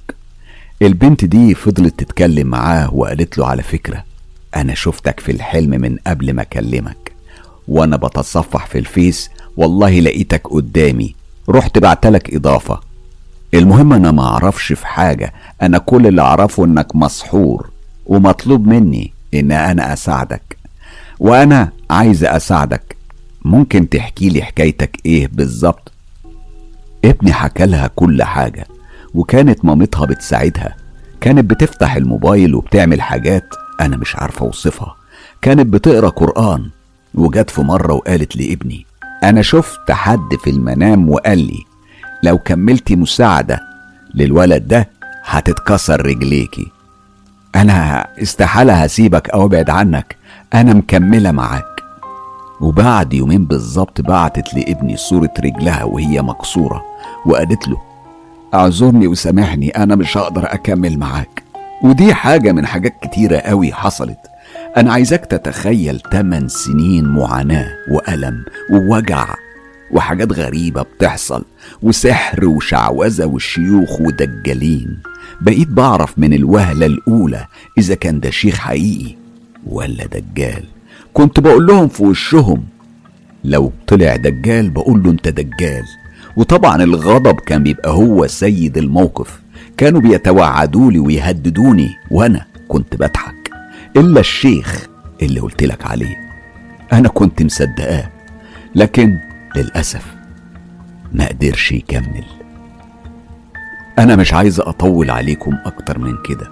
أنا بحط مأساتي دي بين ايديكم وبرجوكم. لو في اي حد عنده حل للي أنا فيه يقول لي عليه أو يدلني يدلني على اي حاجة وأنا هعملها. ارجوكم ادعوا لي أنا وابني وبنتي نعدي من المرحلة الصعبة دي ويكون ليها آخر وأوصل بولادي لبر السلامة والأمان. ميم. تفاصيل قصتك على قد ما فيها رعب وعلى قد ما فيها خوف وفزع وإثارة. لكن على قد ما المشاعر المشاعر الموجعة فعلا بتلمس القلب. أنا بدعي الحد الوحيد اللي يقدر يساعدك. لا أنا ولا المتابعين ولا الدجالين ولا المشعوذين ولا حتى المشايخ هيقدروا يعملوا لك حاجة. وده رأيي المتواضع. حابين تقبلوه اقبلوه أنا بس بقول رأيي أنا.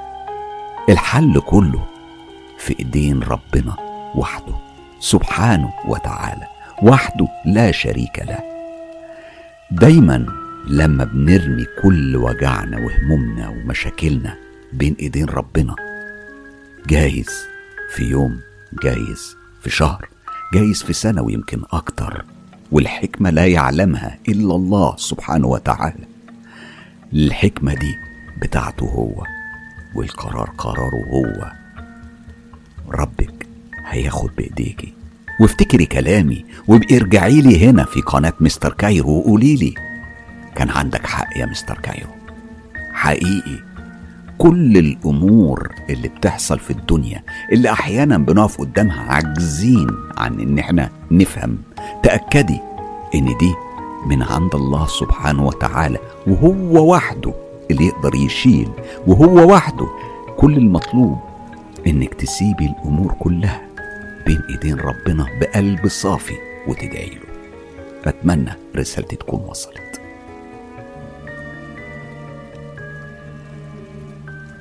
التجربة دي لكريم عصام اللي هيحكي لنا بالتفصيل أحداث مر بيها في فترة طفولته. هي عبارة عن تجارب كتير صغيرة لكنها بتأكد على المعنى اللي دايما بنتكلم عليه. إحنا مش لوحدنا في الدنيا. تعالوا نسمع كريم. إزيك يا مستر كايرو؟ أتمنى تكون بخير يا رب. أنا نجمي خفيف جدا. دايما بتعرض لمواقف واحتكاك مباشر بيكون واضح وصريح مع العالم الآخر. خد عندك مثلا. أبسط حاجة كده من فترة أنا كنت ساكن قرب شريط قطر. سمعنا عن حادثة كبيرة اتسببت في موت شاب القطر ده كان عدى عليه ومات الشاب ده واتقطع لكذا جزء. كنت بتكلم مع واحد صاحبي على الحادثة دي وكنا وقتها بنتمشى على شريط القطر وقبل ما نوصل للمكان اللي مات فيه الشاب ده صاحبي قال لي بقول لك إيه؟ ما بلاش نكمل مشي على سكة القطر وشريط القطر ده. خلينا نروح نمشي بعيد عن الشريط أحسن. أنا رفضت وصممت أكمل زي ما أنا. قررت إن أنا أمشي جنب المكان اللي فيه جثة الشاب. وقلت لصاحبي يا ابني في إيه يا ابني؟ كبر دماغك. وبعدين يعني ما هو برضه غبي. يعني في حد يقال له يرمي نفسه على القطر؟ ولا مثلا كان ماشي نايم؟ صاحبي رفض يكمل. أنا كملت ناحية المكان اللي كانت موجودة فيه الجثة الصبح قبل ما تيجي الإسعاف والحكومة تاخدها. وأنا ماشي. أقسم لك بالله يا مستر كايرو لقيت ضربة. لا ضربة مش ضعيفة كانت ضربة شديدة جدا زي ما يكون حد لطشني بكف إيده على ظهري. أنا وقفت واتسمرت في مكاني وقتها وهنا أنا سمعت الصوت في وداني بيقول لي أنا مش غبي وأنت ما تعرفش ظروفي علشان تحكم عليا. وقتها كنت عاوز أجري لكن رجليا ما كانتش شايلاني ولا كان ليا سيطرة عليها. بمجرد ما سكت الصوت ده أنا لقيتني قادر أتحرك. طبعا وقتها أنا جريت بسرعة جدا لحد ما نزلت أمشي بعيد عن سكة شريط القطر. واوعدك أنا ما كررتهاش تاني إني أمشي على شريط أي قطر في أي حتة. قصة تانية برضو لما كنت صغير لسه وكان عندي تسع سنين. وقتها أنا حلمت حلم غريب. في الحلم كنت بجري وبلعب ومرة واحدة شفت قدامي شخص شبهي جدا جدا لكن كانت بشرته شحبة قوي. ومرة واحدة لقيته بينده وبيقول ماما. ومرة واحدة جت واحدة وأبوه تقريبا أمه وأبوه اللي هما بالمناسبة. كانوا أبويا وأمي برضه وهم كمان كانت بشرتهم شحبة جدا لكنهم كانوا قصيرين جدا. كنت في الحلم خايف منهم قوي. ومن أشكالهم. فقلت له في الحلم أنت مين؟ لقيته بيقول لي أنا كريم. قلت له لا أنا كريم. رد وهو بيبتسم ابتسامة خبيثة وقال لي ما هو أنا وإنت واحد يا كريم. عدى على الحلم ده أكتر من عشرين سنة. والنهاردة ولحد النهاردة يعني عمري ما نسيت الحلم ده أبدا. وكل ما بفتكره معرفش ليه بحس بخوف غريب مش مبرر. لو حد عنده تفسير أو يقدر يقول لي إيه ده.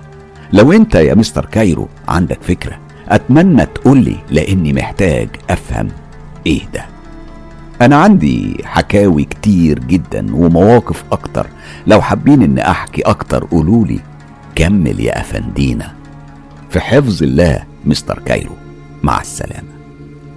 بشكر كريم على تجاربه ومشاركاته اللي شاركنا بيها من خلال حلقة النهاردة. وزي ما بقول لكم دايما أي حد عنده موقف أو حكاية حقيقية عاشها وعاش تفاصيلها وحابب يشاركنا بيها يبعتها على الصفحة الرسمية للإعلامي حسام مصباح أو على تطبيق تليجرام.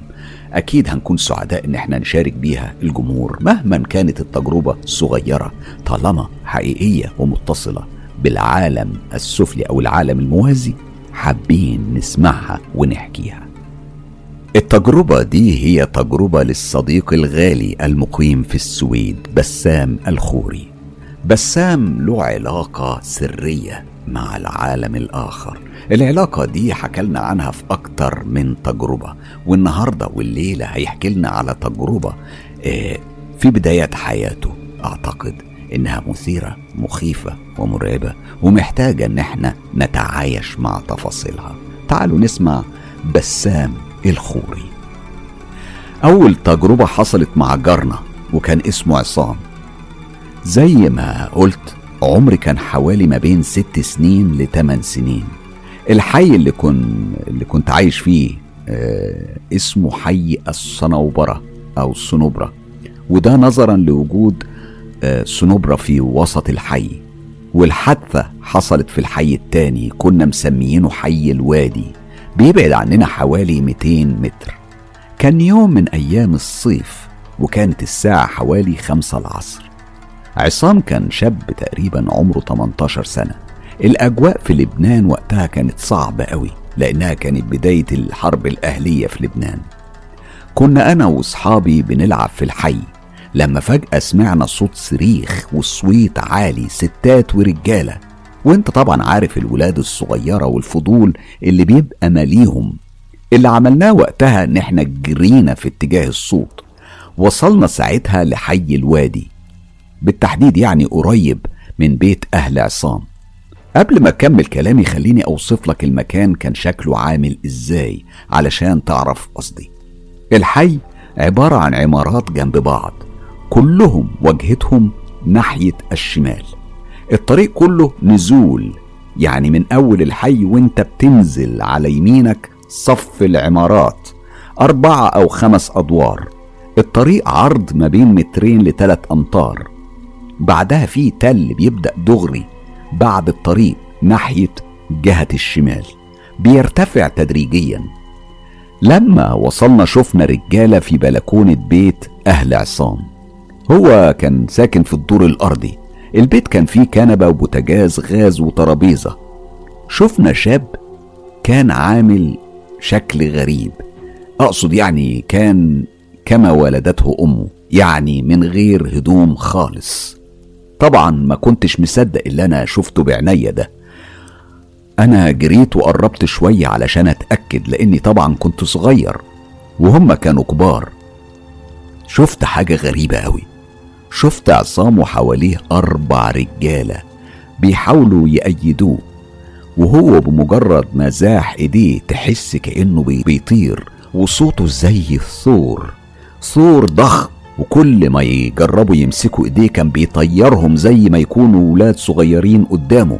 محدش كان قادر عليه خالص. لما بعدوا عنه شوية هو مسك الكنبة بإيد واحدة كأنه ماسك مخدة صغيرة وحدفها بعزم ما فيه من قوة ناحية التل. علاها في حدود 15 متر تقريبا فوق التل كمان. حتى الرجالة اللي كانوا حواليه خافوا ورجعوا لورا. هنا مسك أنبوبة الغاز ورماها هي كمان في نفس الاتجاه كأنه شايل علبة سجاير. وأنا في الوقت ده كنت شايف كل حاجة لكن الغريبة إني ما كنتش خايف. معرفش ليه. والأغرب بقى إني كنت مبسوط باللي بيحصل ده. كنت عمال أضحك وأبتسم. ليه؟ مش عارف. من بعد فترة المشاحنة بين عصام والجيران سبحان الله وقفت. وهو فضل يجري على الطريق. وكل الرجالة دي كانت بتجري وراه لغاية لما وصل قدام الكنيسة. عصام فتح باب الكنيسة وجرى على جوة ناحية المذبح ودخل وراه كل اللي كانوا معاه. وكان معاهم راعي الكنيسة. وهنا بقى أنا ما قدرتش أدخل وراهم من كتر الزحمة.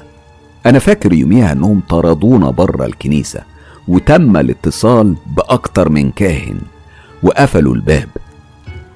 وبعد ساعات طويلة عرفنا إنه من بعد الشغل رجع البيت وكان معاه كتاب وقرأ منه ودخل الحمام ياخد دش فلبسه الجن. اليوم ده وفي الكنيسة تم طرد الجن منه ومن بعدها أنا أصبح عندي شغف لعالم المجهول أكتر وأكتر. أتمنى إن التجربة دي تكون للعظة فقط لا غير. معرفش ليه وأنا بسمعك كالعادة امبارح بالليل. قررت إني هكتب وأحكي لك عن كل اللي بيحصل لي وعن تجاربي واللي حصل واللي بيحصل. خلاص أنا ما بقتش قادر أسكت. أنا فعلا محتاج أتكلم محتاج أتكلم مع حد يقدر يصدقني ويستوعب اللي هقول عليه. الحكاية بدأت معايا من بدري قوي من وأنا عندي ست سنين. بالتحديد يوم وفاة جدتي أم والدي الله يرحمها. واللي توفت في بيت ابن عمي لأن جدي توفاه الله سبحانه وتعالى من مدة طويلة قبل حتى ما أبويا يتجوز من أمي. وقتها جدي كانت بقت أرملة وكانت كل أسبوع بتبات عند واحد من عيالها. وفي الأسبوع ده كان من نصيب ابن عمي. بالمناسبة يعني كنا كلنا أعمامي وأخوالي ساكنين في نفس المنطقة. يعني كنا نقدر نتمشى علشان نزور بعض. وفي اليوم ده بالتحديد الصبح بدري كنت أنا وأختي رحنا على المدرسة زي أي يوم تاني عادي وكنا وقتها في تانية ابتدائي. بعد حوالي ساعة جه ابن عمي وأخدها من المدرسة بدري قوي أنا عارف إن أنتوا مستغربين وبتسألوا نفسكم إزاي ابن عمي متجوز وأنا عمري لسه ست سنين. أنا أقول لكم إزاي الحكاية دي حصلت. ولو إن ده مش موضوعنا بس ماشي علشان أرضي فضول الناس اللي هتسأل. أبويا أصغر إخواته وكان الفرق بينه وبين إخواته في السن كبير وده يبقى ابن عمي الكبير. المهم لما جه أخدها وأخدني وصلنا عند البيت. كان فيه زحمة من الناس البيت كان مليان قرايب وجيران. أمي أخدت مننا الشنط بتاعة المدرسة وقالت لنا نستنى بره عند السلم. أختي سألت هو في إيه وإيه صوت الصوات ده والعياط ده هو في إيه حصل لكل ده؟ ردت عليا أمي وقالت أنا معرفش بصراحة في إيه. بعدها أمي ندهت على أختي وقالت لها تعالي ودعي جدتك. وبعدها بدقايق لقيتها بتنده عليا وقالت لي تعالى يا حبيبي ودع أنت كمان جدتك. لما دخلت لقيتهم حاطين سرير في وسط الصالون. السرير كان لونه أبيض كله أبيض في أبيض وكانت جدتي رحمة الله عليها نايمة عليه ولغاية اللحظة اللي بكلمك فيها ما عنديش فكرة عن إيه اللي حصل مع أختي وهي مع جدتي بتودعها. بعدها طلبت مني أمي آجي معاها وأبوس جدتي لأنهم هياخدوها ومش هقدر أشوفها تاني. على فكرة دي كانت أول مرة في حياتي كلها أشوف فيها المشهد ده. المشهد ده اللي مهما مر عليا من سنين عمره ما هيروح من بالي. إني أشوف حد ميت قدامي ويكون كمان شخص قريب وعزيز على قلبي. طبعا نظرا لصغر سني ما كنتش قادر أستوعب الموقف اللي كنت فيه. كنت مصدوم وفضلت متسمر في مكاني لفترة.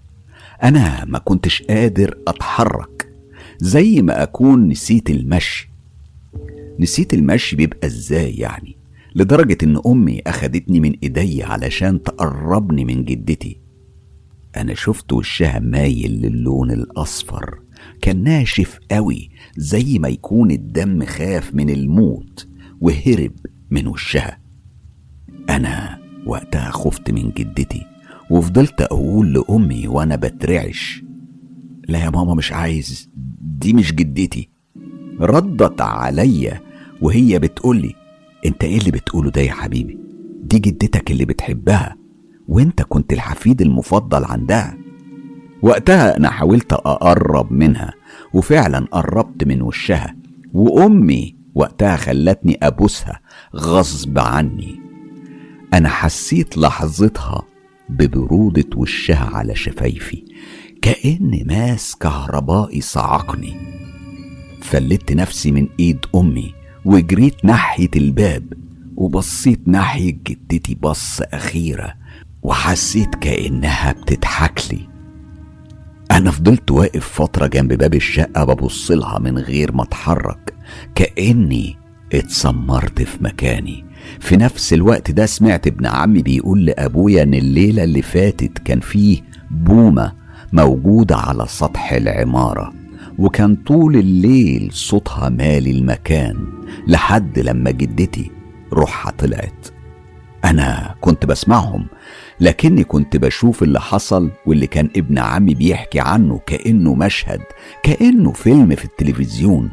فضلت على الحال ده لغاية لما أمي مسكتني من إيديا وقالت لي مالك يا حبيبي في إيه؟